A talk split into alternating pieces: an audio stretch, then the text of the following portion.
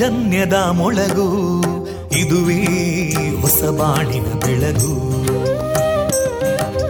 ಪಾಂಚಜನ್ಯದ ಮೊಳಗು ಇದುವೇ ಹೊಸ ಬಾಳಿನ ಬೆಳಗು, ಜನಮಾನಸವ ಅರಳಿಸುವಂತ ಅರಳಿಸುವಂತ ಜನಮಾನಸವ ಅರಳಿಸುವಂತ ವಿವೇಕವಾಣಿಯ ಮೊಳಗು, ಸುಖ ದುಃಖಗಳಿಗೆ ತಾಕೊರಳಾಗುವ ನೆಲ ಪ್ರೀತಿಯದಿ ಮೊಳಗು, ಇದುವೇ ಹೊಸ ಬಾಳಿನ ಬೆಳಗು, ಇದುವೇ ಪಾಂಚಜನ್ಯದ ಮೊಳಗು, ಇದುವೇ ಪಾಂಚಜನ್ಯದ ಮೊಳಗು. ವಿವೇಕಾನಂದ ವಿದ್ಯಾವರ್ಧಕ ಸಂಘ ಪ್ರವರ್ತಿತ ರೇಡಿಯೋ ಪಾಂಚಜನ್ಯ, ಇದು ಜೀವ ಜೀವದ ಸ್ವರ ಸಂಚಾರ. ತೊಂಬತ್ತು ಬಿಂದು ಎಂಟು ಸ್ವರ ತರಾಂಗಗಳಲ್ಲಿ ಈ ಹೊತ್ತಿನ ಪ್ರಸಾರ ಕಾರ್ಯಕ್ರಮವನ್ನು ಆರಂಭಿಸುತ್ತಿದ್ದೇವೆ. ಆತ್ಮೀಯ ಶ್ರೋತೃ ಬಾಂಧವರಿಗೆ ರೇಡಿಯೋ ಪಾಂಚಜನ್ಯ ಸಮುದಾಯ ಬಾನುಲಿ ಕೇಂದ್ರ ಬಳಗದ ಪರವಾಗಿ ನಾನು ತೇಜಸ್ವಿನಿ ಮಾಡುವ ಪ್ರೀತಿಪೂರ್ವಕ ನಮಸ್ಕಾರಗಳು. ವಂದೇ ಮಾತರಂ, ವಂದೇ ಮಾತರಂ, ಸುಜಲಾಂ ಸುಫಲಾಂ ಮಲಯಜ ಶೀತಲಾಂ ಸಸ್ಯಶ್ಯಾಮಲಾಂ ಮಾತರಂ ವಂದೇ ಮಾತರಂ. ಶುಭ್ರಜೋತ್ಸ್ನಾ ಪುಲಕಿತಯಾಮಿನೀ ಫುಲ್ಲಕುಸುಮಿತಾ ದ್ರುಮದಳಶೋಭಿನೀ ಸುಹಾಸಿನೀಂ ಸುಮಧುರಭಾಷಿಣೀಂ ಸುಖದಾಂ ವರದಾಂ ಮಾತರಂ ವಂದೇ ಮಾತರಂ.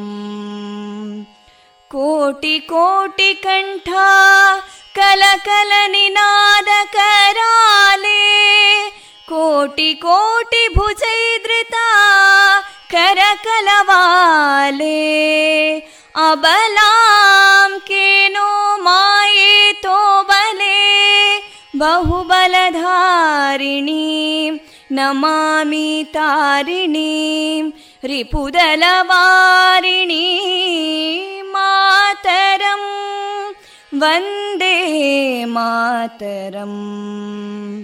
ತುಮಿ ವಿದ್ಯಾ ತುಮಿ ಧರ್ಮ ತುಮಿ ಹೃದಿ ತುಮಿ ಮರ್ಮ, ತ್ವಂ ಹಿ ಪ್ರಾಣ ಶರೀರೇ ಬಾಹುತೇ ತುಮಿ ಮಾ ಶಕ್ತಿ, ಹೃದಯೇ ತುಮಿ ಮಾ ಭಕ್ತಿ, ತೋಮಾರಯಿ ಪ್ರತಿಮಾ ಗಡಿ ಮಂದಿರೇ ಮಂದಿರೇ ವಂದೇ ಮಾತರಂ.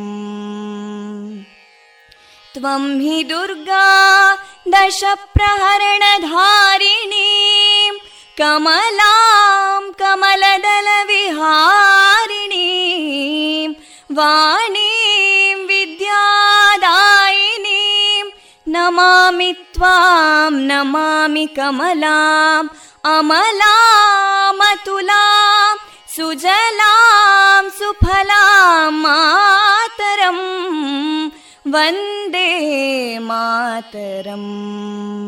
ಶ್ಯಾಮಲಾಂ ಸರಳಾಂ ಸುಸ್ಮಿತಾಂ ಭೂಷಿತಾಂ ಧರಣೀಂ ಭರಣೀಂ ಮಾತರಂ ವಂದೇ ಮಾತರಂ ವಂದೇ ವಂದೇ ಮಾತರಂ.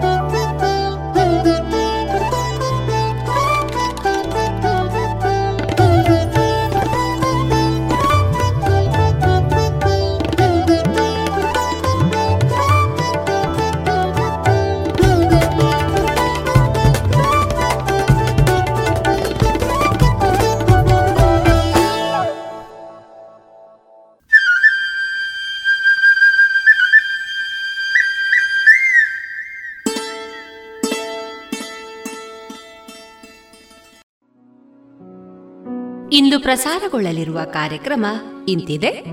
ಮೊದಲಿಗೆ ಭಕ್ತಿಗೀತೆಗಳು, ಜಾಣಸುದ್ದಿ, ಭೂಗತ ಪತ್ರಿಕೆಗಳ ಸಂಪಾದಕರಾಗಿದ್ದ ನೇರನೋಟ ಅಂಕಣಕಾರ ದೂಗು ಲಕ್ಷ್ಮಣ್ ಅವರೊಂದಿಗಿನ ಸಂದರ್ಶನ. ಕೊನೆಯಲ್ಲಿ ಸಂಗೀತ ಕಲಾವಿದರಾದ ಪಾಣಿನಿ ದೇರಾಜೆ ಅವರಿಂದ ಭಾವಗೀತೆಗಳು ಪ್ರಸಾರವಾಗಲಿದೆ.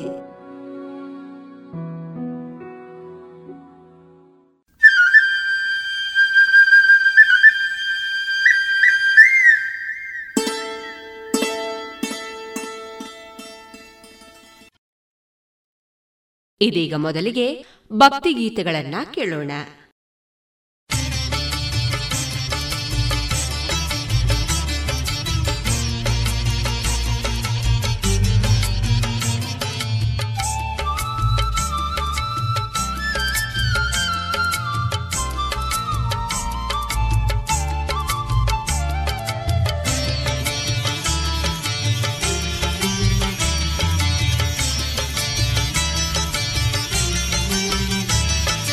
ಗೋರವನಹಳ್ಳಿ ಲಕ್ಷ್ಮೀ ದೇವಿ ನಿನಗೆ ಆರತಿ, ಹರಿಯ ಹೃದಯ ದರಸಿ ನಿನಗೆ ಮುಟ್ಟಿನಾರತಿ.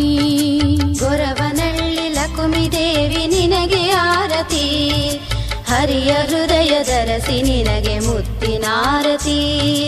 ರಮ್ಯ ರೂಪಳೆ ಭವತಾಪಹಾರಳೆ, ದಿವ್ಯ ತೇಜಳೆ ತ್ರೈಲೋಕ್ಯ ವಂದ್ಯಳೆ, ನಮಿಪೆ ತಾಯಿ ಕನಕ ಮುಕುಟೆ ಪಂಚಾರತಿ ಬೆಳಗಿ.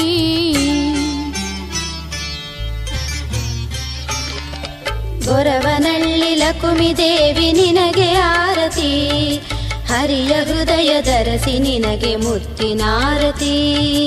ಗೊರವನಹಳ್ಳಿ ಲಕ್ಷ್ಮೀ ದೇವಿ ನಿನಗೆ ಆರತಿ, ಹರಿಯ ಹೃದಯ ದರಸಿ ನಿನಗೆ ಮುತ್ತಿನಾರತಿ.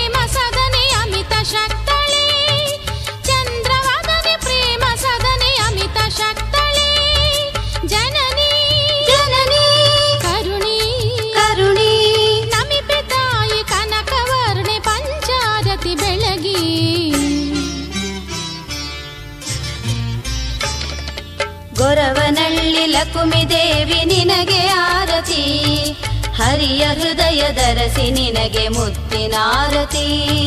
ಗೊರವನಹಳ್ಳಿ ಲಕುಮಿ ದೇವಿ ನಿನಗೆ ಆರತಿ, ಹರಿಯ ಹೃದಯ ದರಸಿ ನಿನಗೆ ಮುತ್ತಿನಾರತಿ.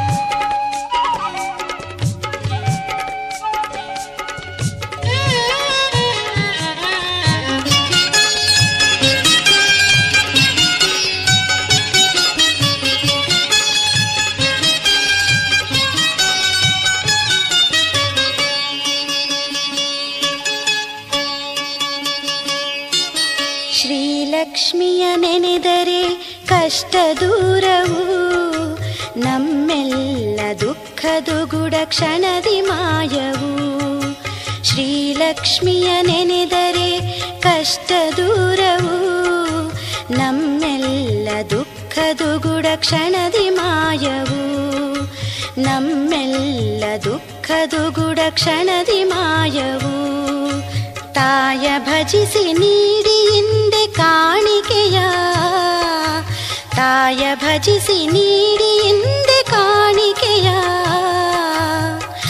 ಅರಿಶಿನ ಕುಂಕುಮ ಹಸಿರು ಬಳೆಗಳ ಅಂಬೆಗೆ ಸಲ್ಲಿಸಲು ಇರದು ಕಳವಳ, ಅಂಬೆಗೆ ಸಲ್ಲಿಸಲು ಇರದು ಕಳವಳ. ಶ್ರೀಲಕ್ಷ್ಮಿಯ ನೆನೆದರೆ ಕಷ್ಟ ದೂರವು. ನಮ್ಮೆಲ್ಲ ದುಃಖದುಗುಡ ಕ್ಷಣದಿ ಮಾಯವು. ನಮ್ಮೆಲ್ಲ ದುಃಖದುಗುಡ ಕ್ಷಣದಿ ಮಾಯವು.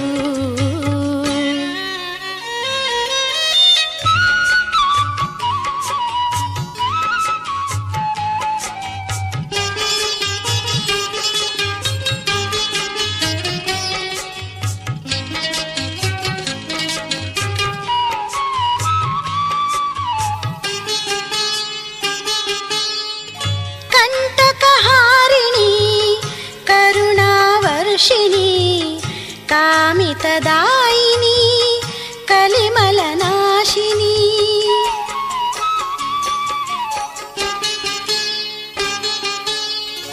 ಕಂಟಕಹಾರಿಣಿ ಕರುಣಾವರ್ಷಿಣಿ ಕಾಮಿತದಾಯಿನಿ ಕಲಿಮಲನಾಶಿನಿ. ಒಲಿದರೆ ತಾಯಿ ಭುವಿಯೇ ನಿಜ ಸ್ವರ್ಗ, ಒಲಿದರೆ ತಾಯಿ ಈ ಭುವಿಯೇ ನಿಜ ಸ್ವರ್ಗ. ಲಕ್ಷ್ಮಿಯ ನೆನೆಯಿರಿ ನಾಮವ ಜಪಿಸಿರಿ, ಲಕ್ಷ್ಮಿಯ ನೆನೆಯಿರಿ ನಾಮವ ಜಪಿಸಿರಿ. ನಮ್ಮೆಲ್ಲ ದುಃಖವು ಕ್ಷಣದಿ ಮಾಯವು. ನಮ್ಮೆಲ್ಲ ದುಃಖವು ಕ್ಷಣದಿ ಮಾಯವು. ಶ್ರೀಲಕ್ಷ್ಮಿಯ ನೆನೆದರೆ ಕಷ್ಟ ದೂರವು. ನಮ್ಮೆಲ್ಲ ದುಃಖದುಗುಡ ಕ್ಷಣದಿ ಮಾಯವು. ನಮ್ಮೆಲ್ಲ ದುಃಖದುಗುಡ ಕ್ಷಣದಿ ಮಾಯವು.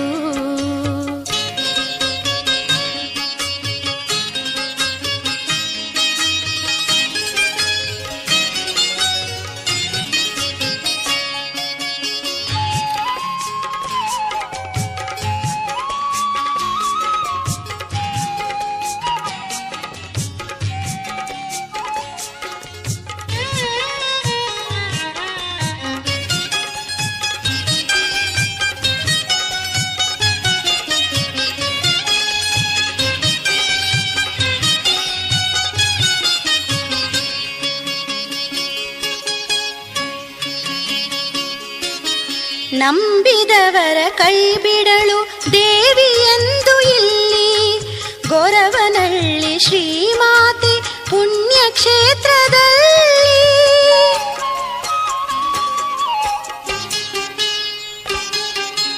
ನಂಬಿದವರ ಕೈಬಿಡಲು ದೇವಿಯಂದು ಇಲ್ಲಿ ಗೊರವನಹಳ್ಳಿ ಶ್ರೀಮಾತೆ ಪುಣ್ಯಕ್ಷೇತ್ರದಲ್ಲಿ. ಮಾತೆಯ ಬೇಡಿರಿ ನಿತ್ಯವೂ ಮನದಲ್ಲಿ, ಮಾತೆಯ ಬೇಡಿರಿ ನಿತ್ಯವೂ ಮನದಲ್ಲಿ. ನಮಗಾಗಿ ನೆಲೆಸಿಹಳು ಕನ್ನಡ ನಾಡಲ್ಲಿ, ನಮಗಾಗಿ ನೆಲೆಸಿಹಳು ಕನ್ನಡ ನಾಡಲ್ಲಿ. ನಮ್ಮೆಲ್ಲ ದುಃಖದುಗುಡ ಕ್ಷಣದಿ ಮಾಯವು. ನಮ್ಮೆಲ್ಲ ದುಃಖದುಗುಡ ಕ್ಷಣದಿ ಮಾಯವು.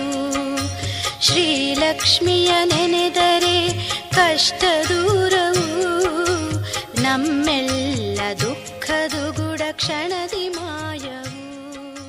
ನಮ್ಮೆಲ್ಲ ದುಃಖದುಗುಡ ಕ್ಷಣದಿ ಮಾಯವು.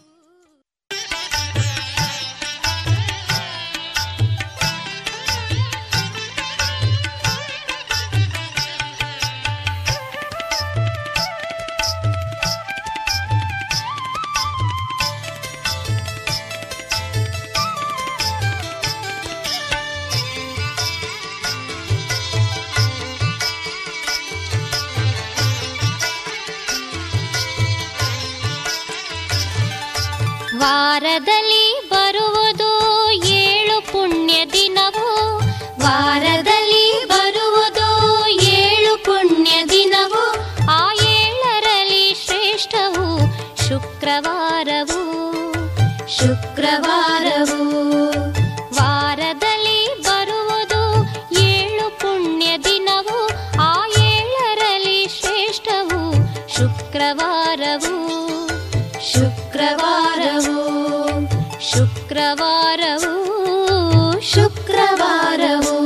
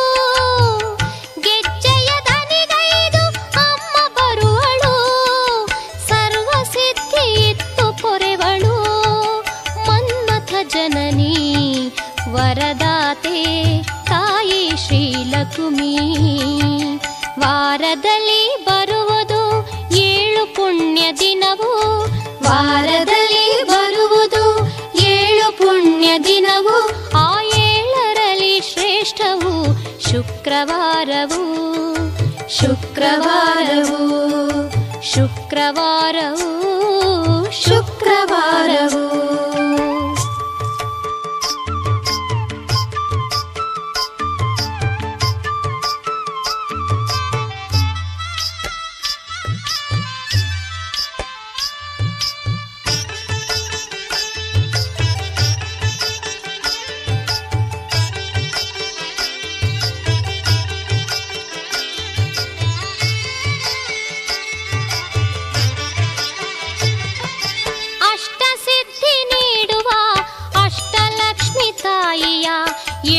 ಶುಕ್ರವಾರ ಬಿಡದೆ ಪೂಜೆಯ ಮಾಡಿ ಅಷ್ಟ ಸಿದ್ಧಿ ನೀಡುವ ಅಷ್ಟಲಕ್ಷ್ಮಿ ತಾಯಿಯ ಎಂಟು ಶುಕ್ರವಾರ ಬಿಡದೆ ಪೂಜೆಯ ಮಾಡಿ ಉಪವಾಸ ವ್ರತಗಳು ನೇಮದಿ ನಡೆಸಿ, ಉಪವಾಸ ವ್ರತಗಳು ನೇಮದಿ ನಡೆಸಿ ಮಾಂಗಲ್ಯ ಭಾಗ್ಯ ಕೊಡುವಳು ಸಿರಿ ತಾಯಿ ನಮ್ಮ ಕಾವಳು, ಮಾಂಗಲ್ಯ ಭಾಗ್ಯ ಕೊಡುವಳು ಸಿರಿಯಿತ್ತು ತಾಯಿ ನಮ್ಮ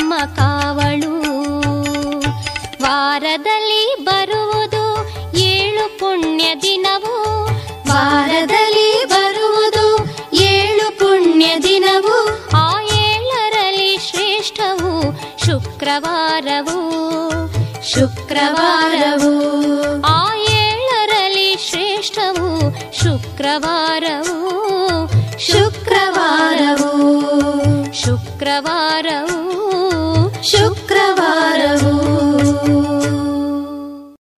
ಇದುವರೆಗೆ ಭಕ್ತಿಗೀತೆಗಳನ್ನ ಕೇಳಿದರೆ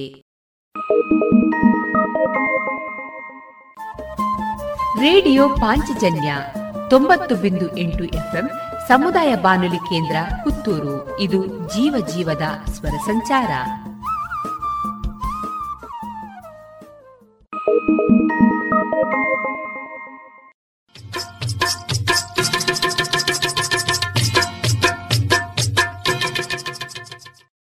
ಏನು ಚಂದ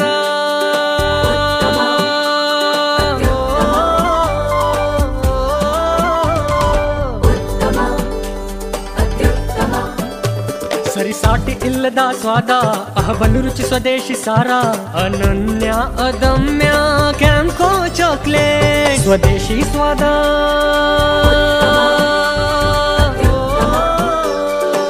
ಕ್ಯಾಂಕೋ ಸ್ವದೇಶಿ ಚಾಕ್ಲೇಟ್ಸ್ ಅತ್ಯುತ್ತಮ.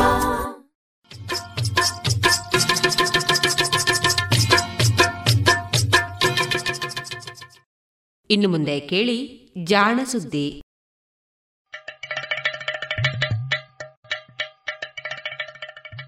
ಕೇಳು ಕೇಳು ಕೇಳು ಜಾಣ, ಜಾಣ ಸುದ್ದಿಯ ಕೇಳು ಕೇಳು ಕೇಳು ಜಾಣ.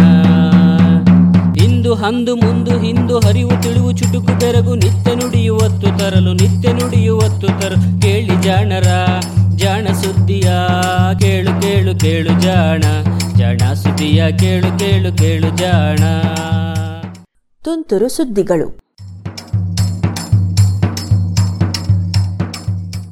ಬಿಸಿ ಬಿಸಿ ಸುದ್ದಿ.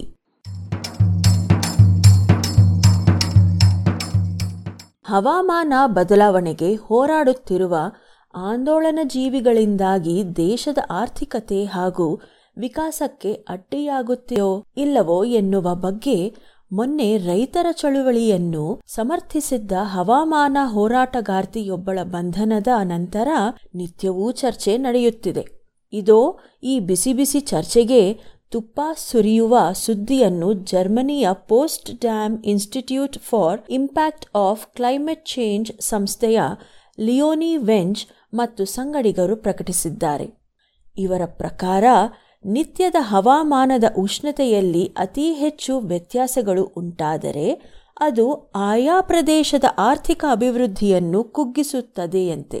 ಸಾಮಾನ್ಯವಾಗಿ ಯಾವುದೇ ಪ್ರದೇಶದ ದೇಶದ ಹವಾಮಾನದ ಚರ್ಚೆಯನ್ನು ಮಾಡುವಾಗಲೂ ನಾವು ಆ ಪ್ರದೇಶದ ದೀರ್ಘಾವಧಿ ಉಷ್ಣತೆಯನ್ನು ಅಥವಾ ವಾರ್ಷಿಕ ಸರಾಸರಿ ಉಷ್ಣತೆಯನ್ನು ಗಮನಿಸುತ್ತೇವಷ್ಟೇ.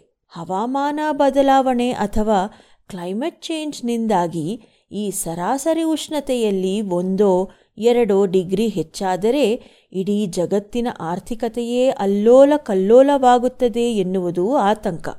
ಆದರೆ ಸ್ಥಳೀಯವಾಗಿ ಬದಲಾವಣೆಗಳು ಆಗುತ್ತಲೇ ಇರುತ್ತವಲ್ಲ. ಮಾರ್ಚ್ ಒಂದರಂದು ಈ ವರ್ಷ ಇದ್ದ ಉಷ್ಣತೆ ಹೋದ ವರ್ಷ ಇರಲಿಲ್ಲ, ಅದಕ್ಕೂ ಹಿಂದಿನ ವರ್ಷ ಬೇರೆಯೇ ಇತ್ತು. ಈ ರೀತಿಯ ನಿತ್ಯದ ಬದಲಾವಣೆಗಳಿಗೂ ಆರ್ಥಿಕತೆಗೂ ಏನಾದರೂ ಸಂಬಂಧವಿದೆಯೇ ಎನ್ನುವುದು ಲಿಯೋನಿ ವೆಂಜ್ ಅವರ ಕುತೂಹಲವಾಗಿತ್ತು. ಇದಕ್ಕಾಗಿ ಇವರೊಂದು ಅಧ್ಯಯನ ಕೈಗೊಂಡರು. ಕಳೆದ ನಲವತ್ತು ವರ್ಷಗಳಲ್ಲಿ ಪ್ರಪಂಚದ ಸಾವಿರದ ಐದು ನೂರು ಪ್ರದೇಶಗಳಲ್ಲಿ ದಾಖಲಿಸಿದ ದೈನಂದಿನ ಉಷ್ಣತೆಯನ್ನು ಪಟ್ಟಿ ಮಾಡಿಕೊಂಡರು. ಹಾಗೆಯೇ ಆಯಾ ಕಾಲದಲ್ಲಿ ಆ ಪ್ರದೇಶದಲ್ಲಿ ಆಗಿದ್ದ ಆರ್ಥಿಕ ಪ್ರಗತಿಯ ಸೂಚ್ಯಂಕವನ್ನು ಪಟ್ಟಿ ಮಾಡಿಕೊಂಡಿದ್ದರು. ಮೊದಲಿನ ಪಟ್ಟಿಯಲ್ಲಿ ದಿನಗಳ ಉಷ್ಣತೆಯಲ್ಲಿ ವ್ಯತ್ಯಾಸಗಳಾಗಿವೆಯೇ ಎಂದು ಪರೀಕ್ಷಿಸಿದರು. ಇದೇ ರೀತಿಯಲ್ಲಿ ಅದೇ ಕಾಲದಲ್ಲಿ ಆ ಪ್ರದೇಶದ ಆರ್ಥಿಕ ಸ್ಥಿತಿಗತಿಗಳಲ್ಲಿ ಏನಾದರೂ ವ್ಯತ್ಯಾಸಗಳಾಗಿವೆಯೋ ಎಂದು ಪರೀಕ್ಷಿಸಿದರು. ಉಷ್ಣತೆಯಲ್ಲಿನ ಬದಲಾವಣೆಗೂ ಆರ್ಥಿಕತೆಯಲ್ಲಿನ ಬದಲಾವಣೆಯ ಸ್ವರೂಪ ಪ್ರಮಾಣಗಳನ್ನು ಲೆಕ್ಕ ಹಾಕಿದರು. ಯಾವುದೇ ಬದಲಾವಣೆಗಳು ಇಲ್ಲದಿದ್ದರೆ ಅಲ್ಲಿನ ಆರ್ಥಿಕ ಪರಿಸ್ಥಿತಿ ಹೀಗೆ ಬದಲಾಗುತ್ತಿದ್ದಿರಬಹುದೆಂದು ಗಣತೀಯವಾಗಿ ಊಹಿಸಿದರು. ಈ ಊಹೆಗೆ ತಮ್ಮ ಬಳಿ ಇದ್ದ ಮಾಹಿತಿಗಳು ತಾಳೆ ನೋಡಿದರು. ವಿಚಿತ್ರವೆಂದರೆ ಎಲ್ಲೆಲ್ಲಿ ದೈನಂದಿನ ಉಷ್ಣತೆಯಲ್ಲಿ ಅತೀ ಹೆಚ್ಚು ವ್ಯತ್ಯಾಸಗಳು ದಾಖಲಾಗಿದ್ದವೋ ಅಂತಹ ಪ್ರದೇಶಗಳಲ್ಲಿ ಆರ್ಥಿಕ ಪ್ರಗತಿಯೂ ನಿಧಾನವಾಗಿತ್ತು. ಒಂದೊಂದು ಡಿಗ್ರಿ ಉಷ್ಣತೆ ವ್ಯತ್ಯಾಸ ಕಂಡ ಪ್ರದೇಶಗಳಲ್ಲಿ ಎಲ್ಲ ಆರ್ಥಿಕ ಪ್ರಗತಿ ಕಡಿಮೆಯಾಗಿತ್ತು. ಉಷ್ಣತೆಯಲ್ಲಿನ ಈ ವ್ಯತ್ಯಾಸಗಳು ಆರ್ಥಿಕವಾಗಿ ಹಿಂದುಳಿದಿದ್ದ ಹಾಗೂ ಋತುಗಳ ನಡುವೆ ಉಷ್ಣತೆಯ ವ್ಯತ್ಯಾಸ ಹೆಚ್ಚಿರುವಂತಹ ಪ್ರದೇಶಗಳಲ್ಲಿ ಉಳಿದ ದೇಶಗಳಲ್ಲಿ ಆರ್ಥಿಕ ಪ್ರಗತಿ ಅತಿ ಹೆಚ್ಚು ಕುಸಿತ ತೋರುತ್ತಿತ್ತು. ಅಂದರೆ ಅರ್ಥ ಇಷ್ಟೆ, ಸಾಮಾನ್ಯವಾಗಿ ಆರ್ಥಿಕವಾಗಿ ಹಿಂದುಳಿದಿರುವ ದೇಶಗಳಲ್ಲಿ ಇಂತಹ ದೈನಂದಿನ ಉಷ್ಣತೆಯ ವ್ಯತ್ಯಾಸಗಳು ಸಾಕಷ್ಟು ಪ್ರಭಾವ ಬೀರಲಿಲ್ಲ. ಆದರೆ ನಿತ್ಯದ ಉಷ್ಣತೆಯನ್ನೆಲ್ಲ ಒಟ್ಟಾಗಿಸಿ ವಾರ್ಷಿಕವಾಗಿ ಸರಾಸರಿ ಎಂದು ಪರಿಗಣಿಸಿದಾಗ ಇಂತಹ ಪ್ರಭಾವ ಕಾಣಲಿಕ್ಕಿಲ್ಲ. ಅಂದರೆ ಉಷ್ಣತೆಯ ವ್ಯತ್ಯಾಸದಿಂದಾಗಿ ಆಗುತ್ತಿರುವ ತೊಂದರೆಗಳು ಇಂತಹ ಸರಾಸರಿ ಲೆಕ್ಕಾಚಾರದ ಅಳವಿಗೆ ಸಿಗುವುದಿಲ್ಲ. ದೈನಂದಿನ ಉಷ್ಣತೆಯ ವ್ಯತ್ಯಾಸಗಳನ್ನು ಪರಿಗಣಿಸಿದರೆ ಮಾತ್ರ ಹವಾಮಾನ ಬದಲಾವಣೆಯ ಪ್ರಭಾವಗಳನ್ನು ತಡೆಗಟ್ಟುವ ಯೋಜನೆಗಳು ಅರ್ಥಪೂರ್ಣವಾದ ಫಲ ನೀಡಬಲ್ಲವು ಎನ್ನುತ್ತಾರೆ ಲಿಯೋನಿ ವೆಂಜ್. ಬಲು ಜಟಿಲವಾದ, ಸುಲಭವಾಗಿ ತೋರ್ಪಡದ ಫಲಿತಾಂಶಗಳನ್ನು ಹೆಕ್ಕುವ ಬಿಗ್ ಡೇಟಾ ತಂತ್ರಜ್ಞಾನ ಇಂತಹ ಹೊಸ ಹೊಳಹುಗಳನ್ನು ನೀಡುತ್ತಿದೆ. ಇಂತಹ ಪರಿಣಾಮಗಳು ನಿಜವೇ ಆಗಿದ್ದರೆ ಇವುಗಳ ಪ್ರಭಾವವನ್ನು ಕುಗ್ಗಿಸುವುದು ಹೇಗೆ ಎನ್ನುವುದು ಮಾತ್ರ ಇನ್ನೂ ಯಾರ ಅಳವಿಗೂ ಸಿಗದ ವಿಷಯ. ಈ ಶೋಧದ ವಿವರಗಳನ್ನು ನೇಚರ್ ಕ್ಲೈಮೇಟ್ ಚೇಂಜ್ ಪತ್ರಿಕೆ ಪ್ರಕಟಿಸಿದೆ.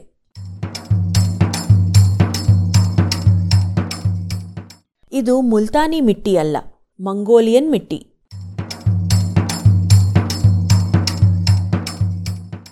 ಮುಲ್ತಾನಿ ಮಿಟ್ಟಿ ಫೇಸ್ ಪ್ಯಾಕ್ ಎನ್ನುವುದು ಸೌಂದರ್ಯೋಪಾಸಕರ ಬುಟ್ಟಿಯಲ್ಲಿ ಸದಾ ಇರುವಂತಹ ವಸ್ತು ಎನ್ನಬಹುದು.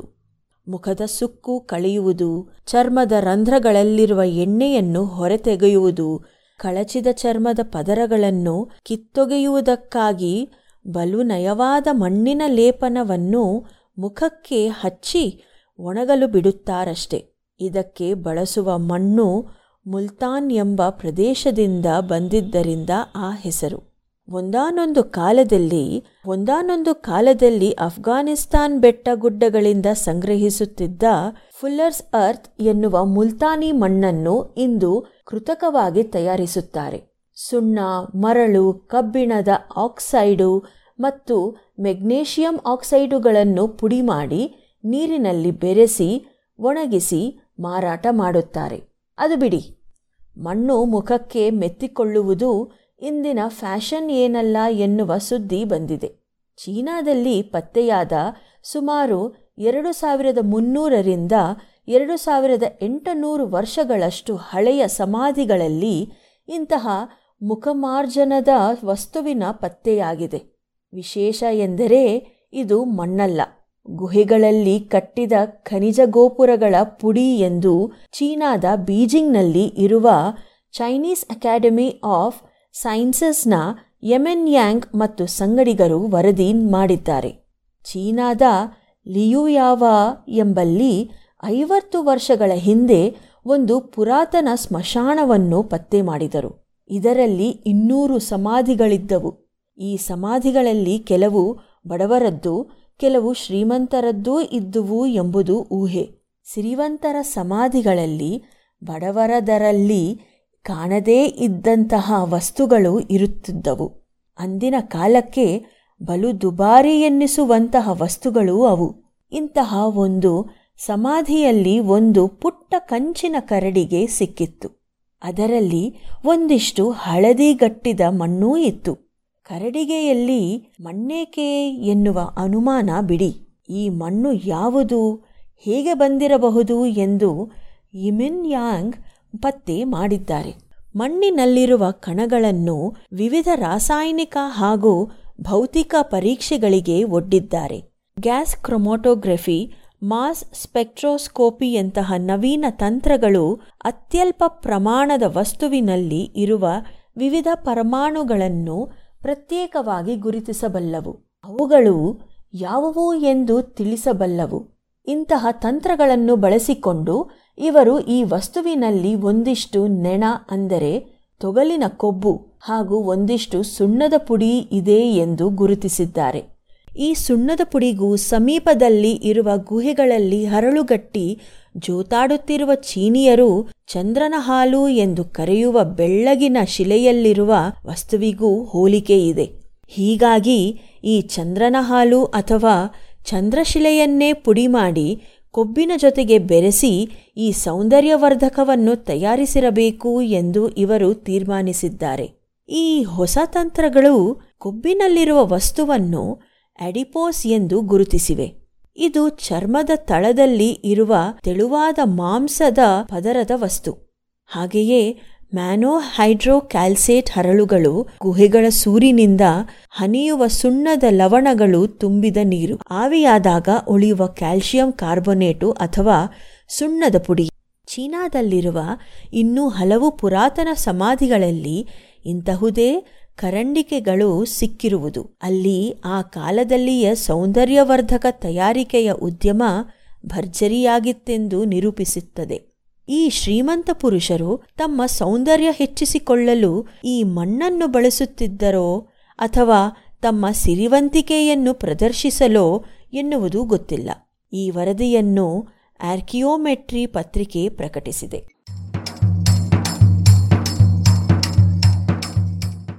ಇದು ಇಂದಿನ ತುಂತುರು ಸುದ್ದಿಗಳು. ರಚನೆ ಕೊಳ್ಳೇಗಾಲ ಶರ್ಮಾ, ಜಾಣಧ್ವನಿ ಅಶ್ವಿನಿ.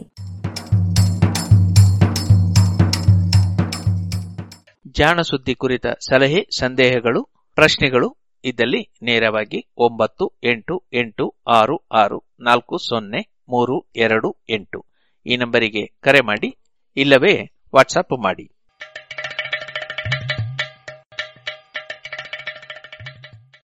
ಇದುವರೆಗೆ ಜಾಣ ಸುದ್ದಿ ಕೇಳಿದಿರಿ.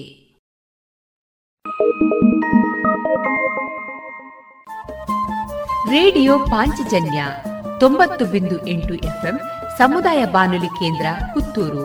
ಇದು ಜೀವ ಜೀವದ ಸ್ವರ ಸಂಚಾರ.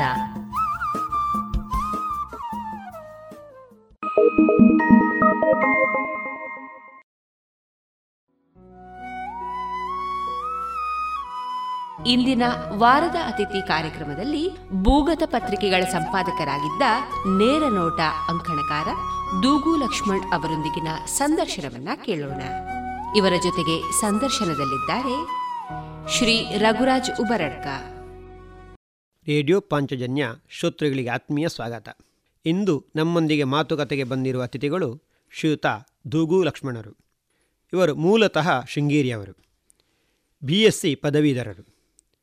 ಸಾವಿರದ ಒಂಬೈನೂರ ಎಪ್ಪತ್ತೈದರಿಂದ ಸುಮಾರು ಹನ್ನೆರಡು ವರ್ಷಗಳ ಕಾಲ ರಾಷ್ಟ್ರೀಯ ಸ್ವಯಂ ಸೇವಕ ಸಂಘದ ಪ್ರಚಾರಕರಾಗಿದ್ದವರು. ತುರ್ತು ಪರಿಸ್ಥಿತಿಯ ದಿನಗಳಲ್ಲಿ ಕಹಳೆ, ರಣದುಂದುಬಿ, ಭೂಗತ ಪತ್ರಿಕೆಗಳ ಸಂಪಾದಕರಾಗಿದ್ದವರು. ಇಪ್ಪತ್ತಾರು ವರ್ಷಗಳ ಕಾಲ ಹೊಸದಿಗಂತ ಪತ್ರಿಕೆಯ ಸಂಪಾದಕರಾಗಿದ್ದು ಪ್ರಸ್ತುತ ಈ ಪತ್ರಿಕೆಯ ನಿರ್ದೇಶಕರಾಗಿದ್ದಾರೆ. ರಾಷ್ಟ್ರೋತ್ಥಾನ ಪರಿಷತ್ತಿನ ಬುಗಿಲು, ಕಾರ್ಗಿಲ್ ಕಂಪನ, ಭಾರತ ಭಾರತಿ ಮಾಲಿಕೆಯ ಲೇಖಕರು. ಪ್ರತಿ ಸೋಮವಾರ ಹೊಸ ದಿಗಂತದಲ್ಲಿ ಪ್ರಕಟವಾಗುವ ನೇರ ನೋಟ ಅಂಕಣದ ಮೂಲಕ ಇವರು ನಾಡಿನಾದ್ಯಂತ ಪರಿಚಿತರು. ವಿಕ್ರಮ ಪತ್ರಿಕೆಯ ಸಂಪಾದಕರಾಗಿಯೂ ಏಳು ವರ್ಷಗಳ ಕಾಲ ಕಾರ್ಯನಿರ್ವಹಿಸಿದವರು. ದೀನದಯಾಳ್ ಸಮ್ಮಾನ ಪುರಸ್ಕಾರ, ನಾಬಾ ಲೇಲೆ ಪ್ರಶಸ್ತಿ, ಕರ್ನಾಟಕ ರಾಜ್ಯೋತ್ಸವ ಪ್ರಶಸ್ತಿ, ಚರಕ ಪ್ರಶಸ್ತಿ ಪುರಸ್ಕೃತರು. ವಾರ್ತಾ ಇಲಾಖೆಯ ಪತ್ರಕರ್ತರ ಮಾನ್ಯತಾ ಸಮಿತಿಯ ಹಿರಿಯ ಸದಸ್ಯರಾಗಿ, ಕರ್ನಾಟಕ ಕಾರ್ಯನಿರತ ಪತ್ರಕರ್ತರ ಸಂಘದ ದಕ್ಷಿಣ ಕನ್ನಡ ಜಿಲ್ಲಾ ಕಾರ್ಯದರ್ಶಿಯಾಗಿ, ದಿ ಮಿಥಿನ್ ಸೊಸೈಟಿಯ ಆಡಳಿತ ಮಂಡಳಿ ಸದಸ್ಯರಾಗಿಯೂ ಕಾರ್ಯನಿರ್ವಹಿಸಿದ್ದಾರೆ. ಹಲವಾರು ಸಂಘ ಸಂಸ್ಥೆಗಳ ವೇದಿಕೆಗಳಲ್ಲಿ ಉಪನ್ಯಾಸಕರಾಗಿ, ಕಾರ್ಯಾಗಾರಗಳ ಸಂಪನ್ಮೂಲ ವ್ಯಕ್ತಿಯಾಗಿ ಇವರು ಬಹುಶ್ರುತರು. ದೂರದರ್ಶನ, ಆಕಾಶವಾಣಿಗಳಲ್ಲಿ ಇವರ ಉಪನ್ಯಾಸ ಪ್ರಸಾರಗೊಂಡಿದೆ. ಸರ್, ನಿಮಗೆ ನಮ್ಮೆಲ್ಲ ಶ್ರೋತೃ ಬಾಂಧವರ ಪರವಾಗಿ ಕಾರ್ಯಕ್ರಮಕ್ಕೆ ಗೌರವಪೂರ್ವಕ ಸ್ವಾಗತ. ನಮಸ್ಕಾರ ಸರ್. ತುರ್ತು ಪರಿಸ್ಥಿತಿಯ ಸಂದರ್ಭಗಳಲ್ಲಿ ತಾವು ಭೂಗತ ಪತ್ರಿಕೆಗಳಲ್ಲಿ ಕಾರ್ಯನಿರ್ವಹಿಸಿದ ತಮ್ಮ ಅನುಭವಗಳನ್ನು ನಮ್ಮ ಶ್ರೋತೃರೊಂದಿಗೆ ಹಂಚಿಕೊಳ್ಬೇಕಾಗಿ ತಮ್ಮಲ್ಲಿ ಕೇಳಿಕೊಳ್ತಾ ಇದ್ದೇನೆ. ರೇಡಿಯೋ ಪಂಚಜನ್ಯದ ಎಲ್ಲ ಶ್ರೋತೃಗಳಿಗೆ ನನ್ನ ನಮನಗಳು. ತುರ್ತು ಪರಿಸ್ಥಿತಿ ನಮ್ಮ ದೇಶದ ಇತಿಹಾಸದಲ್ಲಿ ಒಂದು ಕರಾಳ ಅಧ್ಯಾಯ ಅಂತ ಹೇಳ್ಬೋದು. ನಾನು ಶಿವಮೊಗ್ಗದಲ್ಲಿ ನನ್ನ ಬಿ ಎಸ್ ಸಿ ಪದವಿಯನ್ನು ಮುಗಿಸಿದ ನಂತರ ಸಂಘದ ಪೂರ್ಣಾವಧಿ ಪ್ರಚಾರಕ್ಕಾಗಿ ಹೊರಡಬೇಕು ಅಂತ ನಿಶ್ಚಯ ಮಾಡಿದೆ. ತುರ್ತು ಪರಿಸ್ಥಿತಿ ಜೂನ್ ಇಪ್ಪ ಸಾವಿರದ ಒಂಬೈನೂರ ಎಪ್ಪತ್ತೈದು ಜೂನ್ ಇಪ್ಪತ್ತೈದಕ್ಕಿಂತ ಒಂದು ವಾರ ಮುಂಚೆ ನಾನು ಪ್ರಚಾರಕ್ಕಾಗಿ ಹೊರಟೆ. ನನ್ನ ಅದೃಷ್ಟವೋ ದುರಾದೃಷ್ಟವೋ ಗೊತ್ತಿಲ್ಲ, ನಾನು ಪ್ರಚಾರಕ್ಕಾಗಿ ಏಳೇ ದಿವಸದಲ್ಲಿ ತುರ್ತು ಪರಿಸ್ಥಿತಿ ನಮ್ಮ ದೇಶದ ಮೇಲೆ ಹೇರಲ್ಪಡ್ತು.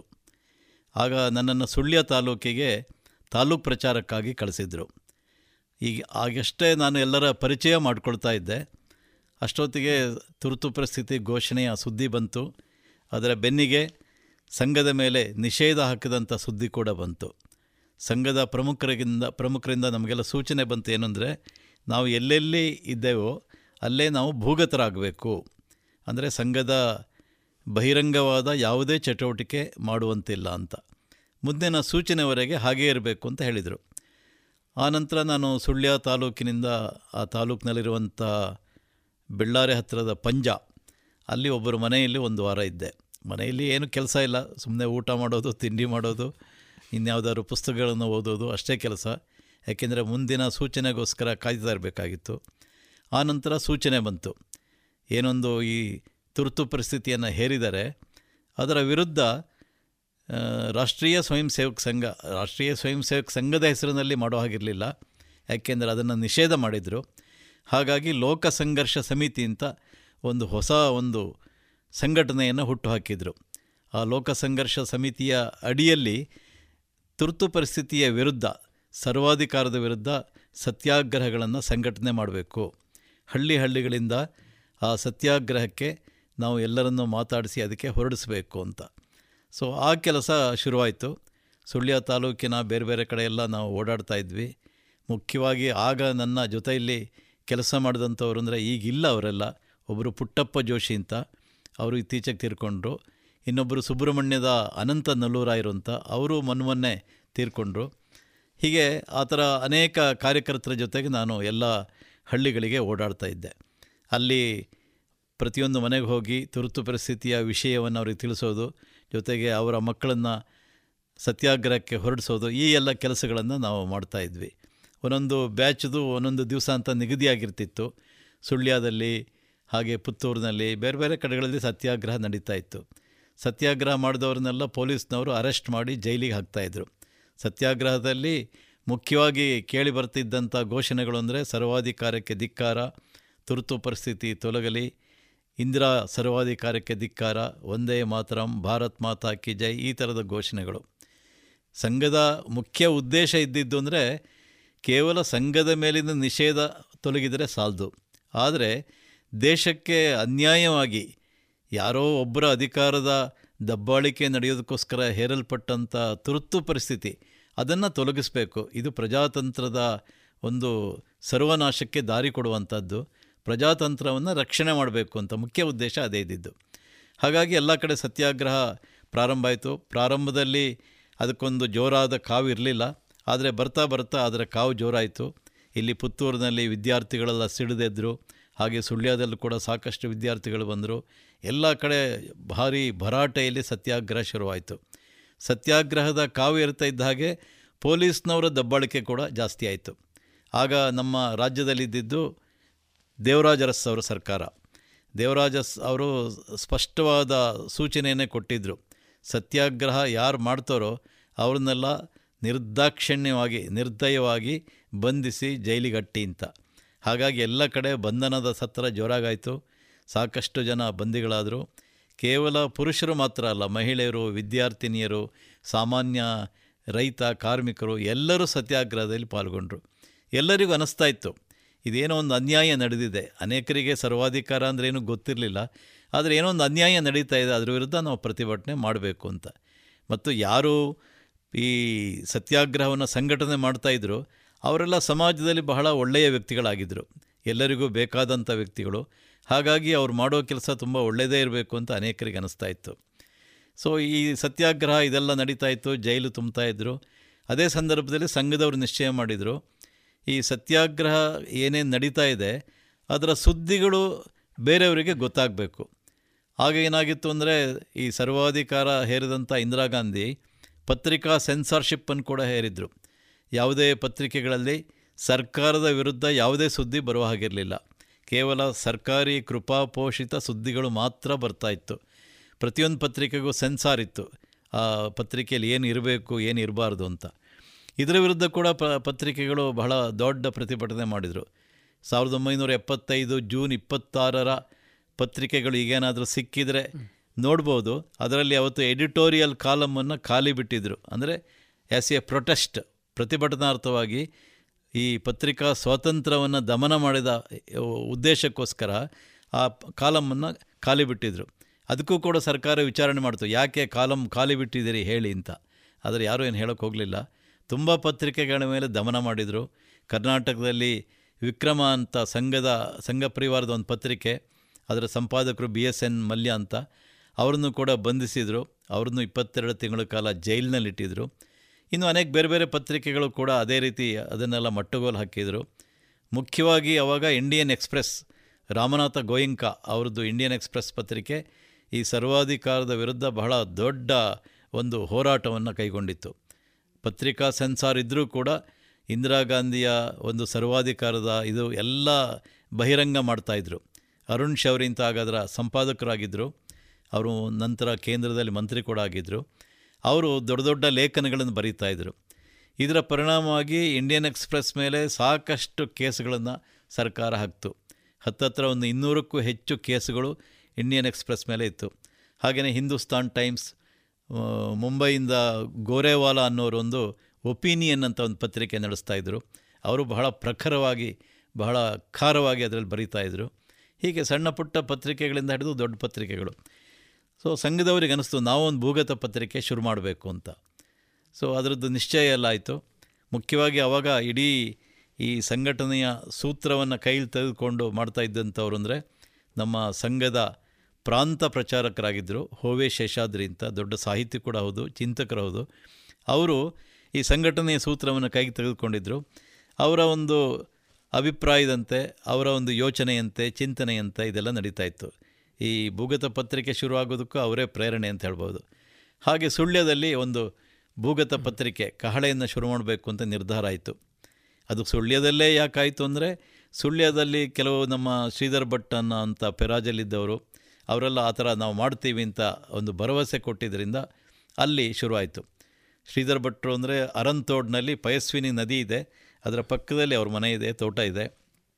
ಅವ್ರ ಮನೆಯ ಅಂಗಳದಲ್ಲಿ ದೊಡ್ಡದೊಂದು ಹೊಂಡವನ್ನು ತೆಗೆದು, ಆಗ ಕಂಪ್ಯೂಟರ್ ಆಗಲಿ ಮೊಬೈಲ್ ಆಗಲಿ ಯಾವುದೂ ಇರಲಿಲ್ಲ, ಅದರ ಹೆಸರೇ ಯಾರೂ ಕೇಳಿರಲಿಲ್ಲ. ಅಚ್ಚುಮಳೆಯನ್ನು ಜೋಡಿಸ್ಬೇಕಾಗಿತ್ತು. ಅದನ್ನೆಲ್ಲ ಜೋಡಿಸಿ ಅದನ್ನು ಗ್ಯಾಲಿ ಮಾಡಿ ಆನಂತರ ಅದನ್ನು ಪ್ರಿಂಟ್ ತೆಗೆದು ಆನಂತರ ಪ್ರಿಂಟ್ ಮಾಡಬೇಕಾಗಿತ್ತು. ಹೀಗೆ ಭಾಳ ಕಷ್ಟಕರವಾದಂಥ ಕೆಲಸ ಈ ಪ್ರಿಂಟಿಂಗ್ ವರ್ಕ್ ಅಂದರೆ. ಈಗ ಪ್ರಿಂಟಿಂಗ್ ಅನ್ನೋದು ಭಾಳ ಸುಲಭವಾಗಿದೆ. ಹಾಂ, ಅದಕ್ಕೋಸ್ಕರ ಅವ್ರ ಮನೆಯ ಅಂಗಳದಲ್ಲಿ ಹೊಂಡ ತೆಗೆದು ಅಲ್ಲಿ ಒಂದು ಲೆಟರ್ ಪ್ರೆಸ್ ಯಾವುದೋ ಒಂದು ಹಳೆಯದು ಅದನ್ನು ತಂದು ಜೋಡಿಸಿ ಅದಕ್ಕೆ ಕರೆಂಟ್ ಕನೆಕ್ಷನ್ನು ಅದನ್ನು ಕೊಡಲಾಯಿತು, ಅದನ್ನು ಭೂಮಿ ಒಳಗಿಂದ. ಮತ್ತು ಈ ಪತ್ರಿಕೆ ಪ್ರಿಂಟ್ ಆಗ್ತಾಯಿದ್ದಾಗ ಅದರ ಶಬ್ದ ಜೋರಾಗಿ ಕೇಳ್ತಾಯಿತ್ತು, ಆ ಲೆಟರ್ ಪ್ರೆಸ್ದು. ಆ ಶಬ್ದ ಯಾರಿಗಾದರೂ ಗೊತ್ತಾದರೆ ಮತ್ತೆ ಡೌಟ್ ಬರುತ್ತೆ ಅಂಥೇಳಿ ಆ ಪತ್ರಿಕೆ ಪ್ರಿಂಟ್ ಆಗಬೇಕಾದ್ರೆ ಅವರು ತೋಟದ ಮನೆಯ ಪಂಪ್ ಸೆಟ್ಟನ್ನು ಆನ್ ಮಾಡ್ತಾಯಿದ್ರು. ಸೊ ಆವಾಗ ಇದು ಒಂಥರ ಕಾಂಪನ್ಸೇಟ್ ಆಗ್ತಾಯಿತ್ತು, ಈ ಶಬ್ದ ಕೇಳ್ತಾ ಇರಲಿಲ್ಲ. ಯಾರಾದರೂ ಕೇಳಿದರೆ ಪಂಪ್ ಸೆಟ್ ಆನ್ ಮಾಡಿದ್ದಾರೆ ಅಂತ ಹೀಗೆ ಒಂದು ನೆಪ ಹೇಳ್ಬೋದಿತ್ತು.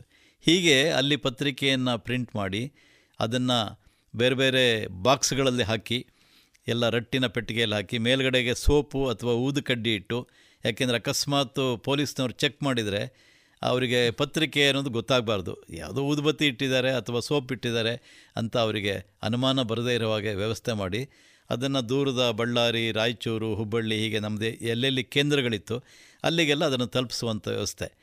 ಅದು ಆಮೇಲೆ ಅಲ್ಲಿಂದ ಕಾರ್ಯಕರ್ತರ ಮೂಲಕ ಮನೆ ಮನೆಗಳಿಗೆ ತಲುಪ್ತಾ ಇತ್ತು. ಬಹುಶಃ ಇಂಥ ಒಂದು ನೆಟ್ವರ್ಕು ಈಗಲೂ ಕೂಡ ಇಲ್ಲ ಅಂತ ಹೇಳ್ಬೋದು.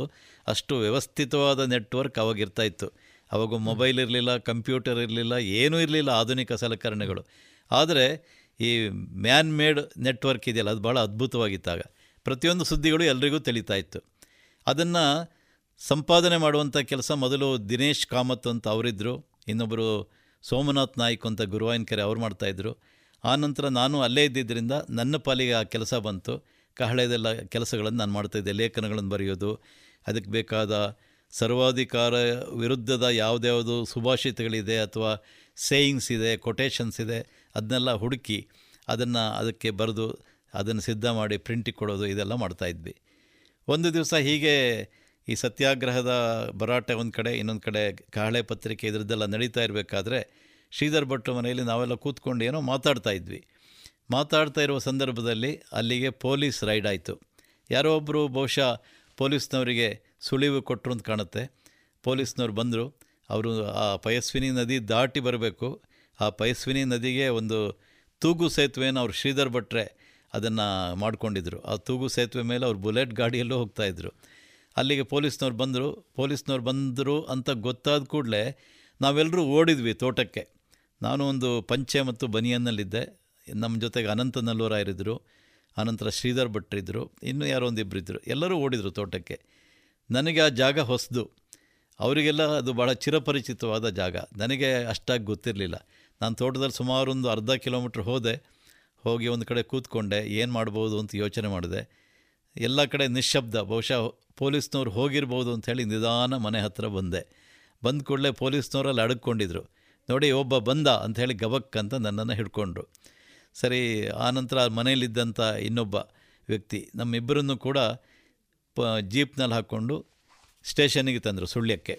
ಅವತ್ತು ರಾತ್ರಿಯಾಗಿತ್ತು, ಹಾಗಾಗಿ ಮರುದಿವಸ ಕೋರ್ಟಿಗೆ ಪ್ರೊಡ್ಯೂಸ್ ಮಾಡಬೇಕಾಗಿತ್ತು. ಸುಳ್ಯ ಕೋರ್ಟಿಗೆ ನಮ್ಮನ್ನು ಪ್ರೊಡ್ಯೂಸ್ ಮಾಡಿದರು. ಕೈಗೆ ಬೇಡಿ ಹಾಕಿಬಿಟ್ಟು, ಯಾವುದೋ ಒಂದು ಬಹಳ ಘೋರವಾದ ಅಪರಾಧ ಮಾಡಿದವ್ರ ರೀತಿ ಕೈಗೆ ಬೇಡಿ ಹಾಕಿ ಸುಳ್ಯದ ಪೇಟೆಯಲ್ಲಿ ನಮ್ಮನ್ನು ನಡೆಸ್ಕೊಂಬಂದರು. ಹಿಂದಿನ ದಿವಸ ಅಲ್ಲಿ ಅನೇಕ ಮನೆಗಳಿಗೆಲ್ಲ ಊಟಕ್ಕೆ ಹೋಗಿದ್ವಿ. ಅವರೆಲ್ಲ ಗಾಬರಿಯಿಂದ ತಮ್ಮ ಮನೆಯ ಕಿಟಕಿಗಳನ್ನೆಲ್ಲ ಮುಚ್ಕೊಂಡ್ರು. ಅವರಿಗೆ ಭಯ, ಎಲ್ಲಿ ನಮ್ಮ ಹೆಸರು ಹೇಳ್ಬಿಡ್ತಾರೋ ಏನೋ ಅಂತ. ಸೊ ಇದೇ ಸ್ಥಿತಿಯಲ್ಲಿ ಹೋದ್ವಿ. ಸೊ ಅಲ್ಲಿ ಸುಳ್ಯ ಕೋರ್ಟ್ನಲ್ಲಿ ನಮ್ಮ ಪರವಾಗಿ ಆಗ ರಾಮ್ ಭಟ್ರು, ಇಲ್ಲಿ ಪುತ್ತೂರು ರಾಮ್ ಭಟ್ ಅವರು ಅಡ್ವೊಕೇಟ್ ಆಗಿದ್ದರು, ಮಾಜಿ ಎಮ್ ಎಲ್ ಎ. ಆದರೆ ನಮ್ಮನ್ನು ಅವಾಗೆಲ್ಲ ಡಿ ಐ ಆರು ಅಥವಾ ಮೀಸಾ ಅದರ ಅಡಿಯಲ್ಲಿ ಬಂಧನ ಆದರೆ ಅದಕ್ಕೆ ಬೈಲ್ ಗೀಲೆಲ್ಲ ಸಿಗ್ತಾ ಇರಲಿಲ್ಲ. ಡಿ ಐ ಆರ್ಗೆ ಸಿಗ್ತಾಯಿತ್ತು, ಆದರೂ ಜೈಲಿಗೆ ಹೋಗಬೇಕಾಗಿತ್ತು. ಸರಿ, ಅದು ಸಂಪಾಜೆ ಇರೋದು ಶ್ರೀಧರ್ ಭಟ್ರ ಮನೆ, ಅದು ಮಡಿಕೇರಿಯ ಬಾರ್ಡರು. ಹಾಗಾಗಿ ನಮ್ಮನ್ನೆಲ್ಲ ಮಡಿಕೇರಿಗೆ ತೊಗೊಂಡೋದ್ರು. ಸರಿ, ಬಸ್ನಲ್ಲಿ ಮಡಿಕೇರಿಗೆ ನಮ್ಮನ್ನು ಸಾಗಿಸ್ಬೇಕಾದ್ರೆ ಕೈಗೆ ಬೇಡಿ ಹಾಕಿ ನಮ್ಮಿಬ್ಬರನ್ನ ಕರ್ಕೊಂಡು ಹೋಗ್ತಾಯಿದ್ರು. ಮಡಿಕೇರಿ ಸ್ಟೇಷನ್ ಬಂತು. ಅಲ್ಲಿ ಹೋಗ್ತಾ ಸಾಯಂಕಾಲ ಎಂಟು ಗಂಟೆ ಆಯಿತು. ಡಿಸೆಂಬರ್ ತಿಂಗಳು ಡಿಸೆಂಬರ್ ತಿಂಗಳಲ್ಲಿ ಮಡಿಕೇರಿ ಹೇಗಿರ್ಬೋದು ಅಂತ ನಮಗೆಲ್ಲ ಗೊತ್ತಿದೆ, ಚಳಿ ವಿಪರೀತ. ಸರಿ, ರಾತ್ರಿಯಲ್ಲಿ ಮಲ್ಕೊಳ್ಳೋದಕ್ಕೆ ಏನೂ ವ್ಯವಸ್ಥೆ ಇರಲಿಲ್ಲ. ಒಂದು ಕಂಬಳಿ ಕೊಟ್ಟರು. ಆ ಕಂಬಳಿ ಒಂದು ಕಡೆ ಯಾರೋ ವಾಂತಿ ಮಾಡಿಬಿಟ್ಟಿದ್ರು, ಇನ್ನೊಂದು ಭಾಗದಲ್ಲಿ ಒಂದು ಸ್ವಲ್ಪ ಜಾಗ ಇತ್ತು. ಅದರ ಮೇಲೆ ನಾನು ಮತ್ತು ಇನ್ನೊಬ್ಬರು, ಅವ್ರ ಹೆಸರು ನನಗೆ ಮರ್ತೋಗಿದೆ ಈಗ, ಅವರಿಬ್ಬರು ಮಲ್ಕೊಂಡ್ವಿ. ಅಲ್ಲಿಂದ ಮರುದಿವಸ ಬೆಳಗ್ಗೆ ನಮ್ಮನ್ನು ಮಡಿಕೇರಿಯ ಡಿಸ್ಟ್ರಿಕ್ಟ್ ಜೈಲ್, ಸಬ್ ಜೈಲ್, ಅಲ್ಲಿಗೆ ಕರ್ಕೊಂಡೋದ್ರು. ನಮಗೆ ಜೈಲು ಅಂದರೆ ಏನು ಏನೂ ಗೊತ್ತಿಲ್ಲ. ಆಗ ನನಗೆ ಒಂದು ಇಪ್ಪತ್ತು ಒಂದು ಇಪ್ಪತ್ತೆರಡು ವಯಸ್ಸಿರ್ಬೋದು. ಆಗಷ್ಟೇ ಡಿಗ್ರಿ ಮುಗಿಸಿ ಬಂದಂಥ ಒಬ್ಬ ತರುಣ ನಾನು. ಹಾಗಾಗಿ ಯಾವ ಕಲ್ಪನೆಯೂ ಇಲ್ಲ, ಈ ಜೈಲು ಏನೂ ಗೊತ್ತಿರಲಿಲ್ಲ. ಆದರೆ ಜೈಲು ಒಳಗಡೆ ಸಣ್ಣ ಡೋರ್ನಲ್ಲಿ ಒಳಗಡೆ ಕರ್ಕೊಂಡೋದ್ರು. ಹೋಗಿ ಅಲ್ಲಿ ನಮ್ಮ ಹೆಸರೆಲ್ಲ ಬರ್ಕೊಂಡ್ರು, ರಿಜಿಸ್ಟ್ರೇಷನ್ ಎಲ್ಲ ಮಾಡಿಕೊಂಡ್ರು. ಒಳಗಡೆ ಹೋದ ಕೂಡಲೇ ಏನೆಲ್ಲ ತುಂಬ ಜನ ಬಂದರು. ಬಂದುಬಿಟ್ಟು ಎಲ್ಲ ಜೈಕಾರ ಕೂಗ್ತಾ ಇದ್ದಾರೆ, ಯೋಧರೇ ಬಯಸಿ ಬನ್ನಿ, ಶುಭೋದಯಕ್ಕೆ ಸ್ವಾಗತ ಅಂತ ಹಾಡು ಹೇಳ್ತಿದ್ದಾರೆ. ಇದೇನು, ನಾವು ಎಲ್ಲಿಗೆ ಬಂದಿದ್ದೀವಿ, ಜೈಲಿಗೆ ಬಂದಿದ್ದೀವೋ ಅಥವಾ ಬೇರೆ ಕಡೆ ಬಂದಿದ್ದೀವೋ ಅಂತ ಒಂದು ಸರಿ ಅನುಮಾನ ಶುರುವಾಯಿತು. ಆಮೇಲೆ ನೋಡಿದರೆ ನಮ್ಮೆಲ್ಲ ಕಾರ್ಯಕರ್ತರು, ಸ್ವಯಂ ಸೇವಕರು, ಯಾರು ಸತ್ಯಾಗ್ರಹ ಮಾಡಿ ಬಂಧನಕ್ಕೊಳಗಾಗಿದ್ದರು ಅವರೆಲ್ಲ ಬಂದರು. ನಮಗೆ ಹಣೆಗೆಲ್ಲ ತಿಲಕ ಇಟ್ಟು ನಮ್ಮನ್ನೆಲ್ಲ ಸ್ವಾಗತ ಮಾಡಿದರು. ನನಗೊಂಥರ ಸಂಭ್ರಮ, ಒಂದು ರೀತಿ ಸಡಗರ. ಅರೆ, ಇದು ಜೈಲಲ್ಲ, ಇದು ಭಾಳ ಖುಷಿಯಾಗಿರ್ಬೋದು ಅಂತ ಅನ್ನಿಸ್ತು. ಆನಂತರ ಕೂಡ ನಾನು ಮೂರು ತಿಂಗಳು ಜೈಲಲ್ಲಿದ್ದೆ. ಅಲ್ಲಿ ಬಹಳ ಸಂಭ್ರಮದ ವಾತಾವರಣವೇ ಇತ್ತು. ನಮಗೆ ಅಲ್ಲಿ ಒಂಥರ ಭಯ ಅಥವಾ ಗಾಬರಿ ಯಾವುದೂ ಆಗಲಿಲ್ಲ. ಯಾರೋ ಕೊಡಗಿನ ಕೆಲವರು, ಅವರಿಗೆ ಮನೆ ಬಿಟ್ಟು ಅಭ್ಯಾಸ ಇರಲಿಲ್ಲ, ಅಂಥವರಿಗೆ ಜೈಲಿನಲ್ಲಿ ಕಳೆಯೋದು ಭಾಳ ಕಷ್ಟ ಆಗ್ತಾಯಿತ್ತು. ಆದರೆ ಇದೇ ಕಾರಣಕ್ಕೋಸ್ಕರ ನಾವು ಜೈಲಿನಲ್ಲಿ ಅಲ್ಲಿ ಬೇರೆ ಕೈದಿಗಳನ್ನು ಸೇರಿಸ್ಕೊಂಡು ನಾವು ಅವರಿಗೆಲ್ಲ ಪ್ರತಿನಿತ್ಯ ಬೇರೆ ಬೇರೆ ಥರದ ಯೋಗ ಕಾರ್ಯಕ್ರಮ, ಆಟಗಳು, ಹಾಗೆಯೇ ಇನ್ಯಾವುದಾದ್ರೂ ವಿಷಯದ ಬಗ್ಗೆ ಅವರಿಗೆ ಒಂದು ಉಪನ್ಯಾಸ, ಜೊತೆಗೆ ವಾಲಿಬಾಲ್, ಫುಟ್ಬಾಲ್ ಇದೆಲ್ಲ ಮಾಡ್ತಾಯಿದ್ವಿ. ಅವ್ರನ್ನ ಒಂದು ಚೆನ್ನಾಗಿರೋ ಸ್ಥಿತಿಯಲ್ಲಿ ಇಡಬೇಕು ಅಂತ, ಇಲ್ಲದ್ರೆ ಒಂದು ರೀತಿ ಮನಸ್ಸು ಮೆಂಟಲ್ ಆಗಿಬಿಡುತ್ತೆ, ಅದಾಗಬಾರ್ದು ಅಂತ. ಆದರೂ ಕೆಲವರು ಬಹಳ ಮನೆ ಬಿಟ್ಟು ಬಂದಿದ್ದರಿಂದ ತುಂಬ ಓದಾಡ್ತಾಯಿದ್ರು. ಹೀಗೆ ಮೂರು ತಿಂಗಳು ನಮ್ಮ ಮಡಿಕೇರಿ ಜೈಲಿನ ವಾಸ ಆಯಿತು. ಅಷ್ಟೊತ್ತಿಗೆ ನಮ್ಮದು ಕೋರ್ಟ್ನಲ್ಲಿ ಎರಡು ಮೂರು ಸರಿ ಕೇಸೆಲ್ಲ ಬಂದಿತ್ತು. ಆನಂತರ ಬೈಲ್ ಸಿಕ್ತು. ಡಿ ಐ ಆರ್ ಮೇಲೆ ಅದು ಅರೆಸ್ಟ್ ಆದವರಿಗೆ ಬೈಲ್ ಸಿಗ್ತಾಯಿತ್ತು. ಡಿ ಐ ಆರ್ ಅಂದರೆ defence of India, Indian rules ಅಂತ. ಆದರೆ ಮೀಸಾದಲ್ಲಿರೋರಿಗೆ ಬೈಲ್ ಸಿಗ್ತಾ ಇರಲಿಲ್ಲ. ಆ ಡಿ ಐ ಆರನ್ನು ನಾವೆಲ್ಲ ತಮಾಷೆಗೋಸ್ಕರ ಡಿಫೆನ್ಸ್ ಆಫ್ ಇಂದಿರಾ ರೂಲ್ಸ್ ಅಂತ ಹೇಳ್ತಾಯಿದ್ವಿ. ಮೀಸಾ ಅಂದರೆ maintenance of Indira security act ಅಂತ ಅದು ತಮಾಷೆ ಮಾಡ್ತಾಯಿದ್ವಿ. ಯಾಕೆಂದರೆ ಇಂದಿರಾ ಗಾಂಧಿ ತನ್ನ ಅಧಿಕಾರವನ್ನು ಉಳಿಸ್ಕೊಳ್ಳೋಕ್ಕೋಸ್ಕರ ಮಾಡಿದಂಥ ಎಲ್ಲ ಕಾಯ್ದೆಗಳಿವೆಲ್ಲ, ಅವೆಲ್ಲ ನಿಜವಾದ ಪ್ರಜಾತಂತ್ರಾತ್ಮಕವಾದ ಕಾಯ್ದೆಗಳು ಆಗಿರಲಿಲ್ಲ. ಯಾಕೆಂದರೆ ಏನೂ ತಪ್ಪು ಮಾಡದೇ ಇರೋರು, ಯಾವುದೇ ಅಪರಾಧ ಮಾಡೋ ಮಾಡದೇ ಇರೋರಿಗೆಲ್ಲ ಬೇಡಿ ಹಾಕಿ ಅವ್ರ ಮೇಲೆ ಲಾಠಿ ಚಾರ್ಜ್ ಮಾಡಿ ಜೈಲಿಗೆ ಹಾಕೋದು ಅದು ಪ್ರಜಾತಂತ್ರದ ಕ್ರಮ ಖಂಡಿತ ಅಲ್ಲ. ಹೀಗೆ ಅನೇಕರು ಸೆರೆಮನೆ ಸೇರಿದ್ರು ಅವಾಗ, ಸಾವಿರಾರು ಜನ. ಬಹುಶಃ ಅದರಲ್ಲಿ ದಕ್ಷಿಣ ಕನ್ನಡ ಜಿಲ್ಲೆ ದಾಖಲೆ, ರೆಕಾರ್ಡ್. ಇಲ್ಲಿ ಬಂದಷ್ಟು ಸತ್ಯಾಗ್ರಹಿಗಳು ಎಲ್ಲೂ ಇರಲಿಲ್ಲ. ಕರ್ನಾಟಕದ್ದು ಕೂಡ ಒಂದು ದಾಖಲೆಯೇ, ಹಾಗೆ ದೇಶದ ಬೇರೆ ಬೇರೆ ಕಡೆಗಳಲ್ಲಿ. ಆದರೆ ಅದರಲ್ಲಿ ಕೇರಳದಲ್ಲಿ ಮಾತ್ರ ವಿಪರೀತ ಹಿಂಸಾಚಾರ, ಸಿಕ್ಕಾಬಟ್ಟೆ ವಾಯ್ಲೆನ್ಸಲ್ಲಿ ನಮ್ಮ ಸತ್ಯಾಗ್ರಹಿಗಳ ಮೇಲೆ ಸಿಕ್ಕಾಬಟ್ಟೆ ಹೊಡೆತ, ಬಡಿತ, ಅವ್ರನ್ನ ಕಾಡಿಗೆ ಕರ್ಕೊಂಡೋಗಿ ಎಲ್ಲೋ ಬಿಡ್ತಾಯಿದ್ರು. ಅನೇಕರಿಗೆ ಏರೋಪ್ಲೇನ್ ಅಂತ ಕೈ ಮತ್ತು ಕಾಲಿಗೆ ಹಿಂದ್ಗಡೆಯಿಂದ ಹಗ್ಗ ಹಾಕಿಬಿಟ್ಟು ಮೇಲಕ್ಕೆ ಜೋತಾಡಿಸ್ತಾಯಿದ್ರು. ಇನ್ನು ಕೆಲವರ ಕಾಲಿನ ಮೇಲೆ ರೋಲರ್ ಹಾಕಿ ಎಳಿತಾಯಿದ್ರು. ಅವರಿಗೇನು ಅಂದರೆ, ನಿಮ್ಮ ಮುಖಂಡರು ಯಾರು ಹೇಳಿ, ನಿಮಗೆ ಯಾರು ಇದನ್ನೆಲ್ಲ ಮಾಡೋಕ್ಕೆ ಹೇಳಿರೋದು, ಇದೆಲ್ಲ ತಿಳ್ಕೊಬೇಕಾಗಿತ್ತು. ಆದರೆ ಆಶ್ಚರ್ಯ ಅಂದರೆ, ಇಷ್ಟೆಲ್ಲ ಹಿಂಸೆ ಕೊಟ್ಟರೂ ಕೂಡ ನಮ್ಮ ಒಬ್ಬನೇ ಒಬ್ಬ ಕಾರ್ಯಕರ್ತ ಬೇರೆ ಯಾರ ಹೆಸರನ್ನು ಕೂಡ ಹೇಳಲಿಲ್ಲ. ನಮಗೆ ಯಾರು ಸತ್ಯಾಗ್ರಹ ಮಾಡೋಕ್ಕೆ ಹೇಳಿದರು, ನಮ್ಮ ಮುಖಂಡರು ಯಾರು, ನಮಗೆ ಪ್ರೇರಣೆ ಕೊಟ್ಟವ್ರು ಯಾರು, ಯಾವ ವಿವರನ್ನು ಬಿಟ್ಕೊಡಲಿಲ್ಲ. ಹಿಂಸಾಚಾರವನ್ನು ಸಹಿಸಿದರು, ಆದರೆ ಧ್ಯೇಯವನ್ನು ಮಾತ್ರ ಮರೀಲಿಲ್ಲ. ಇಷ್ಟೇ ಹಿಂಸೆ, ಅನೇಕರ ಮನೆಗಳು ಆವಾಗ ಸರ್ವನಾಶ ಆಗೋಯಿತು. ಕಾಸರಗೋಡಿನಲ್ಲಿ ಅನೇಕ ಮನೆಗಳ ಮೇಲೆ ಪೊಲೀಸ್ನವರು ದಾಳಿ ಮಾಡಿ ಅಡಿಕೆ ಮರಗಳನ್ನು ಕಡ್ದು ಹಾಕಿದರು, ಬಾಳೆ ತೋಟವನ್ನು ಕತ್ತರಿಸಿ ಹಾಕಿದರು, ಕೆಲವರ ಮನೆಯೊಳಗಿದ್ದಂಥ ಪಾತ್ರೆ, ಹಂಡೆ ಎಲ್ಲವುದನ್ನು ತೆಗೆದು ಎಸೆದರು. ಅದೆಲ್ಲ ದುರುದ್ದೇಶಕ್ಕೆ ಪೂರ್ವಕವಾಗಿ. ಆಗಲ್ಲಿ ಕಾಂಗ್ರೆಸ್ ಗೌರ್ಮೆಂಟ್ ಇತ್ತು, ತುಂಬ ಹಿಂಸೆ ಮಾಡಿದರು. ಆದರೆ ಇಷ್ಟೆಲ್ಲ ಹಿಂಸಾಚಾರ ಮಾಡಿದರೂ ಕೂಡ ಯಾರೂ ಕೂಡ ಒಬ್ಬರೂ ಕೂಡ ಸಂಘದ ವಿರುದ್ಧ ಆಗಲಿ ಅಥವಾ ಅಯ್ಯೋ ನಾನು ಮಾಡಿದ ತಪ್ಪು ಅಂತಾಗಲಿ ಕ್ಷಮೆ ಕೇಳಲಿಲ್ಲ. ಅದೇ ಸಂದರ್ಭದಲ್ಲಿ ಅರೆಸ್ಟ್ ಆದಂಥ ಸಂಘದವರು ಅಲ್ಲದೇ ಇರುವಂಥ ಚಂದ್ರಶೇಖರ್ ಪಾಟೀಲ್ ಅನ್ನುವಂಥ ಸಾಹಿತಿ, ಆತ ಕ್ಷಮೆ ಕೇಳಿ ಹೊರಗೆ ಬಂದರು. ಇನ್ನೂ ಕೆಲವರು ಕ್ಷಮೆ ಕೇಳಿ ಹೊರಗೆ ಬಂದರು. ಹೊರಗೆ ಬಂದ ನಂತರ ಚಂದ್ರಶೇಖರ್ ಪಾಟೀಲ್ ಮೂವತ್ತು ಹಗಲು ಮೂವತ್ತು ರಾತ್ರಿ ಅಂತ ಒಂದು ಪುಸ್ತಕ ಬರೆದು ತಾನೇನೋ ಬಹಳ ದೊಡ್ಡ ಸಾಹಸ ಮಾಡಿದ್ದೀನಿ ಅಂತ ಅವರು ಕೊಚ್ಕೊಂಡ್ರು. ಆದರೆ ಸಂಘದ ಸ್ವಯಂ ಸೇವಕರು ಆ ರೀತಿ ಏನು ಮಾಡೋಕ್ಕೆ ಹೋಗಲಿಲ್ಲ. ಅವರು ಜೈಲು ಶಿಕ್ಷೆಯನ್ನು ಅನುಭವಿಸಿದರು. ಯಾಕೆಂದರೆ ಅವ್ರಿಗೆ ಗೊತ್ತಿತ್ತು, ನಾವು ಸಂಘದ ಕೆಲಸ ಮಾಡ್ತಾಯಿದ್ವಿ, ದೇಶದ ಕೆಲಸ ಮಾಡ್ತಾಯಿದ್ವಿ, ಇದು ನಮ್ಮ ಕೆಲಸದ ಒಂದು ಅವಿಭಾಜ್ಯ ಅಂಗ. It is a part and parcel of our attitude ಅಥವಾ ಅವರ್ ಗೋಲ್ ಅನ್ನೋದು ಅವ್ರಿಗೆ ಗೊತ್ತಿತ್ತು. ಹಾಗಾಗಿ ಅವರೆಲ್ಲ ಸಹಿಸ್ಕೊಂಡಿದ್ದರು. ತುಂಬ ಅಪಾರವಾದ ಸಹನೆ ಇತ್ತು. ಹೀಗೆ ಸುಮಾರು ಒಂದು ಎರಡು ವರ್ಷ ಇಪ್ಪತ್ತೆರಡು ತಿಂಗಳುಗಳ ಕಾಲ ನನಗೆ ಮಡಿಕೇರಿಯಲ್ಲಿ ಬೈಲ್ ಸಿಕ್ತು. ಬೈಲ್ ಸಿಕ್ಕಿದ ನಂತರ ನನಗೆ ಬಳ್ಳಾರಿಗೆ ಹೋಗಬೇಕು ಅಂತ ಹೇಳಿದರು. ಅಲ್ಲಿ ಬಳ್ಳಾರಿಗೆ ಹೋಗಿ ಅಲ್ಲಿ ಏನು ಕೆಲಸ ಅಂದರೆ, ಅಲ್ಲಿ ರಣದುಂದುಬಿ ಅನ್ನುವಂಥ ಇನ್ನೊಂದು ಭೂಗತ ಪತ್ರಿಕೆಯನ್ನು ಶುರು ಮಾಡಬೇಕು ಅಂತ ನನಗನ್ನಿಸ್ತು. ಇದೊಳ್ಳೆ ಬಾಣಲೆಯಿಂದ ಬೆಂಕಿಗೆ ಬಿದ್ದಾಗ ಆಯ್ತಲ್ಲಪ್ಪ ಅಂತ. ಅಲ್ಲಿ ಕಹಳೆ, ಇಲ್ಲಿ ರಣದುಂದುಬಿ. ಅದು ನಾನು ಬಳ್ಳಾರಿಗೆ ಹೋಗಿ ಇಳಿದೆ ಬಸ್ನಲ್ಲಿ. ಅಲ್ಲಿ ನಮ್ಮ ಸಂಕಲ್ ಚಂದ್ ಬಾಗ್ರೇಚಾ ಅಂತ, ಅವರು ಅಖಿಲ ಭಾರತ ವ್ಯವಸ್ಥಾ ಪ್ರಮುಖರಾಗಿದ್ದರು, ಚಾರ್ಟರ್ಡ್ ಅಕೌಂಟೆಂಟ್, ಭಾಳ ಪ್ರಸಿದ್ಧ ವ್ಯಕ್ತಿಯವರಲ್ಲಿ. ಅವರು ಬಸ್ ಸ್ಟ್ಯಾಂಡಿಗೆ ಬಂದರು, ಒಂದು ಸಂವಿಜ್ಞೆ ಮಾಡಿದರು, ಈ ರೀತಿ ತುಟಿ ಮೇಲೆ ಬೆರಳಿಟ್ಟು ಮಾತಾಡಬಾರ್ದು ಅಂತ. ಸರಿ, ಅವ್ರ ಹಿಂದೆ ನಾನು ಹೊರಟೆ ಬ್ಯಾಗ್ ತೊಗೊಂಡು. ಅವರೆಲ್ಲೋ ಓಣಿಯಲ್ಲಿ, ಬಳ್ಳಾರಿ ಭಾಳ ಹಳೆಯ ಸ್ಥಿತಿ, ಈಗ ಬದಲಾಗಿದೆ, ಯಾವುದೋ ಒಂದು ಓಣಿಯೊಳಗೆ ಕರ್ಕೊಂಡೋಗಿ ಒಂದು ರೂಮಗೆ ಬಿಟ್ಟರು ನನ್ನನ್ನು. ಆ ರೂಮ್ನಲ್ಲಿ ಚಿಂಚೋಳಿಯ ಒಬ್ಬ ಹುಡುಗ ಇದ್ದ, ಸುಭಾಷ್ ಚಂದ್ರ ಅಂತ. ಆನಂತರ ರೂಮ್ ಒಳಗಡೆ ಹೋಗಿ ಬಾಗಿಲಾಕಿ ಅವ್ರು ಹೇಳಿದರು, ಇನ್ನು ಮುಂದೆ ನಿಮ್ಮದು ಇಲ್ಲೇ ವಾಸ ಮತ್ತು ಇಲ್ಲೇ ಪತ್ರಿಕೆಗೆಲ್ಲ ಸಿದ್ಧ ಮಾಡಬೇಕು ಅಂತ ಹೇಳಿದರು. ಅವರು ಊಟಕ್ಕೆ ವ್ಯವಸ್ಥೆ ನೀವೇ ಮಾಡ್ಕೋಬೇಕು, ನೀವೇ ಅಡುಗೆ ಮಾಡಬೇಕು. ಆ ಸುಭಾಷ್ ಚಂದ್ರ ನನಗೆ ಅಡುಗೆ ಮಾಡಿ ಬಡಿಸ್ತಾ ಇದ್ದ. ನನ್ನ ಕೆಲಸ ಅಂದರೆ ರಣದುಂದುಬಿ ಪತ್ರಿಕೆಗೆ ಎಲ್ಲ ಲೇಖನಗಳನ್ನು, ಬರಹಗಳನ್ನು, ಸುದ್ದಿಗಳನ್ನೆಲ್ಲ ಸಂಗ್ರಹ ಮಾಡಿ ಅದನ್ನು ಪತ್ರಿಕೆ ಮಾಡಬೇಕಾಗಿತ್ತು. ಪತ್ರಿಕೆ ಅವಾಗ ಪೊಲೀಸ್ ಸ್ಟೇಷನ್ ಎದುರುಗಡೆ ಒಂದು ಪ್ರಿಂಟಿಂಗ್ ಪ್ರೆಸ್ ಇತ್ತು ಬಳ್ಳಾರಿಲಿ, ಅಲ್ಲಿ ಪ್ರಿಂಟ್ ಮಾಡಬೇಕಾಗಿತ್ತು. ನಮಗೆ ಭಯ, ಎದುರುಗಡೆ ಪೊಲೀಸ್ ಸ್ಟೇಷನ್ ಇದೆ, ಎದುರುಗಡೆ ಪ್ರಿಂಟಿಂಗ್ ಪ್ರೆಸ್ ಇದೆ, ಪೊಲೀಸ್ನವ್ರು ಎಲ್ಲಾದರೂ ರೈಡ್ ಮಾಡಿದರೆ ಅಂತ ಭಯ. ಆದರೆ ಅವನು ಯಾರು ಪ್ರಿಂಟರ್ ಇದ್ದ, ಅವನು ನೀವೇನು ಹೆದರಬೇಡಿ ಸರ್ ನಾನು ಮಾಡ್ತೀನಿ ಅಂತ, ಅವನು ರಾತ್ರಿ ಸ್ವಲ್ಪ ಎಣ್ಣೆ ಎಲ್ಲ ಹಾಕ್ಕೊಂಡಿರ್ತಿದ್ದ, ಹಾಗಾಗಿ ಅವನು ಧೈರ್ಯವಾಗಿ ಮಾಡ್ತಾಯಿದ್ದ. ನಮಗೆಲ್ಲ ಒಳಗಡೆ ಪುಕ್ಕು ಪುಕ್ಕು ಶುರು ಆಗ್ತಾಯಿತ್ತು. ಅಲ್ಲಿ ಪ್ರಿಂಟ್ ಮಾಡಿದ ಮೇಲೆ ಇಡೀ ಬಳ್ಳಾರಿ ನಗರದ ಮನೆಗಳಿಗೆ ರಾತ್ರಿ ಹನ್ನೆರಡು ಗಂಟೆ ದಾಟಿದ ನಂತರ ಎಲ್ಲರೂ ಮಲಗಿ ನಿಶ್ಶಬ್ದದ ವಾತಾವರಣ ಉಂಟಾದಾಗ ಅಲ್ಲೋಗಿ ಎಲ್ಲರ ಮನೆ ಕಿಟಕಿ ಮೂಲಕ ಪತ್ರಿಕೆ ಹಾಕ್ತಾಯಿದ್ವಿ. ಮರುದಿವಸ ನಮ್ಮ ಪಾಡಿ ನಾವು ಇರ್ತಾಯಿದ್ವಿ. ಅಲ್ಲಿ ಆವಾಗ ನೀರಿನ ವ್ಯವಸ್ಥೆ ಅಷ್ಟು ಚೆನ್ನಾಗಿರಲಿಲ್ಲ, ಹೊರಗಡೆ ನಲ್ಲಿಗೆ ಹೋಗಿ ನೀರು ಹಿಡ್ಕೋಬೇಕಾಗಿತ್ತು. ಮರುದಿವಸ ನಾನು ಸುಭಾಷ್ ನೀರು ಹಿಡಿಯೋಕ್ಕೆ ಹೋದಾಗ ಅಲ್ಲಿ ಜನ ಎಲ್ಲ ಮಾತಾಡ್ಕೊಳ್ತಾಯಿದ್ರು, ಯಾರೋ ರಾತ್ರಿ ಮನೆಗೆ ಬಂದು ಪತ್ರಿಕೆ ಹಾಕಿಬಿಟ್ಟಿದ್ದಾರೆ, ಯಾರೋ ನನ್ನ ಮಕ್ಕಳು ಹಾಗೆ ಹೀಗೆ ಅಂತ ಭಾಳ ಕೆಟ್ಟದಾಗೆಲ್ಲ ಬೈತಾಯಿದ್ರು, ಅವ್ರು ಸಿಕ್ಕಿದ್ರು ಬಿಡೋದಿಲ್ಲ ಅಂತ. ನಾವು ಹೋ ಹೌದಾ, ಓ ಯಾರು ಅಂತ ಗೊತ್ತಿಲ್ಲ ಅಲ್ವ ಅಂತೆಲ್ಲ ನಾವೇ ಅವರಿಗೆ ಅವರೆದುರಿಗೆ ಮಾತಾಡ್ಕೊಳ್ತಾಯಿದ್ವಿ. ಮಾಡಿದ್ದು ನಾವೇ ಅಂತ ಅವ್ರಿಗೆ ನಾವು ಹೇಳುವಾಗಿರಲಿಲ್ಲ, ಹೇಳಿದರೆ ನಮ್ಮನ್ನು ಅಲ್ಲೇ ಸಾಯಿಸಿಬಿಡೋರು ಅವರು. ಹೀಗೆಲ್ಲ ನಡೀತಾ ಇತ್ತು. ಸೊ ಅಲ್ಲಿ ಒಂದು ನಾಲ್ಕೈದು ತಿಂಗಳು ಆದ ನಂತರ ರಣದುಂದುಬಿ ಪತ್ರಿಕೆದು ನನ್ನನ್ನು ಮತ್ತೆ ಬೆಂಗಳೂರಿಗೆ ಬರೋದಕ್ಕೆ ಹೇಳಿದರು. ಬೆಂಗಳೂರಿನಲ್ಲಿ ಅವಾಗ ಗುಂಡಯ್ಯ ಶೆಟ್ಟರು ಅಂತೊಬ್ಬರು, ಅವರು ಭಾರತೀಯ ಜನಸಂಘದಲ್ಲಿ, ಆಗಿನ್ನೂ ಭಾರತೀಯ ಜನತಾ ಪಕ್ಷ ಆಗಿರಲಿಲ್ಲ, ಅದರಲ್ಲಿ ಅವರು ಕೆಲಸ ಮಾಡ್ತಾಯಿದ್ರು. ಅವರನ್ನು ಕೂಡ ಅರೆಸ್ಟ್ ಮಾಡಿದರು. ಅವರು ಅರೆಸ್ಟಾಗಿ ಬೆಂಗಳೂರಿನ ಸೆಂಟ್ರಲ್ ಜೈಲಿನಲ್ಲಿದ್ದರು. ಅವರು ಎಲೆಕ್ಷನ್ನಿಗೆ ಕಂಟೆಸ್ಟ್ ಮಾಡಿದರು, ಎಮ್ ಎಲ್ ಸಿ ಎಲೆಕ್ಷನ್ಗೆ, ಗ್ರ್ಯಾಜುಯೇಟ್ ಕಾನ್ಸ್ಟಿಟ್ಯೂನ್ಸಿಯಿಂದ. ಅವ್ರ ಪರವಾಗಿ ಎಲ್ಲ ಕೆಲಸ ಮಾಡಬೇಕು ಅಂತ ಹೇಳಿದರು.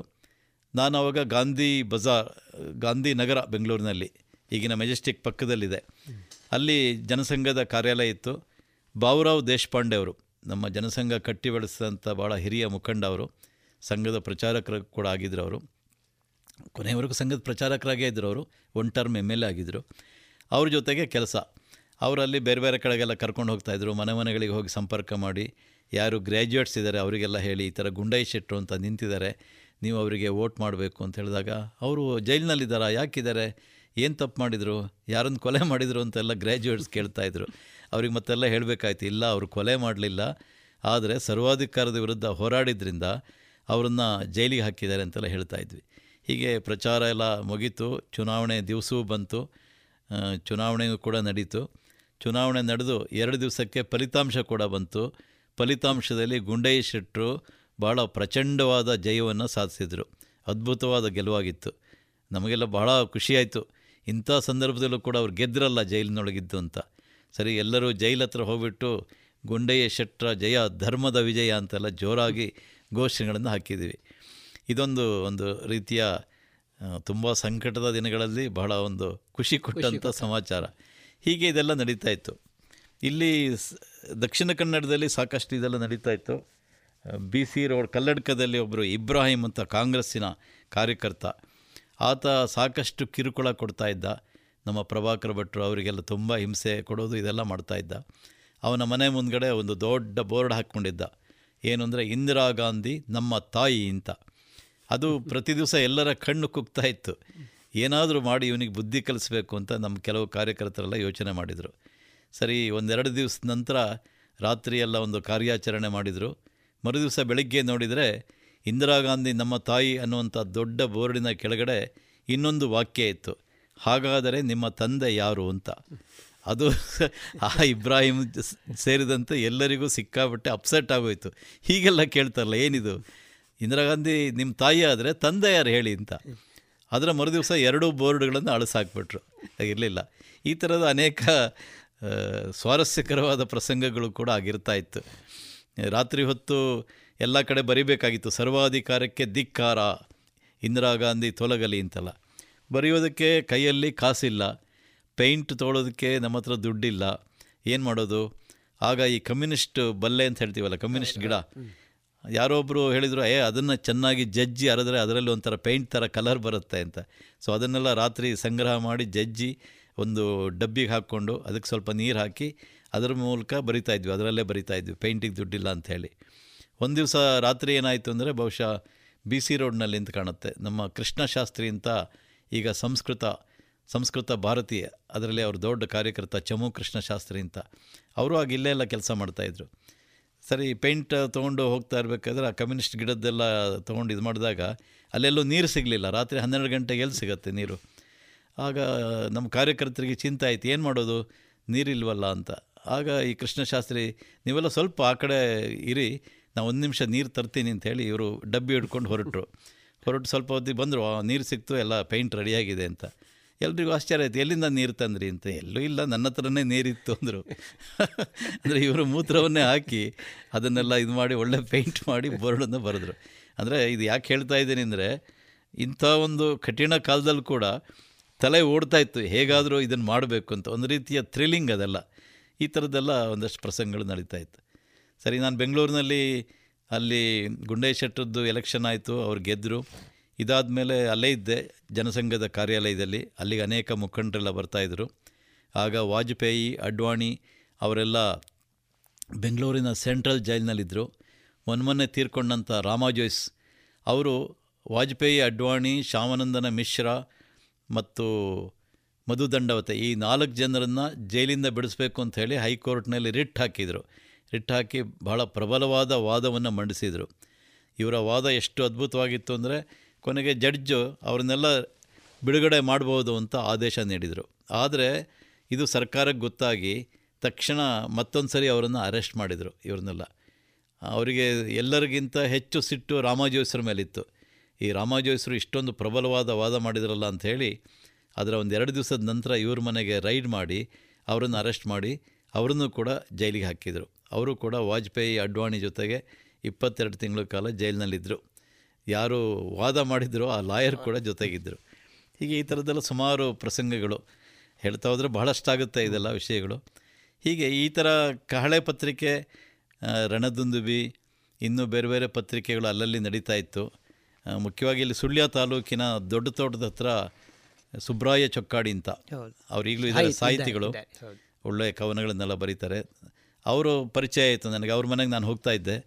ಅವರೇನು ನಮ್ಮ ಸಂಘದ ವಿಚಾರಕ್ಕೆ ಅಷ್ಟೊಂದು ಪೂರಕ ಅಂತ ಇಲ್ಲದೇ ಇದ್ದರೂ ಕೂಡ ಸರ್ವಾಧಿಕಾರಕ್ಕೆ ಅವರು ಬಹಳ ವಿರೋಧ ಇತ್ತು ಅವರು. ಹಾಗಾಗಿ ಅವರೊಂದು ಇಬ್ಬರು ಮೂರು ಜನ ಸೇರಿಕೊಂಡು ಅಜ್ಞಾತ ಪರ್ವ ಅನ್ನುವಂಥ ಒಂದು ಕೈ ಬರಹದ ಪತ್ರಿಕೆಯನ್ನು ಮಾಡ್ತಾಯಿದ್ರು. ಅವರು ಕೈಯಲ್ಲೇ ಬರೆಯೋದು, ಕಾರ್ಬನ್ ಕಾಪಿ ಇಟ್ಕೊಂಡು ಕೈಯಲ್ಲೇ ಬರೆದು ಬರೆದು ಅದನ್ನು ಬೇರೆ ಬೇರೆಯವರಿಗೆಲ್ಲ ಕಳಿಸ್ತಾ ಇತ್ತು. ಅವ್ರ ಅಕ್ಷರ ಭಾಳ ಚೆನ್ನಾಗಿತ್ತು. ಸರ್ವಾಧಿಕಾರದ ವಿರುದ್ಧ ಲೇಖನಗಳು, ಕವನಗಳು ಎಲ್ಲ ಅದರಲ್ಲಿ ಇರ್ತಾಯಿತ್ತು. ಅವರು ಪರಿಚಯ ಆಯಿತು. ನಾನು ಅದರಲ್ಲಿ ಆಗಾಗ ಹೋಗ್ತಾಯಿದ್ದೆ ಅವ್ರ ಮನೆಗೆ. ಹಾಗೆ ಆ ಅಜ್ಞಾತ ಪರ್ವ ಒಂದಷ್ಟು ಪ್ರತಿಗಳನ್ನು ನಾನು ಕೆಲವು ಕಡೆಗೆಲ್ಲ ಅದನ್ನು ಹಂಚ್ತಾ ಇದ್ದೆ. ಹೀಗೆ ಬೇರೆ ಬೇರೆ ಯಾರ್ಯಾವುದೋ ವಿಚಾರದವರು, ಬೇರೆ ಬೇರೆ ಸಾಹಿತಿಗಳು ಹಾಗೆಲ್ಲ ನಮ್ಮ ಜೊತೆ ಬಂದು ನಮಗೆ ಕೈ ಜೋಡಿಸಿದ್ದು ಕೂಡ ಇದೆ. ಚಂದ್ರಶೇಖರ ಕಂಬಾರ ಅಂತವರು ಕೂಡ ಮಾಡಿದರು. ಹಾಗೆಯೇ ಯಾರು ಸಮಾಜವಾದಿ ಅಂತ ಹೇಳುವಂಥ ಯು ಆರ್ ಅನಂತಮೂರ್ತಿ ಅವರು ಕೂಡ ಸರ್ವಾಧಿಕಾರಕ್ಕಾಗಿ ವಿರೋಧ ಇತ್ತು. ನಾವು ಶಿವಮೊಗ್ಗದಲ್ಲಿ ಒಂದು ಸಾಹಿತ್ಯ ಸಂಜೆ ಅಂತ ಒಂದು ಕಾರ್ಯಕ್ರಮ ಎಮರ್ಜೆನ್ಸಿ ಸಮಯದಲ್ಲಿ ಮಾಡಿದ್ವಿ. ಅದು ಮಾಡಿದ್ದು ಯಾಕೆ ಅಂದರೆ, ಶಿವಮೊಗ್ಗದಲ್ಲಿ ಸಾಹಿತ್ಯ ಸಮ್ಮೇಳನ ನಡೀತಾ ಇತ್ತು, ಕನ್ನಡ ಸಾಹಿತ್ಯ ಪರಿಷತ್ತಿನ ಸಾಹಿತ್ಯ ಸಮ್ಮೇಳನ. ಅದಕ್ಕೆ ಬಹುಶಃ ಭೈರಪ್ಪ ಅಧ್ಯಕ್ಷರಾಗಿದ್ದರು ಅಂತ ಕಾಣುತ್ತೆ ಎಪ್ಪತ್ತೇಳರಲ್ಲಿ. ಆಗ ಅನಂತಮೂರ್ತಿ ಕೂಡ ಬಂದಿದ್ದರು. ಅನಂತಮೂರ್ತಿ, ಗೋಪಾಲ್ ಕೃಷ್ಣ ಅಡಿಗರ ಅವರೆಲ್ಲ ಬಂದಿದ್ದರು. ಆ ಸಾಹಿತ್ಯ ಸಮ್ಮೇಳನಕ್ಕೆ ಪರ್ಯಾಯವಾಗಿ ಇನ್ನೊಂದು ಸಾಹಿತ್ಯ ಸಂಜೆ ಅನ್ನುವಂಥ ಕಾರ್ಯಕ್ರಮ ಅಲ್ಲಿ ಏರ್ಪಡಿಸಿದ್ವಿ ಬೇರೆ ಬೇರೆ ಇದ್ರ ಮೂಲಕ. ಅಲ್ಲಿಗೆ ಗೋಪಾಲ್ ಕೃಷ್ಣ ಅಡಿಗರು, ಅನಂತಮೂರ್ತಿ ಇವರೆಲ್ಲ ಬಂದಿದ್ದರು. ಅವರು ಎಲ್ಲ ಮಾತಾಡಿದರು ಅಲ್ಲಿ.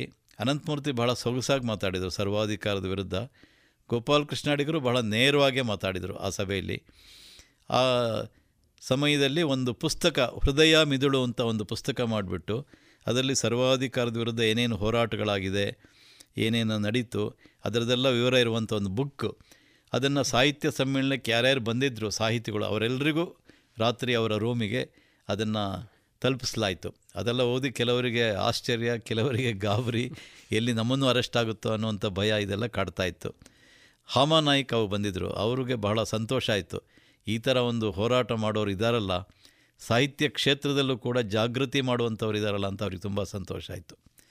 ಇನ್ನೊಂದು ತುರ್ತು ಪರಿಸ್ಥಿತಿ ಅವಧಿಯಲ್ಲಿ ಹೇಳಬೇಕು ಅಂತ ಇರುವಂಥ ಘಟನೆ ಅಂದರೆ, ಆಗ ಶಿವರಾಮ ಕಾರಂತರು ಸಾಲಿಗ್ರಾಮದಲ್ಲಿ ಇರ್ತಾಯಿದ್ರು. ಅವರು ಮೊದಲಿಂದ ಸರ್ವಾಧಿಕಾರಕ್ಕೆ ಭಾಳ ವಿರೋಧ ಇತ್ತು ಅವ್ರದ್ದು, ಸಿಕ್ಕಾಪಟ್ಟೆ ವಿರೋಧ ವ್ಯಕ್ತಪಡಿಸಿದ್ರು ಅವರು. ಅವ್ರ ಮನೆಗೆ ಒಂದು ಸರಿ ಹೋಗಿ ಬನ್ನಿ ಅಂಥೇಳಿ ನಮ್ಮ ಸಂಘದ ಹಿರಿಯ ಪ್ರಚಾರಕ ನಾ ಕೃಷ್ಣಪ್ಪನವ್ರು ಹೇಳಿದರು. ಹೋಗೋಗಲೇ ಎಚ್ಚರಿಕೆ ಕೊಟ್ಟಿದ್ದರು.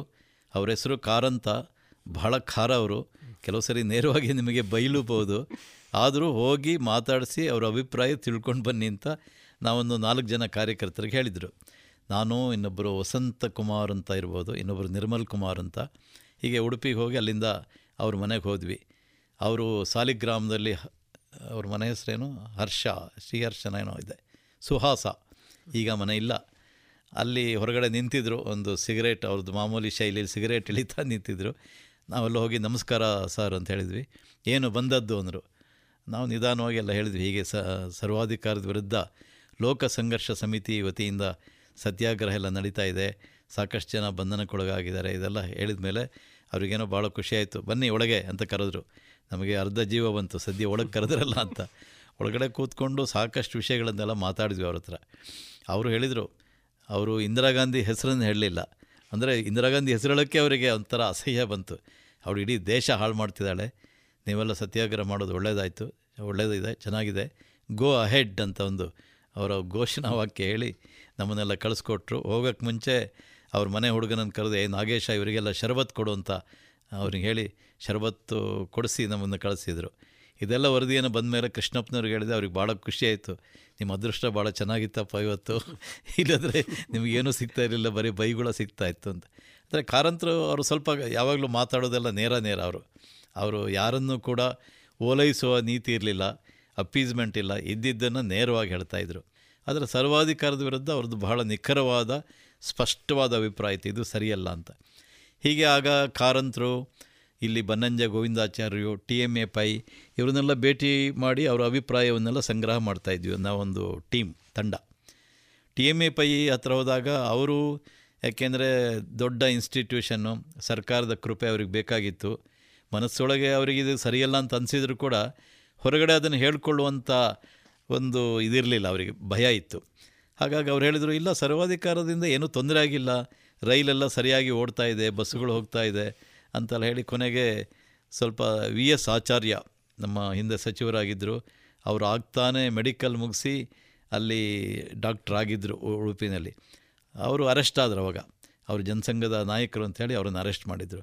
ಆ ಆಚಾರ್ಯನಿಗೆ ಬುದ್ಧಿ ಇಲ್ಲ, ಅವನಿಗೆ ನಾವು ಎಷ್ಟೋ ಹೇಳಿದ್ವಿ, ಕೇಳಲಿಲ್ಲ, ಈಗ ಜೈಲಲ್ಲಿ ಹೋಗಿ ಕೂತಿದ್ದಾನೆ ಅಂತ ಹೇಳಿದರು. ಯಾಕೆಂದರೆ ಅವರು ಸ್ಟೂಡೆಂಟ್, ಆಚಾರ್ಯರು ಟಿ ಎಮ್ ಎಫ್ ಸ್ಟೂಡೆಂಟ್. ಹೀಗೆ ಒಂದಷ್ಟೆಲ್ಲ ಮಾತಾಡಿದರು. ಅವರು ಸರ್ವಾಧಿಕಾರದ ವಿರುದ್ಧ ಮಾತಾಡಲಿಲ್ಲ. ಈಗ ಅನೇಕರಿಂದ ಬೇರೆ ಬೇರೆ ಕಡೆ ಭೇಟಿ ಮಾಡ್ತಾಯಿದ್ವಿ.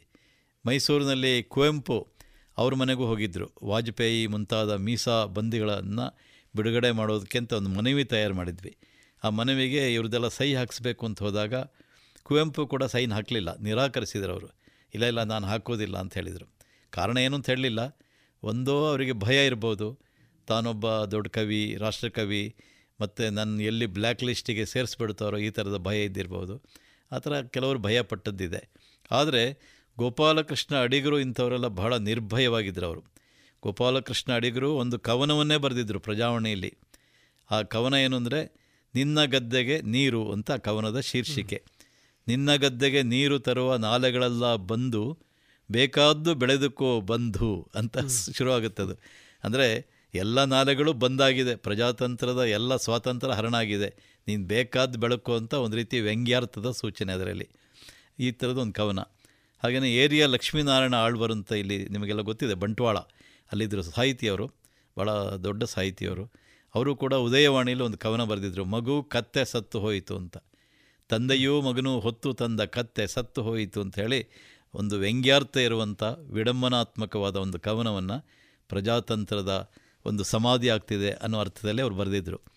ಸೊ ಇದೆಲ್ಲ ಬರ್ತಾಯಿತ್ತು. ಬಂದಾಗ ಅದರ ಬಗ್ಗೆ ವಿಚಾರಣೆ ಕೂಡ ನಡೀತಾ ಇತ್ತು. ಈ ಅಡಿಗರು ಬರೆದಂಥ ಕವನ ನಿನ್ನ ಗದ್ದೆಗೆ ನೀರು ಮತ್ತು ಇನ್ನೊಂದು ಪ್ರಾರ್ಥನೆ ಅಂತ. ಆ ಪ್ರಾರ್ಥನೆಯಲ್ಲಿ ಸರ್ಕಾರವನ್ನು ಟೀಕೆ ಮಾಡಿದರು ಅವರು ಭಾಳ ವ್ಯಂಗ್ಯವಾಗಿ. ಅದಕ್ಕೆ ಆದರೆ ಅದು ಸಾಧಾರಣ ಓದಿದಾಗ ಅರ್ಥ ಆಗ್ತಿರಲಿಲ್ಲ. ಮತ್ತು ನಮ್ಮ ರಾಜಕಾರಣಿಗಳಿಗೆ, ನಮ್ಮನ್ನು ಆಡೋರಿಗೆ ಕವನದ ವಾಚ್ಯಾರ್ಥ, ಸೂಚ್ಯಾರ್ಥ ಯಾವುದೂ ಗೊತ್ತಾಗೋದಿಲ್ಲ. ಇದಕ್ಕೇನು ಅರ್ಥ ಕೇಳ್ಕೊಂಡು ಬನ್ನಿ ಅಂತ ಅವ್ರ ಮನೆಗೆ ಒಂದು ನಾಲ್ಕೈದು ಜನ ಬಂದ್ರಂತೆ ಸರ್ಕಾರಿ ಅಧಿಕಾರಿಗಳು. ಏನು ಅರ್ಥ ಹೇಳಿ ಅಂತ. ಅಯ್ಯೋ, ನಾನೇಕೆ ಅರ್ಥ ಹೇಳಬೇಕು, ನಂದು ಬರೆಯೋದು ಮಾತ್ರ ಕೆಲಸ ಅಂತ ಅಡಿಗರು ಜಾಡಿಸಿದ್ದಾರೆ. ಆಮೇಲೆ ನನಗೆ ಬರೆದಾಗ ಅರ್ಥ ಗೊತ್ತಿತ್ತು, ಈಗ ಗೊತ್ತಿಲ್ಲ, ನೀವು ಯಾರನ್ನು ಬೇಕಾದ್ರೂ ಕೇಳ್ಕೊಳ್ಳಿ ಅಂತಲೂ ಅವ್ರನ್ನ ಕಳಿಸಿದ್ದಾರೆ. ಹೀಗೆ ಅಡಿಗರನ್ನು ಬಂಧಿಸಲಿಲ್ಲ. ಅವಾಗ ಅವ್ರ ಮೇಲೆ ಬಂಧನದ ಒಂದು ಇದಿತ್ತು, ಆದರೆ ಬಂಧನ ಮಾಡಲಿಲ್ಲ. ಇನ್ನೊಂದು ಮುಖ್ಯವಾಗಿ ತುರ್ತು ಪರಿಸ್ಥಿತಿಯಲ್ಲಿ ಭಾಳ ಇದರ ಬಗ್ಗೆ ಒಂದು ಗಟ್ಟಿ ಧ್ವನಿ ಮೊಳಗಿಸಿದ್ದು ಅಂದರೆ ನಮ್ಮ ಪೇಜಾವರದ ವಿಶ್ವೇಶತೀರ್ಥ ಸ್ವಾಮೀಜಿಯವರು. ಅವರು ಈ ಅವರು ನಿಧನರಾಗೋಕ್ಕೆ ಮುಂಚೆ ಹೇಗೆ ಓಡಾಡ್ತಾಯಿದ್ರು ಅವಾಗಲೂ ಹಾಗೆ ಓಡಾಟ ಮಾಡ್ತಾಯಿದ್ರು. ಎಲ್ಲ ಕಡೆ ಪ್ರವಚನ ಮಾಡಬೇಕಾದ್ರೆ ಅವರು ಎಲ್ಲಾದರೂ ಒಂದು ಸಂದರ್ಭದಲ್ಲಿ ಸರ್ವಾಧಿಕಾರದ ವಿರುದ್ಧ ಒಂದು ಮಾತನ್ನು ಹೇಳೇ ಹೇಳ್ತಾಯಿದ್ರು. ಅವರು ಒಂದು ಸರಿ ರಾಜಾಜಿನಗರದಲ್ಲಿ ಬೆಂಗಳೂರಿನಲ್ಲಿ ಅವ್ರದ್ದೊಂದು ಪ್ರವಚನ ಇತ್ತು ರಾಮ ಮಂದಿರದಲ್ಲಿ. ಅಲ್ಲಿ ಅವರು ಬೇರೆ ಬೇರೆ ಪೌರಾಣಿಕವಾದ ಇದೆಲ್ಲ ಉದಾಹರಣೆ ಕೊಟ್ಟು ಕೊನೆಗೆ ಹೇಳಿದರು, ಇವತ್ತಿನ ಸಮಾಜದಲ್ಲಿ ರಾವಣನ ಸಂತತಿ ಜಾಸ್ತಿಯಾಗಿದೆ, ರಾವಣರ ಆರ್ಭಟ ಜಾಸ್ತಿಯಾಗಿದೆ, ಹಾಗೆ ಕುಂಭಕರ್ಣರ ಆರ್ಭಟ ಕೂಡ ಜಾಸ್ತಿಯಾಗಿದೆ, ಹಾಗಾಗಿ ನಾವೆಲ್ಲ ವಿಭೀಷಣರಾಗಬೇಕು ಅಂತ ಒಂದು ಕರೆ ಕೊಟ್ಟರು.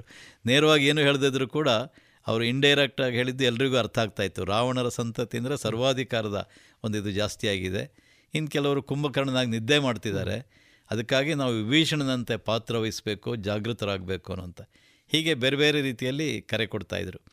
ಅವರು ಇಂದಿರಾ ಗಾಂಧಿಗೆ ಎರಡು ಪತ್ರವನ್ನು ಕೂಡ ಬರೆದಿದ್ದರು. ರಾಷ್ಟ್ರೋತ್ಥಾನ ಪರಿಷತ್ ಪ್ರಕಟ ಮಾಡಿದಂಥ ಭುಗಿಲು ಅನ್ನುವಂಥ ಹೋರಾಟದ ಇದರಲ್ಲಿ ಆ ಪತ್ರ ಇದೆ. ಆ ಪತ್ರದಲ್ಲಿ ಅವರು ಸ್ಪಷ್ಟವಾಗಿ ಬರೆದಿದ್ದರು, ನೀವೀಗ ಮಾಡ್ತಾ ಇರೋದು ಖಂಡಿತ ಸರಿಯಲ್ಲ, ಪ್ರಜಾತಂತ್ರ ವ್ಯವಸ್ಥೆಗೆ ಖಂಡಿತ ಇದು ಪೂರಕವಲ್ಲ, ಜನರ ಸ್ವಾತಂತ್ರ್ಯವನ್ನು ಹರಣ ಮಾಡೋದು ಒಂದೇ, ನೀವು ಬೇರೆ ಪಾಪ ಕಾರ್ಯಗಳನ್ನು ಮಾಡೋದು ಒಂದೇ ಅನ್ನೋ ಅರ್ಥದಲ್ಲಿ ಅವರೊಂದು ಪತ್ರ ಬರೆದಿದ್ದರು. ಇಂದಿರಾ ಗಾಂಧಿಗೆ ಅದರಲ್ಲಿ ಸಲಹೆ ಕೊಟ್ಟಿದ್ದರು, ನೀವು ಇದನ್ನೆಲ್ಲ ಬಿಡಬೇಕು, ಮತ್ತು ಅಧಿಕಾರ ಒಂದೇ ಜೀವನದಲ್ಲಿ ಶಾಶ್ವತ ಅಲ್ಲ ಅಂತೆಲ್ಲ ಹೇಳಿದರು. ಆದರೆ ಬುದ್ಧಿ ಮಾತನ್ನು ಪೇಜಾವರ್ ಶ್ರೀಗಳು ಹೇಳಿದಂಥ ಬುದ್ಧಿ ಮಾತನ್ನು ಕೇಳುವಂಥ ಒಂದು ಸೌಜನ್ಯ ಯಾವುದೂ ಇಂದಿರಾ ಗಾಂಧಿಗೆ ಇರಲಿಲ್ಲ. ಸದ್ಯ ಅವರನ್ನು ಅರೆಸ್ಟ್ ಮಾಡಲಿಲ್ಲ, ಅವರನ್ನು ಅರೆಸ್ಟ್ ಮಾಡ್ತಾರೆ ಅನ್ನುವಂಥ ಆತಂಕ ಇತ್ತು, ಆದರೆ ಅವರನ್ನು ಅರೆಸ್ಟ್ ಮಾಡುವಷ್ಟು ಧೈರ್ಯ ಸರ್ಕಾರಕ್ಕೆ ಬರಲಿಲ್ಲ. ಇಡೀ ಸ್ವಾಮೀಜಿಗಳನ್ನೆಲ್ಲ ಅಲೆ ಅರೆಸ್ಟ್ ಮಾಡಿದರೆ ಧಾರ್ಮಿಕ ಕ್ಷೇತ್ರದವರೆಲ್ಲ ತಿರುಗಿ ಬಿದ್ದಾರೋ ಅನ್ನೋಂಥ ಭಯ ಇರ್ಬೋದು, ಅಥವಾ ಇನ್ನೇನೋ ಕಾರಣ ಇರ್ಬೋದು, ಮಾಡಲಿಲ್ಲ. ಹೀಗೆ ಅನೇಕರು ಸಂಘ ಮಾತ್ರ ಅಲ್ಲದೆ ಕಾರಂತರಂತಹ, ಗೋಪಾಲಕೃಷ್ಣ ಅಡಿಗರಂತಹ, ಅಥವಾ ಪೇಜಾವರ್ ಶ್ರೀಗಳಂತಹ ಅನೇಕ ನಾಡಿನ ಮಹಾನ್ ವ್ಯಕ್ತಿಗಳು ಈ ಒಂದು ಹೋರಾಟದಲ್ಲಿ ತಮ್ಮ ಕೈಯನ್ನು ಜೋಡಿಸಿದ್ರು. ಹೋರಾಟಕ್ಕೆ ಪೂರಕವಾಗಿ ತಮ್ಮ ಸಾಮರ್ಥ್ಯಕ್ಕನುಗುಣವಾಗಿ ಅನೇಕ ಕೆಲಸಗಳನ್ನು ಕೂಡ ಮಾಡಿದರು. ಸೊ ಇದಿಷ್ಟು ತುರ್ತು ಪರಿಸ್ಥಿತಿಯಲ್ಲಿ ನಡೆದಂಥ ನಿಮ್ಮ ಅನುಭವಗಳು, ಸಂಕ್ಷಿಪ್ತ ಅನುಭವಗಳಿದು. ಅದ್ಭುತವಾದಂಥ ತುರ್ತು ಪರಿಸ್ಥಿತಿಯ ಅವಧಿಯನ್ನೇ ನಮ್ಮ ಕಣ್ಣು ಮುಂದೆ ತಂದು ಇಟ್ಟಾಗಾಯ್ತು ಸರ್. ಇದಾದ ನಂತರ ಸುಮಾರು ಒಂದು ಇಪ್ಪತ್ತಾರು ವರ್ಷಗಳ ಕಾಲ ನೀವು ಹೊಸದಿಗಂತ ಪತ್ರಿಕೆಯಲ್ಲಿ ಸಂಪಾದಕರಾಗಿದ್ದುಕೊಂಡು ಅದನ್ನು ಮುನ್ನಡೆಸಿದವರು. ಹೌದು, ಹೊಸದಿಗಂತ ಪತ್ರಿಕೆ ಉಳಿದ ಪತ್ರಿಕೆಗಳಿಂದ ಸ್ವಲ್ಪ ಭಿನ್ನ ಅಂತೇಳಿ ಸಮಾಜ ತಿಳಿದುಕೊಂಡಿದೆ. ಈ ಹೊಸದಿಗಂತ ಪತ್ರಿಕೆ ಯಾಕಾಗಿ ಹುಟ್ಟಿಕೊಂಡಿತು, ಅದರ ಧ್ಯೇಯ, ತತ್ವ, ನಿಷ್ಠೆ, ಪ್ರಸ್ತುತವೂ ಸಹ ಹೊಸದಿಗಂತ ಪತ್ರಿಕೆ ಭಾರೀ ಪ್ರಮಾಣದಲ್ಲಿ ಅದು ಜನ ಮುಟ್ಟದಿದ್ದರೂ ಸಹ ಧ್ಯೇಯ ಉದ್ದೇಶವನ್ನು ಇವತ್ತು ಸಹ ಅದು ಮರಿಲ್ಲ. ಅದೇ ಪ್ರಕಾರ ಅದಕ್ಕೆ ಬೇಕಾದಂಥ ಓದುಗರು ಇವತ್ತು ಇದ್ದಾರೆ. ಇದರ ಹುಟ್ಟಿನ ಬಗ್ಗೆ ನಮಗೆ ಸ್ವಲ್ಪ ಈ ಓದುಗರಿಗೆ ಅದನ್ನು ಹೇಳ್ಬೋದು ಸರ್?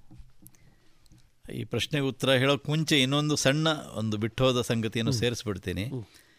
ಏನೊಂದು ಇಪ್ಪತ್ತೆರಡು ತಿಂಗಳ ಕಾಲ ಸರ್ವಾಧಿಕಾರದ ವಿರುದ್ಧ ಹೋರಾಟ ನಡೀತು. ಈ ಸರ್ವಾಧಿಕಾರ ಎಲ್ಲ ತೊಲಗಿದ ನಂತರ, ಕೇಂದ್ರದಲ್ಲಿ ಜನತಾ ಪಕ್ಷದ ಸರ್ಕಾರ ಬಂದ ನಂತರ ನಮ್ಮ ಕೆಲವರಿಗೆ ಅನ್ನಿಸ್ತು, ಇಷ್ಟೆಲ್ಲ ಹೋರಾಟ ನಡೆದಿದೆ, ಇದು ಎಲ್ಲರಿಗೂ ಗೊತ್ತಾಗಬೇಕು ಹೀಗೊಂದು ಹೋರಾಟ ನಡೀತು ಅಂತ. ಯಾಕೆಂದರೆ ಈಗಿರುವ ಹಾಗೆ ಇಂಟರ್ನೆಟ್ ವ್ಯವಸ್ಥೆ ಇರಲಿಲ್ಲ, ಅಥವಾ ಇನ್ಯಾವುದೇ ಸಾಧನಗಳಿರಲಿಲ್ಲ. ಅದಕ್ಕೆ ಅದರದ್ದೊಂದು ಪುಸ್ತಕ ರಚನೆ ಮಾಡಬೇಕು ಅಂತ ತೀರ್ಮಾನ ಆಯಿತು ಸಾವಿರದ ಒಂಬೈನೂರ ಎಪ್ಪತ್ತೇಳು ಜೂನ್ ತಿಂಗಳಿನಲ್ಲಿ. ಸೊ ಅದಕ್ಕೊಂದು ಸಂಪಾದಕೀಯ ಮಂಡಳಿ ಅಂತ ಮಾಡಿದರು.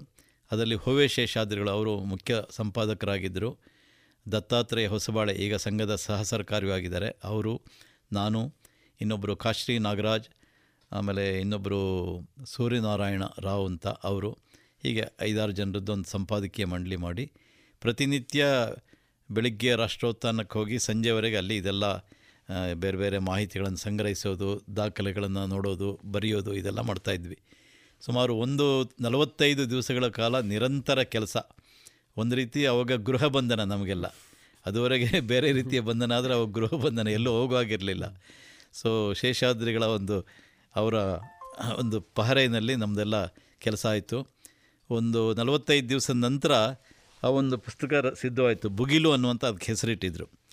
ಅದರಲ್ಲಿ ಇಡೀ ಕರ್ನಾಟಕದ ಬೇರೆ ಬೇರೆ ಜಿಲ್ಲೆಗಳಲ್ಲಿ ನಡೆದಂಥ ಹೋರಾಟ, ಆ ಹೋರಾಟದಲ್ಲಿ ಭಾಗವಹಿಸಿದವರ ಹೆಸರುಗಳು, ಮೀಸಾಬಂದಿಗಳ ಹೆಸರುಗಳು, ಇಡೀ ದೇಶದಲ್ಲಿ ಹೋರಾಟ ಹೇಗಾಯಿತು, ಎಲ್ಲೆಲ್ಲಿ ಹಿಂಸಾಚಾರಕ್ಕೆ ನಮ್ಮವರು ಒಳಗಾದರು, ಈ ಥರ ಎಲ್ಲ ಬಹಳ ಅದ್ಭುತವಾದ್ದು. ಸಾಹಿತ್ಯ ಕ್ಷೇತ್ರದಲ್ಲಿ ಏನಾಯಿತು, ಆಮೇಲೆ ನ್ಯಾಯಾಂಗ ಕ್ಷೇತ್ರದಲ್ಲಿ ಏನೇನು ಮಾಡಿದರು, ಎಷ್ಟು ಜನ ಜಡ್ಜಿಗಳು ಹೇಡಿಗಳಾಗಿದ್ದರು, ಇದೆಲ್ಲ ಕಥಾನಕ ಒಳಗೊಂಡಂಥ ಒಂದು ಪುಸ್ತಕ. ಸಾವಿರದ ಒಂಬೈನೂರ ಎಪ್ಪತ್ತ ಏಳನೇ ಇಸ್ವಿ ಬಹುಶಃ ಆಗಸ್ಟ್ ಸೆಪ್ಟೆಂಬರ್ ತಿಂಗಳಲ್ಲಿ ಅಂತ ಕಾಣುತ್ತೆ, ಬೆಂಗಳೂರಿನ ನೆಹರು ಮೈದಾನದಲ್ಲಿ ಅದರ ಬಿಡುಗಡೆ ಆಯಿತು. ಆ ಬಿಡುಗಡೆ ಕಾರ್ಯಕ್ರಮಕ್ಕೆ ಆಗ ಕೇಂದ್ರದಲ್ಲಿ ವಾರ್ತಾ ಸಚಿವರಾಗಿದ್ದಂಥ ಎಲ್ ಕೆ ಅಡ್ವಾಣಿ ಅವರು ಬಂದಿದ್ದರು.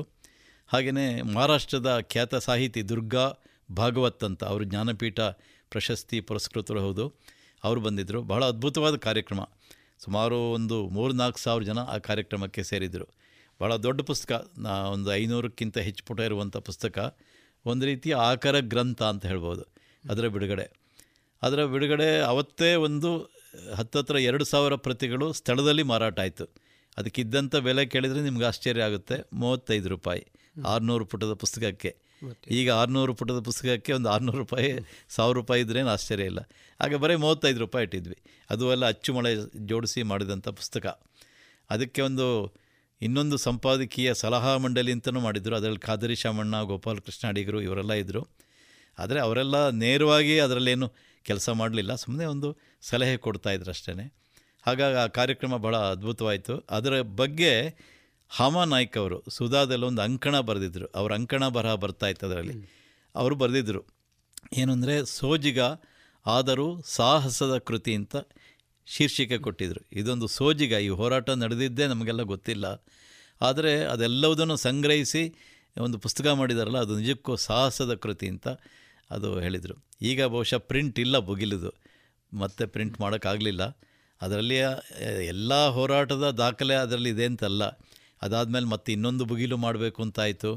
ಆದರೆ ಅಷ್ಟೊತ್ತಿಗೆ ನಮ್ಮ ಕೆಲಸದ ಆಯಾಮಗಳು ಎಲ್ಲ ಬೇರೆ ಬೇರೆ ಆಯಿತು, ಸಂಘ ಪರಿವಾರದ ಚಟುವಟಿಕೆಗಳೆಲ್ಲ ಶುರುವಾಯಿತು. ಹಾಗಾಗಿ ಮತ್ತೆ ಪುಸ್ತಕ ಮಾಡಲಿಕ್ಕಾಗಿಲ್ಲ. ಈಗ ನನ್ನ ಹತ್ರ ಒಂದಿದೆ, ಇನ್ನು ಕೆಲವ್ರ ಹತ್ರ ಇರ್ಬೋದು ಅದು ಬುಗಿಲು ಅಂತ. ಆ ಬುಗಿಲಿನಲ್ಲಿ ಎಲ್ಲ ಈ ಥರದ ಹೋರಾಟದ ಅಷ್ಟು ದಾಖಲೆಗಳು, ನಾನು ಈಗ ಏನೇನು ಹೇಳಿದೆ ಅದೆಲ್ಲವೂ ಕೂಡ ಅದರಲ್ಲಿ ದಾಖಲಾಗಿದೆ. ಯಾರಿಗಾದರೂ ಆಸಕ್ತಿ ಇದ್ದರೆ ಅದನ್ನು ಓದಿದರೆ ತುರ್ತು ಪರಿಸ್ಥಿತಿ ಸಂದರ್ಭದಲ್ಲಿ ಏನೇನು ನಡೀತು ಅನ್ನೋದು ಗೊತ್ತಾಗುತ್ತೆ. ಈಗ ನೀವು ಕೇಳಿದಂಥ ಪ್ರಶ್ನೆ, ಹೊಸದಿಗಂತದ ಹುಟ್ಟು ಹೇಗಾಯಿತು ಅಂತ. ಹೊಸದಿಗಂತದ ಹುಟ್ಟಿಗೆ ಮುಖ್ಯ ಕಾರಣ ಕಹಳೆ ಅಂತ ಹೇಳ್ಬೋದು. ಕಹಳೆ ಮಿಷಿನ್ ಅಲ್ಲೇ ಇತ್ತು. ಆಮೇಲೆ ಪೊಲೀಸ್ನವರಿಂದ ಅದು ನಮಗೆ ಸಿಕ್ತು. ನಮ್ಮದೇ ಆದಂಥ ಪತ್ರಿಕೆ ಅಂತ ಅವಾಗಿರಲಿಲ್ಲ. ಇಲ್ಲಿ ಕರಾವಳಿಯಲ್ಲಿ ಉದಯವಾಣಿ ಇತ್ತು. ಉದಯವಾಣಿಗೆ ಮುಂಚೆ ನವಭಾರತ್ ಅಂತ ಇತ್ತು, ಸಂಜೀವ ಕೊಡುವರದ್ದು. ಅದು ಆಮೇಲೆ ನಿಂತೋಯ್ತು ಉದಯವಾಣಿ ಶುರು ಆದಮೇಲೆ. ಇನ್ನೊಂದು ಮುಂಗಾರು ಪತ್ರಿಕೆ ಇತ್ತು, ಒಡ್ಡರ್ಸೆ ರಘುರಾಮ್ ಶೆಟ್ಟರದ್ದು. ಹಾಗಾಗಿ ಅದರಲ್ಲಿ ನಮ್ಮ ವಿಚಾರಗಳು ಅಂತ ಬರಲಿಲ್ಲ. ಆದಷ್ಟು ನೆಗೆಟಿವ್ ವಿಚಾರಗಳು ಇರ್ತಿತ್ತು. ಹಿಂದೂ ಧರ್ಮ ಸಂಸ್ಕೃತಿ ಬಗ್ಗೆ ಆಗಲಿ ಅಥವಾ ರಾಷ್ಟ್ರ ಪ್ರೇರಿತ ವಿಚಾರಗಳ ಬಗ್ಗೆ ಆಗಲಿ ಬರ್ತಾ ಇರಲಿಲ್ಲ. ಅದಕ್ಕೆ ನಾವೇ ಯಾಕೆ ಒಂದು ಪತ್ರಿಕೆ ಶುರು ಮಾಡಬಾರ್ದು ಅಂತ ನಮ್ಮವರೆಲ್ಲ ಒಂದು ಚಿಂತನೆ ಮಾಡಿದರು. ಹಾಗಾಗಿ ಸಣ್ಣ ಪ್ರಮಾಣದಲ್ಲಿ ಒಂದು ಪತ್ರಿಕೆಯನ್ನು ಸ್ಟಾರ್ಟ್ ಮಾಡಿದರು. ಎಮರ್ಜೆನ್ಸಿ ಮುಗಿದ ನಂತರ ಹೊಸದಿಗಂತ ಅಂತ ಅದಕ್ಕೆ ಹೆಸರಿಟ್ಟರು. ಮೊದಲು ಬರೀ ಒಂದು ಎರಡು ಪೇಜ್ ಮಾತ್ರ ಬರ್ತಿತ್ತು ಟ್ಯಾಬ್ಲಾಯ್ಡ್ ಸೈಜ್ನಲ್ಲಿ. ಆನಂತರ ಅದನ್ನು ನಾಲ್ಕು ಪುಟಕ್ಕೆ ಅಳವಡಿಸಿದರು. ಪ್ರಾರಂಭದಲ್ಲಿ ನಾರಾಯಣ್ ಶೆಟ್ಟರು ಅಂತ, ಅವ್ರ ನಂತರ ಕಾರ್ಪೊರೇಟರ್ ಆಗಿದ್ದರು, ಅವರು ಅದಕ್ಕೆ ಸಂಪಾದಕರಾಗಿದ್ದರು. ಆಮೇಲೆ ಉದಯವಾಣಿಲಿದ್ದಂಥ ಸ್ಪೋರ್ಟ್ಸ್ ಎಡಿಟರ್ ವಸಂತ ನಾಯ್ಕ್ ಪಲಿಮಾರ್ಕರ್ ಅವರು ಅದರ ಸಂಪಾದಕತ್ವ ವಹಿಸ್ಕೊಂಡ್ರು. ಕುದ್ರೋಳಿಯಲ್ಲಿ ಒಂದು ಸಣ್ಣ ಕೊಠಡಿ, ಒಂದು ಚಿಕ್ಕ ತುಂಬ ಚಿಕ್ಕದಾಗಿತ್ತು, ಮೂರು ಕುರ್ಚಿಗಳಿರ್ತಿತ್ತು, ಇನ್ನೊಬ್ಬರು ಹೋದರೆ ನಿಂತ್ಕೋಬೇಕಾಗಿತ್ತು, ಅಷ್ಟು ಸಣ್ಣ ಆಫೀಸ್ನಲ್ಲಿ ಅದು ಕಾರ್ಯನಿರ್ವಹಿಸ್ತಾ ಇತ್ತು. ಆಗ ಟೆಲಿಪ್ರಿಂಟ್ರ್ ಇರಲಿಲ್ಲ ನಮ್ಮ ಹತ್ರ, ಮೊಬೈಲಂತೂ ಇಲ್ಲವೇ ಇಲ್ಲ, ಆವಾಗ ಬಂದೇ ಇರಲಿಲ್ಲ, ಇನ್ಯಾವುದೇ ಇಂಟರ್ನೆಟ್ ಇಲ್ಲ. ಬೇರೆ ಬೇರೆ ಮೂಲಕಗಳ ಸುದ್ದಿ ಸಂಗ್ರಹಿಸಿ ಪತ್ರಿಕೆಯನ್ನು ತರಬೇಕಾಗಿತ್ತು. ಯಾವುದಾದ್ರೊಂದು ಕ್ರಿಕೆಟ್ ಮ್ಯಾಚ್ ನಡೆದರೆ ಅದರಲ್ಲಿ, ಈಗಾದರೆ ಕ್ರಿಕೆಟ್ ಈಗ ಲೈವ್ ನಾವು ನೋಡ್ಬೋದು, ಇಂಗ್ಲೆಂಡ್ ಭಾರತ ಎಷ್ಟು ರನ್ ಮಾಡಿದ್ದಾರೆ ಮತ್ತು ಅವನು ಹೇಗೆ ಎಲ್ ಬಿ ಆದನೋ ಇಲ್ಲೋ ಅನ್ನೋದನ್ನು ತೋರಿಸುವಂಥ ಅತ್ಯಂತ ಆಧುನಿಕ ತಂತ್ರಜ್ಞಾನ ಇದೆ. ಅವಾಗ ಏನೂ ಇರಲಿಲ್ಲ. ಆವಾಗ ಕಪಿಲ್ ದೇವ್ ಏನಾದರೂ ಐದು ವಿಕೆಟ್ ತೊಗೊಂಡ್ರೆ ಕಪಿಲ್ ದೇವ್ ಬೌಲ್ ಮಾಡುವಂಥ ಒಂದು ಕೈ ಚಿತ್ರ ಹಾಕ್ತಾಯಿದ್ವಿ ಪತ್ರಿಕೆಯಲ್ಲಿ, ಅಷ್ಟೇ ನಮಗೆ ಲೈವ್ ಇರ್ತಾ ಇರಲಿಲ್ಲ. ಅಥವಾ ಸುನಿಲ್ ಗಾವಸ್ಕರ್ ಸೆಂಚುರಿ ಹೊಡೆದ್ರೆ ಒಂದು ಬ್ಯಾಟ್ ಚಿತ್ರ, ಸುನಿಲ್ ಗಾವಸ್ಕರ್ ಸೆಂಚುರಿ ಅಂತ. ಈ ರೀತಿ ಆವಾಗ ಭಾಳ ಕ್ಲಿಷ್ಟ ಇತ್ತು. ಆಗ ಒಬ್ಬ ಎಡಿಟರ್ ಅಂದರೆ ಆತ ಪ್ರೂಫ್ ನೋಡಬೇಕಾಗಿತ್ತು. ಪ್ರೂಫ್ ನೋಡಬೇಕಾದ್ರೆ ಅದೆಲ್ಲ ಮಸಿ ಆಗೋದು, ಕೈ ಮೈಯೆಲ್ಲ ಮಸಿ ಆಗ್ತಿತ್ತು, ಶರ್ಟೆಲ್ಲ ಕೊಳೆ ಆಗ್ತಾಯಿತ್ತು, ಹೀಗೆಲ್ಲ ಸ್ಥಿತಿಗಳು. ಈಗ ಪತ್ರಿಕಾ ಕಚೇರಿಗೆ ಹೋದರೆ ಗರಿ ಗರಿಯಾದ ಇಸ್ತ್ರಿ ಬಟ್ಟೆ ಹಾಕ್ಕೊಂಡು ಹೋದರೆ ಸಂಜೆವರೆಗೂ ಹಾಗೇ ಇರುತ್ತೆ, ಕೈ ಮೈ ಮಸಿ ಆಗೋದಿಲ್ಲ. ಬರೀ ಕಂಪ್ಯೂಟ್ರು ಅದರ ಮೇಲೆ ಕೀಬೋರ್ಡ್ ಮೇಲೆ ಕೈ ಆಡಿಸಿದ್ರೆ ಆಯಿತು, ಆ ಸ್ಥಿತಿ ಆಗ. ಆದರೆ ಅಂಥ ಸ್ಥಿತಿಯಲ್ಲೂ ಕೂಡ ಪತ್ರಿಕೆಗಳ ಬಗ್ಗೆ ಬಹಳ ಜನರಿಗೆ ವಿಶ್ವಾಸ ಇತ್ತು, ನಂಬಿಕೆ ಇತ್ತು. ಆ ಪತ್ರಿಕೆ ತರ್ತಾಯಿದ್ರು. ಹೀಗೆ ಹೊಸದಿಗಂತ ಸಣ್ಣ ಪ್ರಮಾಣದಲ್ಲಿ ಶುರುವಾಯಿತು. ಮೊದಲು ಕುದುರೋಳಿಲಿದ್ದಂಥದ್ದು, ಆಮೇಲೆ ಅದನ್ನು ಎಯ್ಯಾಡಿ ಇಂಡಸ್ಟ್ರಿಯಲ್ ಎಸ್ಟೇಟ್ ಅಲ್ಲೊಂದು ಆಫೀಸನ್ನು ಖರೀದಿ ಮಾಡಿ ಅಲ್ಲಿಗೆ ಶಿಫ್ಟ್ ಮಾಡಿದರು. ದಿಗಂತ ಮುದ್ರಣ ಅಂತ ಒಂದು ಹೊಸ ಮೆಷಿನರಿ ಇದನ್ನೆಲ್ಲ ತೊಗೊಂಡ್ರು. ಆನಂತರ ನಿಧಾನವಾಗಿ ದೊಡ್ಡ ಪ್ರಮಾಣದಲ್ಲಿ ಎಂಟು ಪುಟದಲ್ಲಿ ಪ್ರಕಟ ಶುರುವಾಯಿತು, ಬ್ಲ್ಯಾಕ್ ಆ್ಯಂಡ್ ವೈಟ್ನಲ್ಲಿ ಪ್ರಾರಂಭದಲ್ಲಿ. ಅದಾದಮೇಲೆ ಬೇರೆ ಪತ್ರಿಕೆಗಳೆಲ್ಲ ಕಲರ್ ಶುರು ಮಾಡಿದಾಗ ಹೊಸದಿಗಂತ ಕೂಡ ಹೋಗಲೇಬೇಕಾಯ್ತು. ಯಾಕೆಂದರೆ ನಾವು ಸ್ಪರ್ಧೆಯನ್ನು ಎದುರಿಸಲೇಬೇಕಲ್ಲ, ನಾವು ಹಿಂದೆ ಉಳಿದ್ರೆ ಆಗೋದಿಲ್ಲ. ಹಾಗಾಗಿ ಹೊಸ ಯಂತ್ರಗಳನ್ನೆಲ್ಲ ಖರೀದಿ ಮಾಡಲಾಯಿತು, ನಾಲ್ಕು ಕಲರ್ದು. ಆನಂತರ ಇದೆಲ್ಲ ಶುರುವಾಯಿತು, ಕಲರ್ ಪ್ರಿಂಟಿಂಗೆಲ್ಲ. ಹೀಗೆ ನಿಧಾನವಾಗಿ ಒಂದೊಂದೇ ಹೆಜ್ಜೆ ಇಡ್ತಾ ಪ್ರಾರಂಭ ಆಯಿತು. ಆದರೆ ನೀವು ಕೇಳಿದಾಗೆ ತುಂಬ ಸರ್ಕ್ಯುಲೇಷನ್ ಇರಲಿಲ್ಲ. ಈಗಲೂ ಸರ್ಕ್ಯುಲೇಷನ್ ಭಾಳ ಇದೆ ಅಂತಲ್ಲ, ಆದರೆ ಹೊಸದಿಗಂತ ಪತ್ರಿಕೆಯ ವಿಶ್ವಾಸಾರ್ಹತೆ ಬಗ್ಗೆ, ಅದರ ಒಂದು ನಂಬಿಕೆ, ಇದ್ರ ಬಗ್ಗೆ ಎಲ್ಲರಿಗೂ ಕೂಡ ಬಹಳ ಒಂದು ಗೌರವ ಇದೆ. ಆ ಪತ್ರಿಕೆಯಲ್ಲಿ ಬಂದಿದ್ದು ನಿಜ ಅಂತ ನಂಬ್ತಾರೆ. ಮತ್ತು ಅದರದ್ದೇ ಆದಂಥ ಓದುಗ ಬಳಗ ಕೂಡ ಇದೆ. ಹೊಸದಿಗಂತ ಪತ್ರಿಕೆ ಚಿಕ್ಕದಾಗಿದ್ದರೂ ಕೂಡ ಗುಂಪಿನಲ್ಲಿ ಗೋವಿಂದ ಆಗಿದೆ. ಅದು ಮಾಡಿದಂಥ ಒಂದೆರಡು ಸಣ್ಣ ಮಹತ್ ಕಾರ್ಯಗಳನ್ನು ಹೇಳೋದಕ್ಕೆ ನಾನು ಇಷ್ಟಪಡ್ತೀನಿ. ಒಂದು, ಈ ಶ್ರೀರಾಮ ಜನ್ಮಭೂಮಿ ಆಂದೋಲನದ ಸಂದರ್ಭ, ಸಾವಿರದ ಒಂಬೈನೂರ ತೊಂಬತ್ತೆರಡು ಡಿಸೆಂಬರ್ ನಾಲ್ಕು ಐದು ಆರು, ಏನು ಅಯೋಧ್ಯೆಯಲ್ಲಿದ್ದಂಥ ಮೂರು ಗುಂಬಜ್ಗಳನ್ನು ನಮ್ಮ ಕಾರ್ ಸೇವಕರು ಅದನ್ನು ಮೆಟ್ಟಿ ತುಳಿದು ಪುಡಿ ಮಾಡಿದರು. ಆ ಸಂದರ್ಭದಲ್ಲಿ ಒಂದು ವಿಶೇಷಾಂಕ ಮಾಡಬೇಕು ಅಂತ ನಿರ್ಧಾರ ಆಯಿತು. ಆಗ ನಮ್ಮ ಇಲ್ಲಿ ವಿಭಾಗ ಪ್ರಚಾರಕರಾಗಿದ್ದಂಥ ದಾಮ ರವೀಂದ್ರ ಅವರು ಒಂದು ವಿಶೇಷಾಂಕ ತರಬೇಕು ಅಂತ ಸೂಚನೆ ಕೊಟ್ಟರು. ಸರಿ, ನಾವೆಲ್ಲ ಬೆಳಗ್ಗೆ ಎಂಟು ಗಂಟೆಯಿಂದ ರಾತ್ರಿ ಹನ್ನೆರಡರ ತನಕ ನಿರಂತರವಾಗಿ ಆ ಮೂರ್ನಾಲ್ಕು ದಿವಸ ಕೆಲಸ ಮಾಡ್ತಾಯಿದ್ವಿ. ಹೊಸದಿಗಂತದಿಂದ ಒಬ್ಬರು ಕರೆಸ್ಪಾಂಡೆಂಟನ್ನು ಅಯೋಧ್ಯೆಗೆ ಕಳಿಸಿದ್ವಿ, ಶರತ್ ಕುಮಾರ್ ಅಂತ. ಅವರು ಪ್ರತ್ಯಕ್ಷ ವರದಿನ ಅಲ್ಲಿ ಕಳಿಸ್ಬೇಕು ಅಂತ. ಸೊ ಅವರು ಅಯೋಧ್ಯೆಗೆ ಹೋದರು, ಹೇಗೋ ಯಾವುದೋ ಬಸ್ನಲ್ಲಿ ಹೆಂಗೋ ಮಾಡ್ಕೊಂಡು ಅಲ್ಲಿಗೆ ಹೋದರು. ಹೋಗಿ ಡಿಸೆಂಬರ್ ಐದನೇ ತಾರೀಕು ಅಲ್ಲಿ ಕಾರ್ಯಸೇವಕರೆಲ್ಲ ಸೇರಿದ್ದರು. ಆಗಲೇ ಗಲಾಟೆ ಎಲ್ಲ ಶುರುವಾಗಿತ್ತು. ಆರನೇ ತಾರೀಕು ಗುಂಬಜೆಲ್ಲ ಉರುಳ್ತಾಯಿತ್ತು. ಇವರು ಕ್ಯಾಮರಾ ಎಲ್ಲ ಹಿಡ್ಕೊಂಡು ಹೋಗಿದ್ರು. ಇವ್ರ ಕ್ಯಾಮರಾನ ಯಾರೋ ಪೊಲೀಸ್ನವ್ರು ಕಿತ್ಕೊಂಡ್ರು. ಇವ್ರ ಬೆನ್ನಿನ ಮೇಲೆ ಲಾಠಿ ಚಾರ್ಜ್ ಆಯಿತು. ಆದರೂ ಕೂಡ ಅಲ್ಲಿಂದ ಅವರು ಹೇಗೋ ತಪ್ಪಿಸ್ಕೊಂಡು ಅಲ್ಲಿಂದ ಫೈಜಾಬಾದಿಗೆ ಬಂದರು. ಫೈಜಾಬಾದ್ ಅಂದರೆ ಆರು ಕಿಲೋಮೀಟ್ರ್ ಇದೆ. ಅಲ್ಲಿಗೆ ಓಡ್ಕೊಂಡು ಬಂದು ಅಲ್ಲಿಂದ ವರದಿಯನ್ನು ಕಳಿಸಿದರು. ವರದಿ ಕಳ್ಸೋಕ್ಕಿದ್ದಂಥ ಸಾಧನ ಅಂದರೆ ಫ್ಯಾಕ್ಸು, ಬೇರೆ ಏನೂ ಸಾಧನ ಇರಲಿಲ್ಲ. ಫ್ಯಾಕ್ಸ್ನಲ್ಲಿ ಕಳಿಸಿದರು.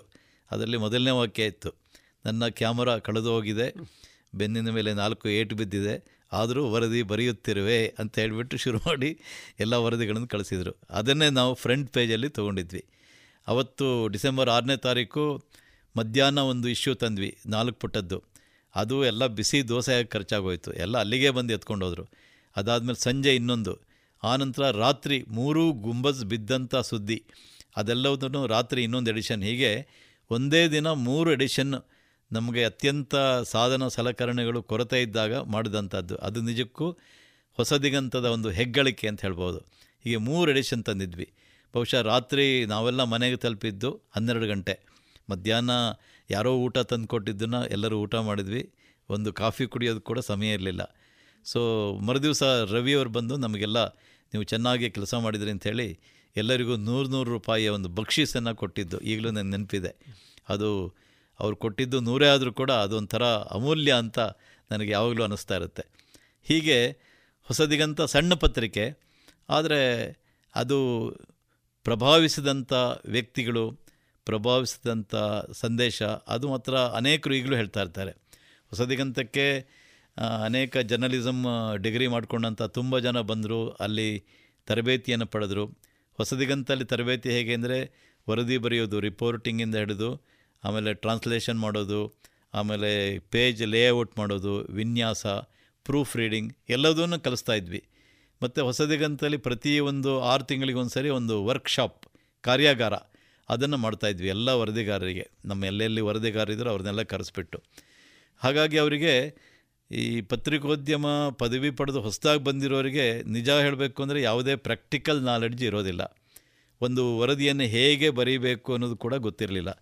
ಅನೇಕ ಸಲ ಇಂಟರ್ವ್ಯೂಗೆ ಬಂದಾಗ ಅವರಿಗೆ ಕೇಳಿದಂಥ ಪ್ರಶ್ನೆಗೆ ಅವ್ರು ಹೇಳಿದ ಉತ್ತರ ಕೇಳಿ ಒಂಥರ ಆಶ್ಚರ್ಯ, ಸ್ವಾರಸ್ಯವಾಗಿದೆ.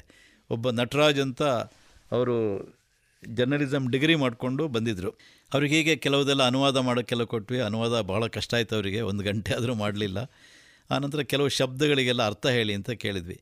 ಏರ್ಪೋರ್ಟ್ ಅಂತ ಒಂದು ಶಬ್ದ ಹೇಳಿಬಿಟ್ಟು ಇದರ ಅರ್ಥ ಏನು ಅಂತ ಅವ್ರು ಭಾಳ ಯೋಚನೆ ಮಾಡಿ ತಲೆ ಕೆಡಿಸ್ಕೊಂಡು ಅಳದು ಸುರಿದು ಆಮೇಲೆ ಕೊನೆಗೆ ಹೇಳಿದರು ಏರ್ಪೋರ್ಟ್ ಅಂದರೆ ವಿಮಾನ ಬಂದರು ಅಂತ.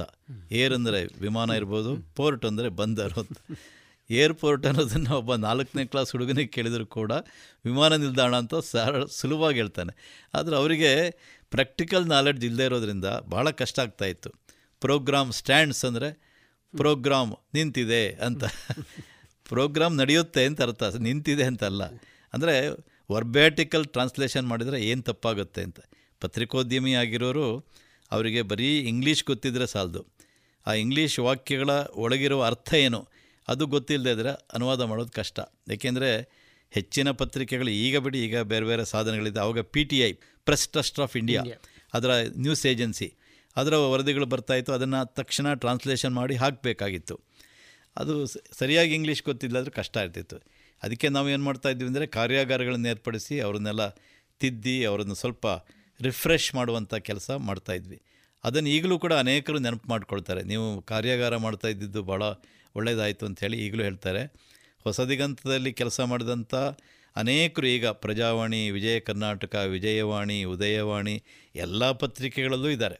ಅವರೆಲ್ಲ ಆಗಾಗ ಸಿಗ್ತಾನೂ ಇರ್ತಾರೆ. ಸಿಕ್ಕಿದಾಗ ಹೇಳ್ತಾರೆ, ಸರ್ ನಿಮ್ಮಿಂದ ನಾವು ಪತ್ರಿಕೋದ್ಯಮ ಕಲ್ತ್ವಿ ಅಂತ. ಅವರೆಲ್ಲ ಎಮ್ ಸಿ ಎ ಮಾಡಿದವರು, ಜರ್ನಲಿಸಮ್ನಲ್ಲಿ ಪೋಸ್ಟ್ ಗ್ರ್ಯಾಜುಯೇಷನ್ ಮಾಡಿದವರು. ಅಲ್ಲೇನೆಂದರೆ ಬರೀ ಥಿಯರಿ ಇರುತ್ತೆ ಹೊರತು ಪ್ರಾಕ್ಟಿಕಲ್ ಇರೋದಿಲ್ಲ. ಆದರೆ ಹೊಸದಿಗಂತಲ್ಲಿ ನಾವು ಪ್ರಾಕ್ಟಿಕಲ್ಲಾಗಿ ಒಂದು ಪತ್ರಿಕೆ ಹೇಗೆ ತರಬೇಕು, ಆ ಸುದ್ದಿ ಹೇಗಿರಬೇಕು, ಸುದ್ದಿಯನ್ನು ಯಾವ ರೀತಿ ಬರಿಬೇಕು, ಚಿಕ್ಕದಾಗಿ, ಚೊಕ್ಕದಾಗಿ, ಸರಳವಾಗಿ, ಸಂಕ್ಷಿಪ್ತವಾಗಿ ಅದನ್ನು ಬರೆದ್ರೆ ಜನಕ್ಕೆ ಹೇಗೆ ಖುಷಿಯಾಗುತ್ತೆ ಅನ್ನೋದನ್ನೆಲ್ಲ ಹೇಳ್ತಾಯಿದ್ವಿ. ಹೀಗೆ ಹೊಸದಿಗಂತ ಒಂದು ದೊಡ್ಡ ಪತ್ರಿಕೆ ಅಲ್ಲದೇ ಇದ್ದರೂ ಕೂಡ ಅದು ಅನೇಕ ಪತ್ರಕರ್ತರ ಸೃಷ್ಟಿಗೆ ಕಾರಣವಾಗಿದೆ ಅಂತ ಧೈರ್ಯವಾಗಿ ಎಲ್ಲಿ ಬೇಕಾದರೂ ಹೇಳಬಲ್ಲೆ. ಯಾಕೆಂದರೆ ಈಗಲೂ ಕೂಡ ನನಗೆ ಅನೇಕರು ಸಿಕ್ಕಿದಾಗ ಅವರು ಭಾಳ ಒಂದು ಗೌರವದಿಂದ ಬಂದುಬಿಟ್ಟು ನಮಸ್ಕಾರ ಸಾರು ಅಂತ ಹೇಳ್ತಾರೆ, ನಾವು ನಿಮ್ಮಿಂದ ಪತ್ರಿಕೋದ್ಯಮ ಕಲ್ತಿದ್ದು ಅಂತ ಹೇಳ್ತಾರೆ. ಆಗ ಆ ಒಂದು ಧನ್ಯತೆ ಇದೆಯಲ್ಲ, ಅದನ್ನು ಎಕ್ಸ್ಪ್ರೆಸ್ ಮಾಡೋಕ್ಕಾಗಲ್ಲ, ಖುಷಿಯಾಗುತ್ತೆ. ಆ ಸದ್ಯ ಇಷ್ಟಾದರೂ ನಮ್ಮ ಕಡೆಯಿಂದ ಆಗಿದೆಯಲ್ಲ ಅಂತ. ಅದು ನನ್ನಿಂದ ಅಂತಲ್ಲ, ಒಟ್ಟು ಹೊಸದಿಗಂತದಿಂದ. ಹೊಸದಿಗಂತಕ್ಕೆ ಆಗಾಗ ಬೇರೆ ಬೇರೆಯವ್ರನ್ನೆಲ್ಲ ನಾವು ಕರೆಸ್ತಾ ಇದ್ವಿ, ಅವರು ಉಪನ್ಯಾಸಗಳನ್ನು ಏರ್ಪಡಿಸ್ತಾ ಇದ್ವಿ, ಕಾರ್ಯಾಗಾರಗಳನ್ನು ಮಾಡ್ತಾಯಿದ್ವಿ. ಹೊಸದಿಗಂತ ಬರೀ ಒಂದು ಪತ್ರಿಕೆ ಲಾಭಕ್ಕೋಸ್ಕರ ಇರಬೇಕು ಅಂತ ನಾವು ಮಾಡಿದ್ದಲ್ಲ, ಆದರೆ ಅದರ ಮೂಲಕ ಸಮಾಜದಲ್ಲಿ ಒಂದು ಜಾಗೃತಿ ಮಾಡಬೇಕು ಅಂತ. ಯಾವ ವಿಷಯಗಳು ಬೇರೆ ಪತ್ರಿಕೆಯಲ್ಲಿ ಬರ್ತಾ ಇರಲಿಲ್ವೋ ಅದೆಲ್ಲವೂ ಹೊಸದಿಗಂತಲ್ಲಿ ಬರ್ತಾಯಿತ್ತು. ಪ್ರಖರ ರಾಷ್ಟ್ರೀಯ ಒಂದು ವಿಚಾರದ ಪತ್ರಿಕೆ ಪತ್ರಿಕೆಯಾಗಿ ಅದು ಇರ್ತಾಯಿತ್ತು. ಈಗ ಏನಾಗಿದೆ ಅಂದರೆ, ಈಗ ಹೊಸದಿಗಿಂತಕ್ಕಿಂತ ಪ್ರಖರವಾಗಿ ಬೇರೆ ಪತ್ರಿಕೆಗಳೇ ರಾಷ್ಟ್ರವಾದಿ ವಿಚಾರಗಳನ್ನು ಪ್ರಕಟಿಸ್ತಾ ಇದ್ದಾರೆ. ಅದಕ್ಕೆ ಬಹುಶಃ ಹೊಸದಿಗಂತವೇ ಪ್ರೇರಣೆ ಅಂತ ನಾನು ಅಂದ್ಕೊಂಡಿದ್ದೀನಿ. ಯಾಕೆಂದರೆ ಮೊದಲು ಆ ಧೈರ್ಯ ಯಾರಿಗೂ ಇರಲಿಲ್ಲ. ಪ್ರಜಾವಾಣಿ ಅಂತ ಒಂದು ಎಡಪಂಥೀಯ ಚಿಂತನೆ ಇರುವಂಥ ಪತ್ರಿಕೆಯಲ್ಲಿ ಎಲ್ಲಾದರೂ ಒಂದು ಜಾತ್ರೆ ನಡೆದರೆ ರಥೋತ್ಸವದ ಫೋಟೋ ಬರ್ತಾ ಇರಲಿಲ್ಲ. ವೆಂಕಟರಮಣ ಸ್ವಾಮಿ ದೇವಸ್ಥಾನ ರಥೋತ್ಸವ ಆದರೆ ಹಾಕ್ತಾ ಇರಲಿಲ್ಲ ಅವರು. ಆದರೆ ಹೊಸದಿಗಂತಲ್ಲಿ ಇದೆಲ್ಲ ಬರೋಕ್ಕೆ ಶುರು ಮಾಡಿದ ಮೇಲೆ ಅವರು ಕೂಡ ತಮ್ಮ ಚಿಂತನೆಯನ್ನು ಬದಲಾಯಿಸ್ಕೊಂಡ್ರು. ಅವರು ಧಾರ್ಮಿಕ ಕಾರ್ಯಕ್ರಮಗಳದ್ದೆಲ್ಲ ಹಾಕೋಕ್ಕೆ ಶುರು ಮಾಡಿದರು. ಮೊದಲೆಲ್ಲ ಧಾರ್ಮಿಕ ಕಾರ್ಯಕ್ರಮಗಳು ಅಂದರೆ ಒಂದು ರೀತಿ ಅಸ್ಪೃಶ್ಯತೆ, ಏ ಅದೆಲ್ಲ ಹಾಕಬಾರ್ದು, ಸರಿಯಲ್ಲ, ಅದೆಲ್ಲ ಮೂಢನಂಬಿಕೆ, ಕಂದಾಚಾರ, ಈಗೇನೇನೋ ಮನಸ್ಸೊಳಗೆ. ಆದರೆ ಈಗ ಇಡೀ ಪತ್ರಿಕೋದ್ಯಮದಲ್ಲಿ ಒಂದು ಬದಲಾವಣೆ ಅಂತ ಕಾಣ್ತಾ ಇರ್ಬೋದು. ಈ ರೀತಿ ರಾಷ್ಟ್ರೀಯತೆಯ, ರಾಷ್ಟ್ರವಾದಿ ವಿಚಾರಗಳದ್ದು ಪ್ರಕಟ ಮಾಡುವಂಥ ಬೇಕಾದಷ್ಟು ಪತ್ರಿಕೆಗಳಿದೆ. ಅದು ಒಂದು ಕ್ಲಿಷ್ಟ ಕಾಲದಲ್ಲಿ ಹೊಸದಿಗಂತ ಅಂತ ಒಂದು ಇದನ್ನು ಮಾಡಿದೆ ಅಂತ ಹೇಳ್ಬೋದು. ಹೊಸದಿಗಂಥದ್ದು ಇನ್ನೊಂದು ಹೇಳಬೇಕು ಅಂದರೆ, ಇನ್ನೊಂದು ರಾಜೀವ್ ಗಾಂಧಿ ಕೊಲೆಯಾದಂಥ ಒಂದು ಸಂದರ್ಭ, ತಮಿಳುನಾಡಿನ ಪೆರಂಬದೂರಿನಲ್ಲಿ ಅವ್ರದ್ದು ಕೊಲೆಯಾಯಿತು. ಆಗ ಚುನಾವಣೆ ನಡೀತಾ ಇತ್ತು. ಚುನಾವಣೆ ಸಂದರ್ಭದಲ್ಲಿ ಅವರು ಅಲ್ಲಿಗೆ ಹೋಗಿದ್ದರು. ಅವ್ರ ಮೇಲೆ ಕಣ್ಣಿಟ್ಟಿದ್ದರು ಎಲ್ಲ ಈ ಎಲ್ ಟಿ ಟಿನವರು.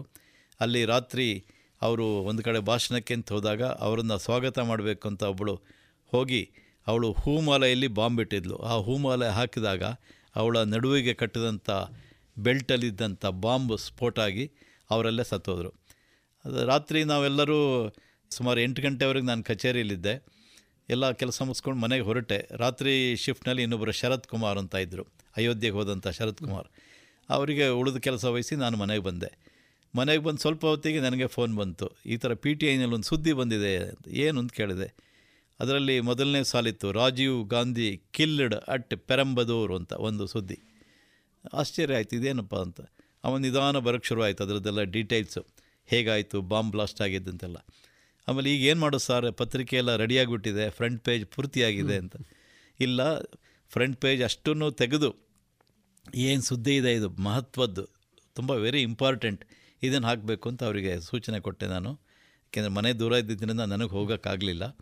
ಸರಿ, ಅವರು ಅದಷ್ಟನ್ನು ತೆಗೆದು ಒಬ್ಬರೇ ಕೂತ್ಕೊಂಡು ಎಲ್ಲ ಬರೆದು, ಏಕೆಂದರೆ ಇಂಗ್ಲೀಷ್ನಲ್ಲಿರುತ್ತೆ ಸುದ್ದಿ, ಕನ್ನಡದಲ್ಲಿ ಬರೀಬೇಕು, ಆಮೇಲೆ ಅದನ್ನು ಟೈಪ್ ಮಾಡಬೇಕು, ಎಲ್ಲ ಮಾಡಿ ಅಂತೂ ಪತ್ರಿಕೆನ ಇದಕ್ಕೆ ಪ್ರಿಂಟಿಗೆ ಕಳಿಸಿದರು. ಮರುದಿವಸ ಬೇರೆ ಎಲ್ಲ ಪತ್ರಿಕೆಗಳಿಗಿಂತ ಉದಯವಾಣಿಲಿ ಬರೀ ಒಂದು ಕಾಲು ಪುಟದಷ್ಟು ಮಾತ್ರ ಹಾಕಿದರು ಬೇರೆ ಸುದ್ದಿ ತೆಗೆದು.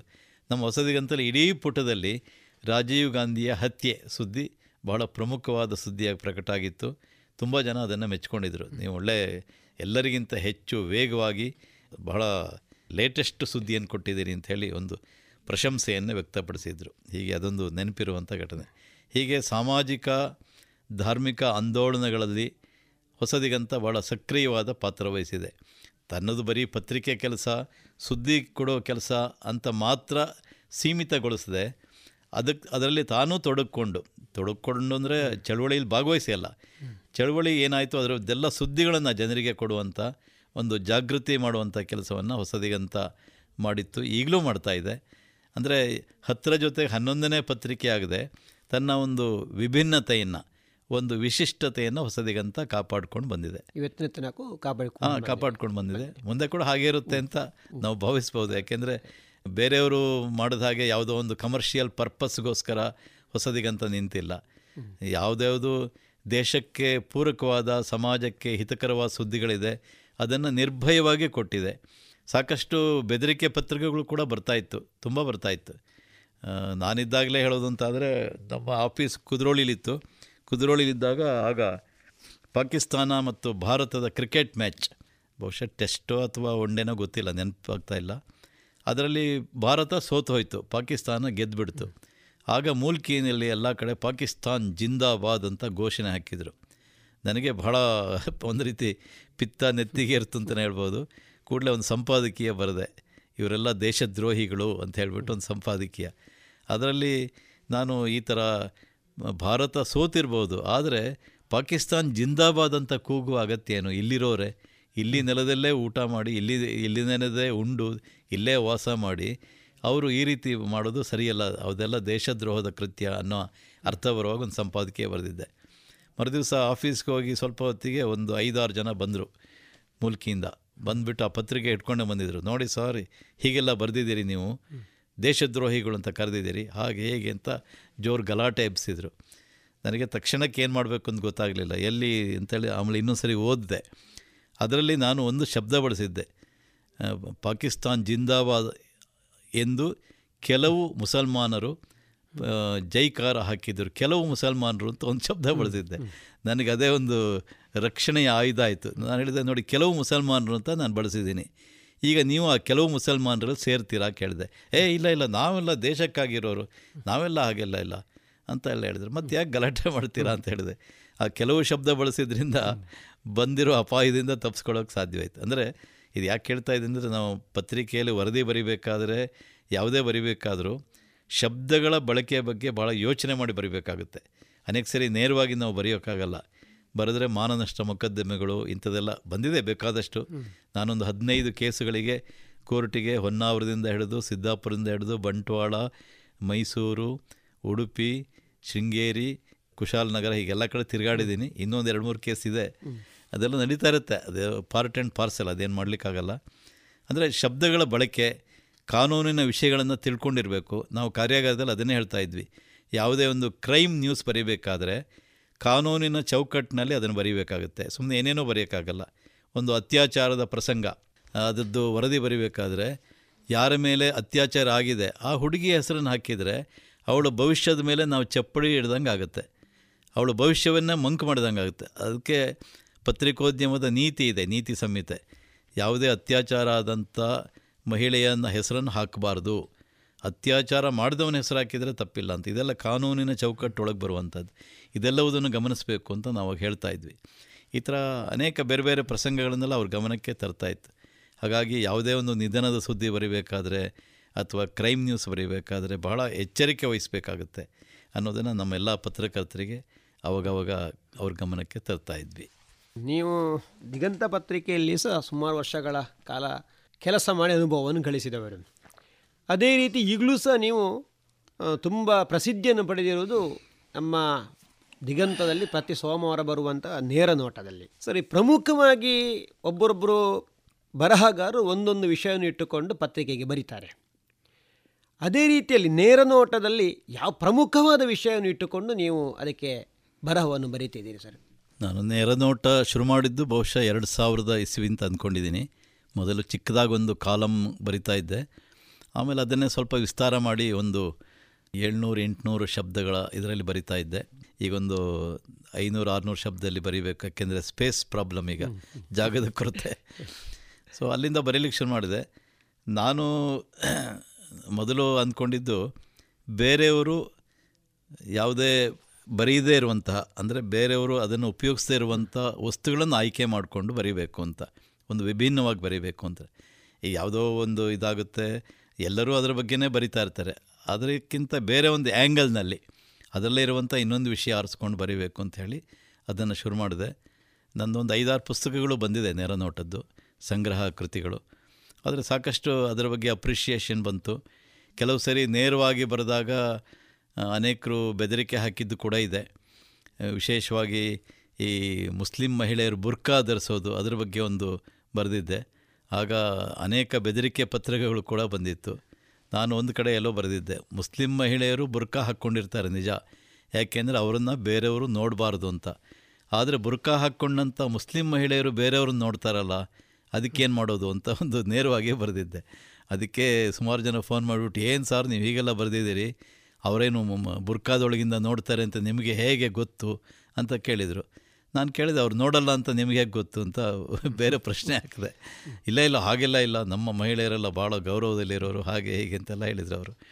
ಅಂದರೆ ಇನ್ನೊಂದು ದೃಷ್ಟಿನೂ ಇರುತ್ತಲ್ವ, ಈಗ ಬುರ್ಕಾ ಹಾಕೋದು ಯಾಕೆಂದರೆ ಬೇರೆಯವರು ಅವ್ರನ್ನ ನೋಡಬಾರ್ದು ಅಂತ. ಅವ್ರು ನೋಡಬಾರ್ದು ಅಂತ ಇಲ್ವಲ್ಲ, ಮತ್ತು ಬೇರೆಯವ್ರು ನೋಡಬಾರ್ದು ಅಂತ ಎಷ್ಟು ದಿವಸ ನೀವು ಬುರ್ಕಾದಲ್ಲೇ ಇಡ್ತೀರ ಅವ್ರನ್ನ?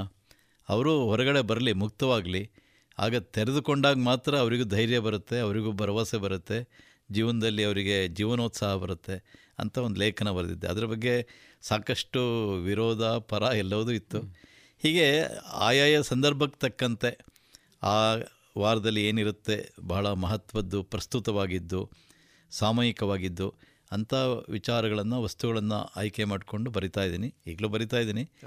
ನಾನು ಎಲ್ಲಿ ಹೊರಗಡೆ ಪ್ರವಾಸ ಹೋದಾಗಲೂ ಅದನ್ನು ಅಲ್ಲೇ ಬರೆದುಬಿಟ್ಟು, ಈಗಂತೂ ಬೇಕಾದಷ್ಟು ವ್ಯವಸ್ಥೆ ಇರೋದರಿಂದ ಕೈಯಲ್ಲೇ ಬರೆದು ಅಥವಾ ಡಿ ಟಿ ಪಿ ಮಾಡಿ ಕಳಿಸುವಂಥ ವ್ಯವಸ್ಥೆಗಳೆಲ್ಲ ಇದೆ. ಮೊದಲಾದರೆ ಸ್ವಲ್ಪ ಕಷ್ಟ ಇತ್ತು, ಹಾಗೆ ಅದನ್ನು ಮುಂದುವರಿಸ್ಕೊಂಡು ಬಂದಿದ್ದೀನಿ. ಯಾಕೆ ಬರೀದೇ ಇದ್ದರೆ ಆ ವಾರ ಏನೋ ಒಂಥರ ಅಯ್ಯೋ ಬರೆದಿಲ್ಲ ಅಂತ ಅನ್ನಿಸ್ತಾ ಇರುತ್ತೆ. ಅದಕ್ಕೋಸ್ಕರ ಅದಕ್ಕೆ ಇನ್ನೂ ಸರಳವಾಗಿ ಹೇಳಬೇಕು ಅಂದರೆ ಒಂಥರ ಚಟ ಅದು. ಹೇಗೆ ಬೀಡಿ ಸೇತ್ತೀವೋ ಸಿಗರೇಟ್ ಸೇತ್ತೀವೋ ಈ ಬರೆಯೋದೊಂದು ಚಟವಾಗಿ ಅಂಟ್ಕೊಂಡ್ಬಿಟ್ಟಿದೆ. ಹಾಗಾಗಿ ಅದನ್ನು ಮುಂದುವರಿಸ್ಕೊಂಡು ಬಂದಿದ್ದೀನಿ.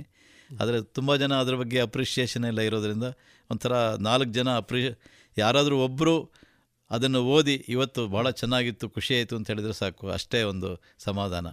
ಅದಕ್ಕಿಂತ ಇನ್ನೇನು ಬೇರೆ ಪ್ರಶಸ್ತಿಗಳು ಬರೋ ಅಗತ್ಯ ಇಲ್ಲ ಅದಕ್ಕೆ. ಹಾಗಾಗಿ ಅದನ್ನು ಮುಂದುವರಿಸ್ಕೊಂಡು ಬಂದಿದ್ದೀನಿ ಅಷ್ಟೇ.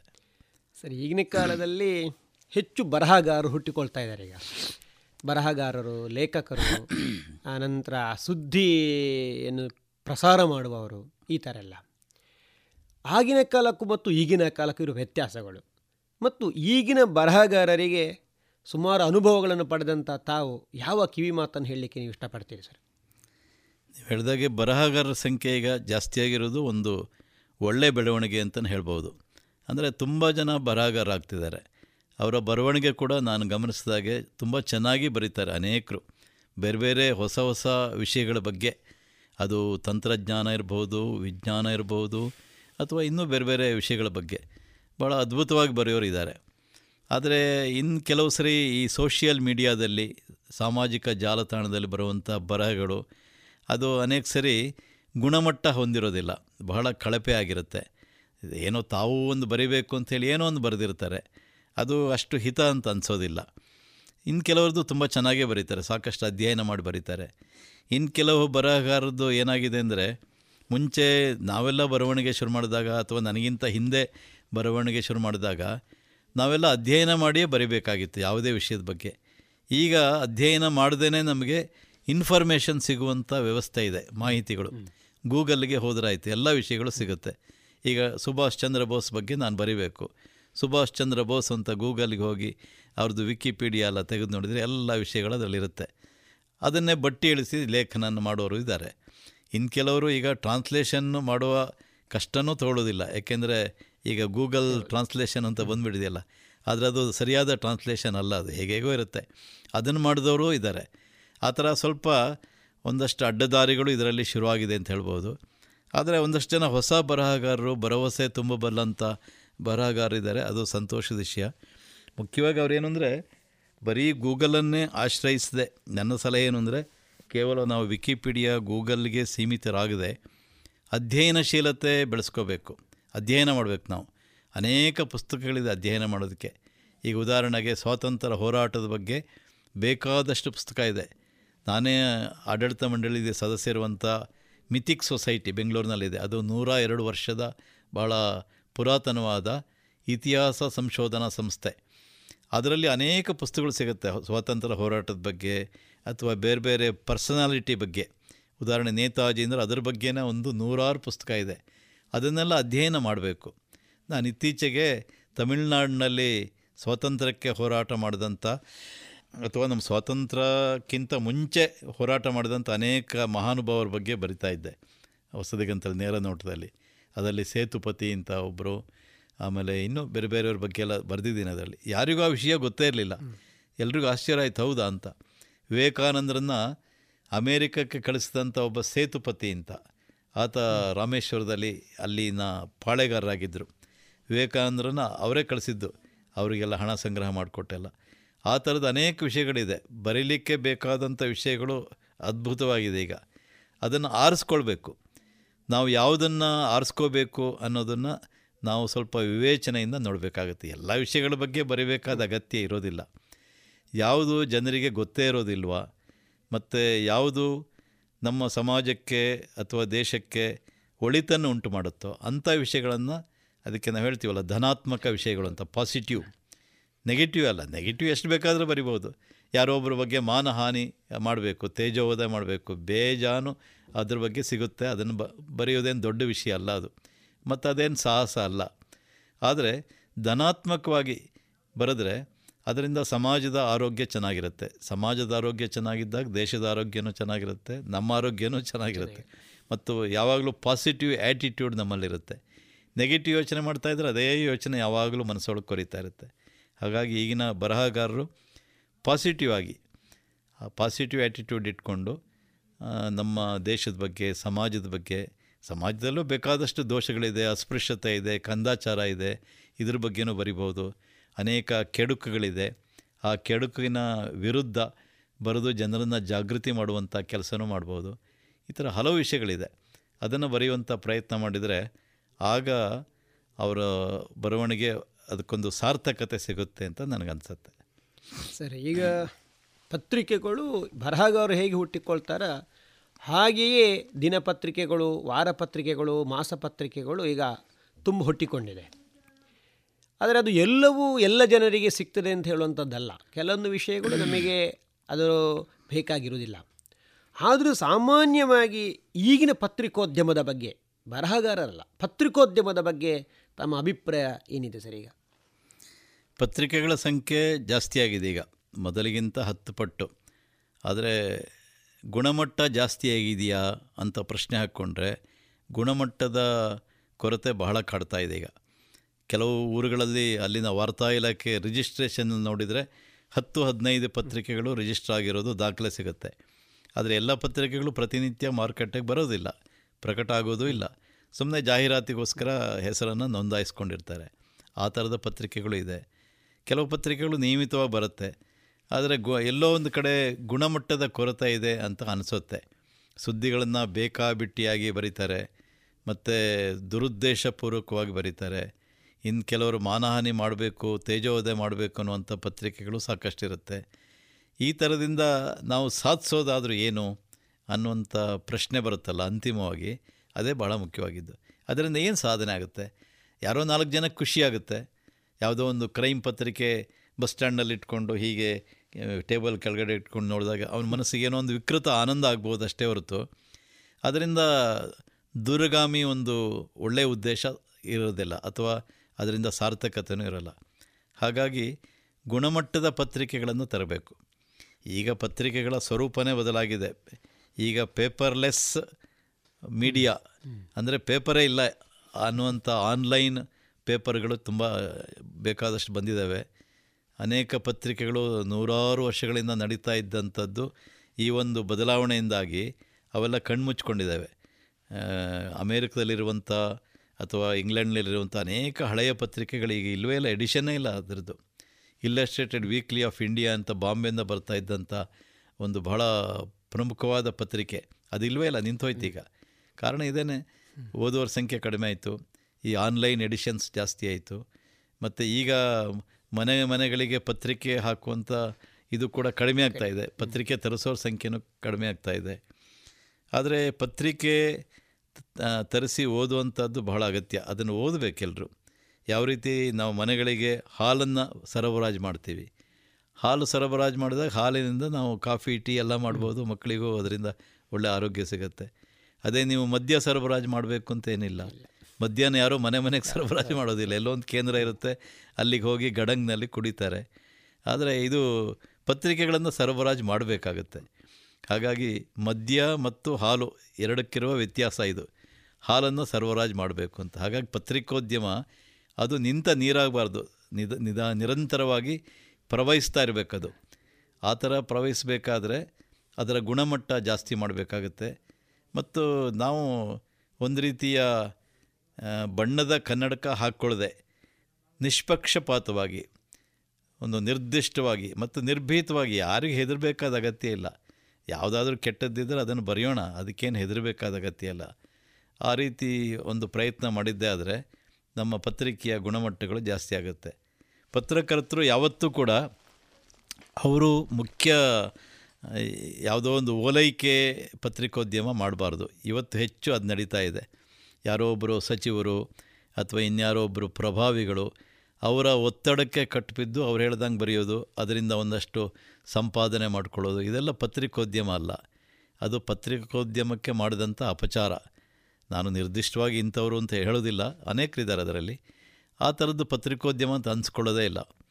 ಎಲ್ಲ ಕ್ಷೇತ್ರಗಳಲ್ಲಿ ಇರುವ ಹಾಗೆ ಪತ್ರಿಕೋದ್ಯಮ ಕ್ಷೇತ್ರದಲ್ಲೂ ಒಂದಷ್ಟು ಈ ಥರದ್ದು ಅಪಸವ್ಯಗಳು ಇದ್ದೇ ಇದೆ. ಅದು ಸರಿ ಹೋಗಬೇಕು. ಪತ್ರಿಕೋದ್ಯಮ ಯಾವತ್ತೂ ಪತ್ರಿಕೋದ್ಯಮವೂ ಆಗಿರಬೇಕು.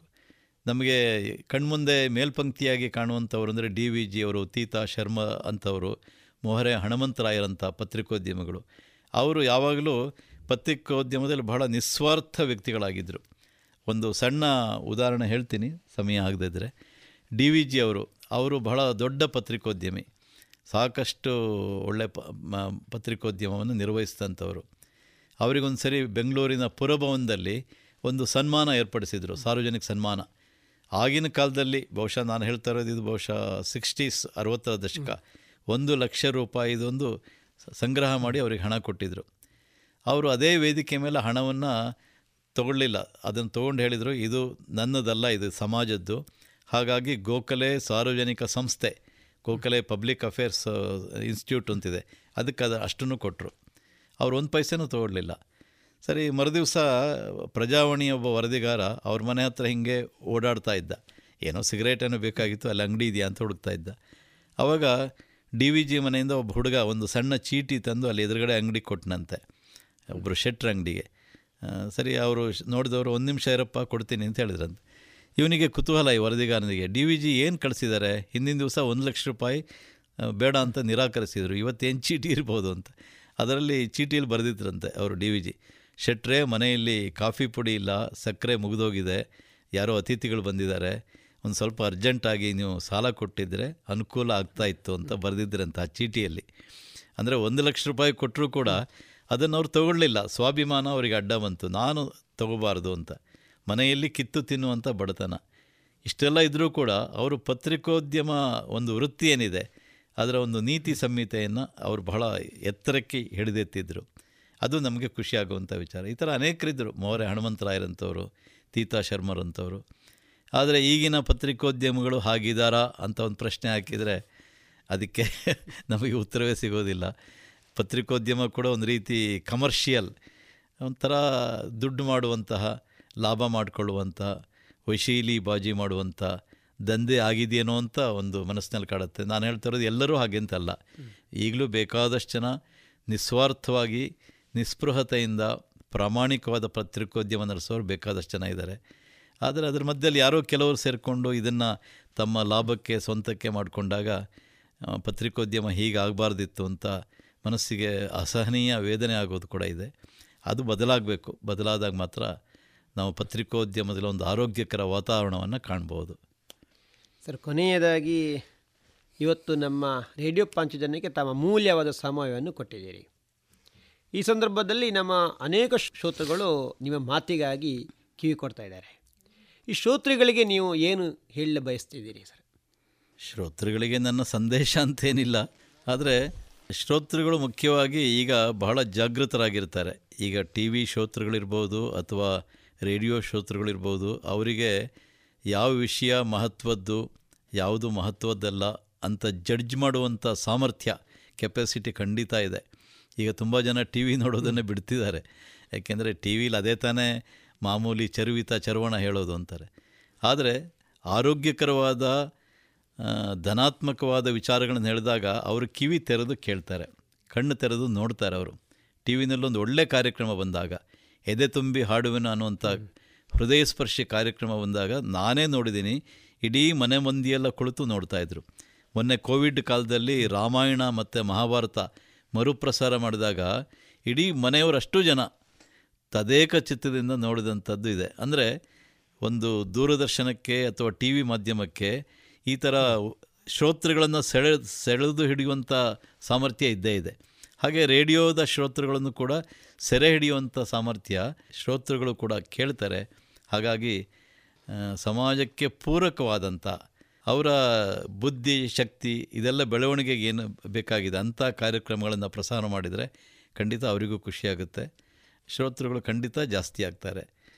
ಪಾಂಚಜನ್ಯ ರೇಡಿಯೋ ಇಂಥ ಕಾರ್ಯಕ್ರಮಗಳನ್ನು ನಿರಂತರವಾಗಿ ನಡೆಸಲಿ ಅಂತ ನಾನು ಶುಭವನ್ನು ಹೇಳ್ತಾ ನನ್ನ ಮಾತನ್ನು ಮುಗಿಸ್ತೀನಿ. ಧನ್ಯವಾದಗಳು ಸರ್. ತಮ್ಮ ಅಮೂಲ್ಯವಾದ ಸಮಯವನ್ನು ಈ ದಿವಸ ನಮ್ಮೊಂದಿಗೆ ಕಳೆದಿದ್ದೀರಿ. ಈ ಸಂದರ್ಭದಲ್ಲಿ ನಿಮಗೆ ಹೃತ್ಪೂರ್ವಕವಾದ ಕೃತಜ್ಞತೆಗಳನ್ನು ಅರ್ಪಿಸ್ತಾ ಇದ್ದೇನೆ ಸರ್. ಧನ್ಯವಾದ. ನಮಸ್ಕಾರ. ಇದುವರೆಗೆ ನೇರ ನೋಟ ಅಂಕಣಕಾರ ದೂಗು ಲಕ್ಷ್ಮಣ್ ಅವರ ಸಂದರ್ಶನವನ್ನು ಕೇಳಿದಿರಿ.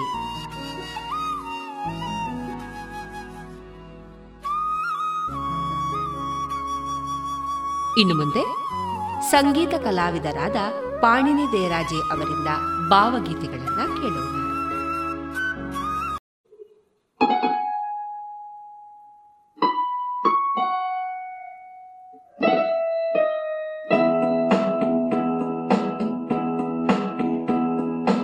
ಅಪ್ಪ ಅಪ್ಪ ನಮ್ಮಪ್ಪ, ಅಪ್ಪ ಅಪ್ಪ ನಮ್ಮಪ್ಪ, ಅಪ್ಪ ಅಪ್ಪ ನಮ್ಮಪ್ಪ, ಅಪ್ಪ ಅಪ್ಪ ನಮ್ಮಪ್ಪ, ಪ್ರೀತಿಯ ನೀಡಿ ಮುದ್ದನು ಮಾಡಿ ಬೆಳೆಸಿದಾತನೇ ನಮ್ಮಪ್ಪ, ಪ್ರೀತಿಯ ನೀಡಿ ಮುದ್ದನು ಮಾಡಿ ಬೆಳೆಸಿದಾತನೇ ನಮ್ಮಪ್ಪ, ಪ್ರೀತಿಯ ನೀಡಿ ಮುದ್ದನು ಮಾಡಿ ಬೆಳೆಸಿದಾತನೇ ನಮ್ಮಪ್ಪ, ಪ್ರೀತಿಯ ನೀಡಿ ಮುದ್ದನು ಮಾಡಿ ಬೆಳೆಸಿದಾತನೇ ನಮ್ಮಪ್ಪ, ಅಪ್ಪ ಅಪ್ಪ ನಮ್ಮಪ್ಪ, ಅಪ್ಪ ಅಪ್ಪ ನಮ್ಮಪ್ಪ, ಅಪ್ಪ ಅಪ್ಪ ನಮ್ಮಪ್ಪ, ಅಪ್ಪ ಅಪ್ಪ ನಮ್ಮಪ್ಪ, ಪ್ರೀತಿಯ ನೀಡಿ ಮುದ್ದನು ಮಾಡಿ ಬೆಳೆಸಿದಾತನೇ ನಮ್ಮಪ್ಪ, ಪ್ರೀತಿಯ ನೀಡಿ ಮುದ್ದನು ಮಾಡಿ ಬೆಳೆಸಿದಾತನೇ ನಮ್ಮಪ್ಪ, ಅಪ್ಪ ಅಪ್ಪ ನಮ್ಮಪ್ಪ, ಅಪ್ಪ ಅಪ್ಪ ನಮ್ಮಪ್ಪ, ಅಪ್ಪ ಅಪ್ಪ ನಮ್ಮಪ್ಪ, ಅಪ್ಪ ಅಪ್ಪ ನಮ್ಮಪ್ಪ.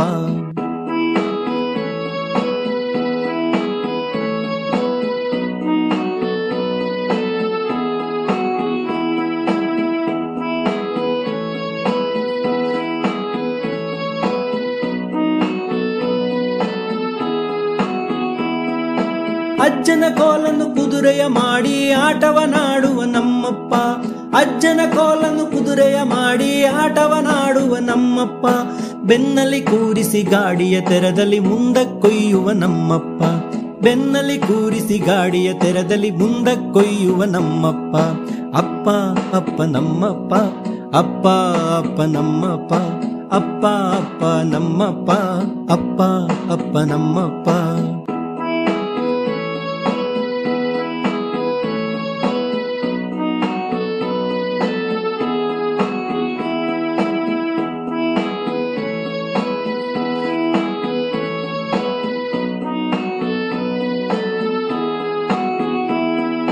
ಹಾರುತ ಬೀಳಲು ಪೆಟ್ಟಿನ ನೋವಿಗೆ ಔಷಧಿ ಹಚ್ಚುವ ನಮ್ಮಪ್ಪ, ಹಾರುತ ಬೀಳಲು ಪೆಟ್ಟಿನ ನೋವಿಗೆ ಔಷಧಿ ಹಚ್ಚುವ ನಮ್ಮಪ್ಪ, ಸ್ನಾನವ ಮಾಡಿಸಿ ಬಟ್ಟೆಯ ತೊಡಿಸಿ ಶಾಲೆಗೆ ಕಳಿಸುವ ನಮ್ಮಪ್ಪ, ಸ್ನಾನವ ಮಾಡಿಸಿ ಬಟ್ಟೆಯ ತೊಡಿಸಿ ಶಾಲೆಗೆ ಕಳಿಸುವ ನಮ್ಮಪ್ಪ. ಅಪ್ಪ ಅಪ್ಪ ನಮ್ಮಪ್ಪ, ಅಪ್ಪ ಅಪ್ಪ ನಮ್ಮಪ್ಪ, ಅಪ್ಪ ಅಪ್ಪ ನಮ್ಮಪ್ಪ, ಅಪ್ಪ ಅಪ್ಪ ನಮ್ಮಪ್ಪ.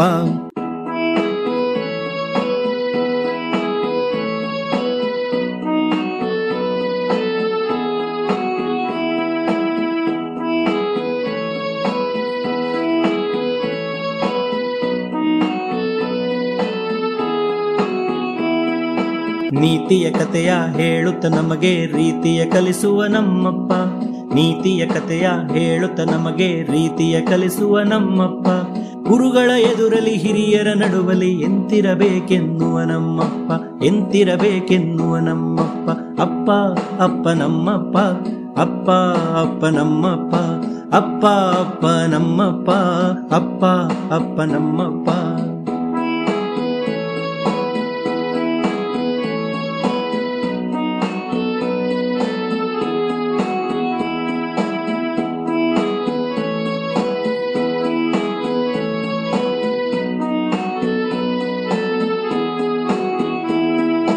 ಸತ್ಯವ ಹೇಳಿರಿ ನಿತ್ಯವು ನೀವು ದಿನ ದಿನ ಬೋಧಿಸೋ ನಮ್ಮಪ್ಪ, ಸತ್ಯವ ಹೇಳಿರಿ ನಿತ್ಯವು ನೀವು ದಿನ ದಿನ ಬೋಧಿಸೋ ನಮ್ಮಪ್ಪ, ಕಿರಿಕಿರಿ ಹೇಳದೆ ಕೇಳಿದುದೆಲ್ಲವ ಕೊಡಿಸುತ್ತಲಿರುವವ ನಮ್ಮಪ್ಪ, ಕಿರಿಕಿರಿ ಹೇಳದೆ ಕೇಳಿದುದೆಲ್ಲವ ಕೊಡಿಸುತ್ತಲಿರುವವ ನಮ್ಮಪ್ಪ.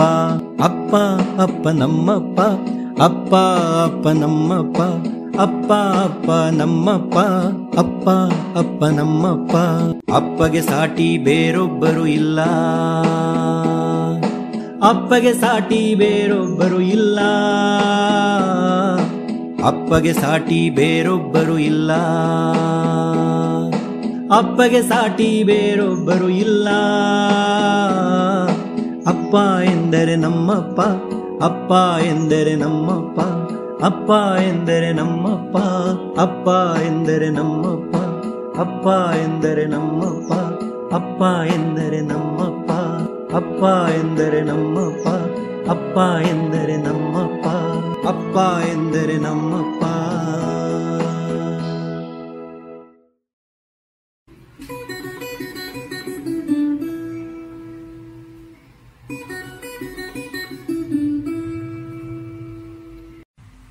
ನೀ ಬತ್ತೇನೆ ತವರಿಗೆ, ಹವ್ಯಕ ಭಾಷೆಯ ಒಂದು ಹಾಡು, ಸಾಹಿತ್ಯ ಸುಹಾಸ್ ಹೊಸಮನೆ, ಸಂಗೀತ ಪಾಣಿನಿ ದೇರಾಜೆ.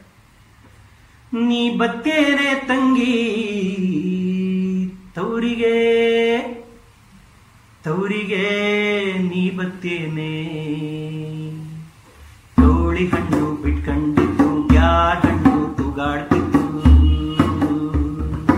ತೌಳಿ ಹಣ್ಣು ಬಿಟ್ಕಂಡಿದ್ದು ಯಾರ ಹಣ್ಣು ತೂಗಾಡ್ತಿದ್ದು, ಕೊಂಡು ಬಪ್ಪೋ ತಂಗಿ ನೀ ಬತ್ತೇನೆ ತವರಿಗೆ, ಬತ್ತೇನೆ ತಂಗಿ ತವರಿಗೆ, ನೀ ಬತ್ತೇನೆ ತಂಗಿ ತವರಿಗೆ, ಬತ್ತೇನೆ ತಂಗಿ ತವರಿಗೆ, ನೀ ಬತ್ತೇನೆ ತಂಗಿ ತವರಿಗೆ.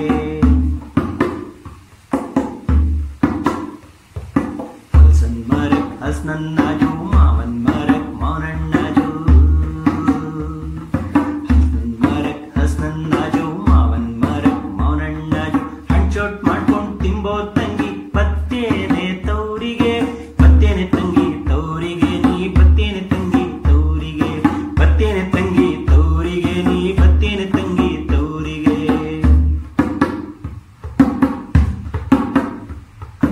ಬ್ಯಾಂಡಲ್ಲಿ ನೆಲಣ್ಣಾಜು, ತೋಟಲ್ಲಿ ಬೆಲಣ್ಣಾಜು, ಬ್ಯಾಂಡಲ್ಲಿ ನೆಲಣ್ಣಾಜು, ತೋಟಲ್ಲಿ ಬೆಲಣ್ಣಾಜು, ತಂಗಿ ನೀ ಬತ್ತೇನೆ ತವರಿಗೆ, ಬತ್ತೇನೆ ತಂಗಿ ತವರಿಗೆ, ನೀ ಬತ್ತೇನೆ ತಂಗಿ ತವರಿಗೆ, ಬತ್ತೇನೆ ತಂಗಿ ತವರಿಗೆ, ನೀ ಬತ್ತೇನೆ ತಂಗಿ ತವರಿಗೆ.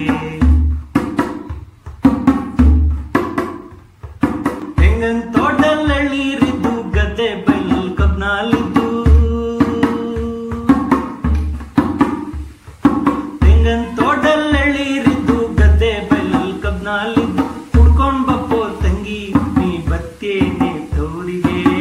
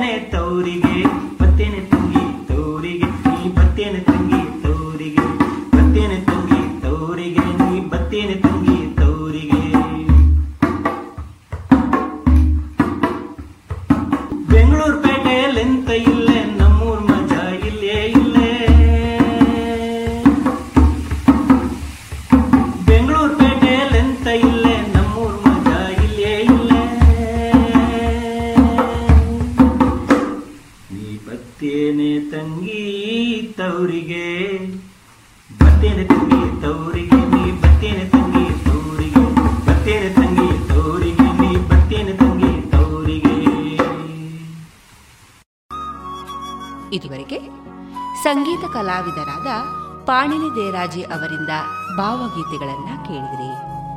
ಕೊಡುಗೆ ಪಾಣಿನಿ ದೇರಾಜೆ ಯೂಟ್ಯೂಬ್ ಚಾನಲ್.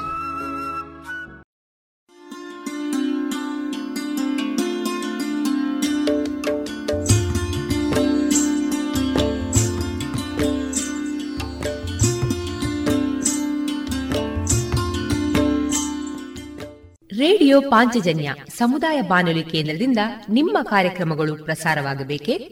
ಹಾಗಿದ್ದರೆ ನಮ್ಮನ್ನು ಸಂಪರ್ಕಿಸಿ. ನಮ್ಮ ದೂರವಾಣಿ ಸಂಖ್ಯೆ ಸೊನ್ನೆ ಎಂಟು ಎರಡು ಐದು ಒಂದು ಎರಡು ಒಂಬತ್ತು ಎಂಟು ನಾಲ್ಕು ಒಂಬತ್ತು ಒಂಬತ್ತು.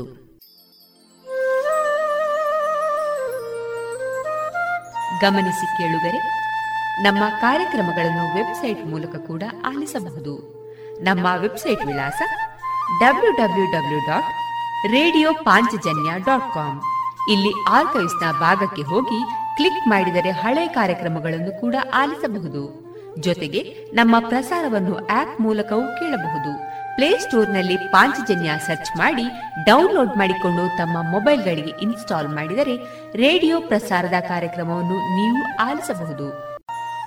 ನಮ್ಮ ಪ್ರಸಾರದ ಬಗೆಗೆ ನಿಮ್ಮ ಅಭಿಪ್ರಾಯಗಳನ್ನು ಹಂಚಿಕೊಳ್ಳಲು ನಮ್ಮ ವಿಳಾಸ ರೇಡಿಯೋ ಪಾಂಚಜನ್ಯ ತೊಂಬತ್ತು ಬಿಂದು ಎಂಟು ಎಫ್ಎಂ ಸಮುದಾಯ ಬಾನುಲಿ ಕೇಂದ್ರ, ನೆಹರು ನಗರ, ಪುತ್ತೂರು. ನಮ್ಮ ದೂರವಾಣಿ ಸಂಖ್ಯೆ ಸೊನ್ನೆ ಎಂಟು ಎರಡು ಐದು ಒಂದು ಎರಡು ಒಂಬತ್ತು ಎಂಟು ನಾಲ್ಕು ಒಂಬತ್ತು ಒಂಬತ್ತು. ಇಮೇಲ್ ವಿಳಾಸ radio Panchajanya at Gmail dot com.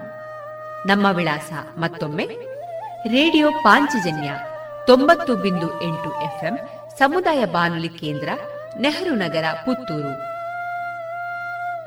ನಮ್ಮ ದೂರವಾಣಿ ಸಂಖ್ಯೆ ಸೊನ್ನೆ ಎಂಟು ಎರಡು ಐದು ಒಂದು ಎರಡು ಒಂಬತ್ತು ಎಂಟು ನಾಲ್ಕು ಒಂಬತ್ತು ಒಂಬತ್ತು.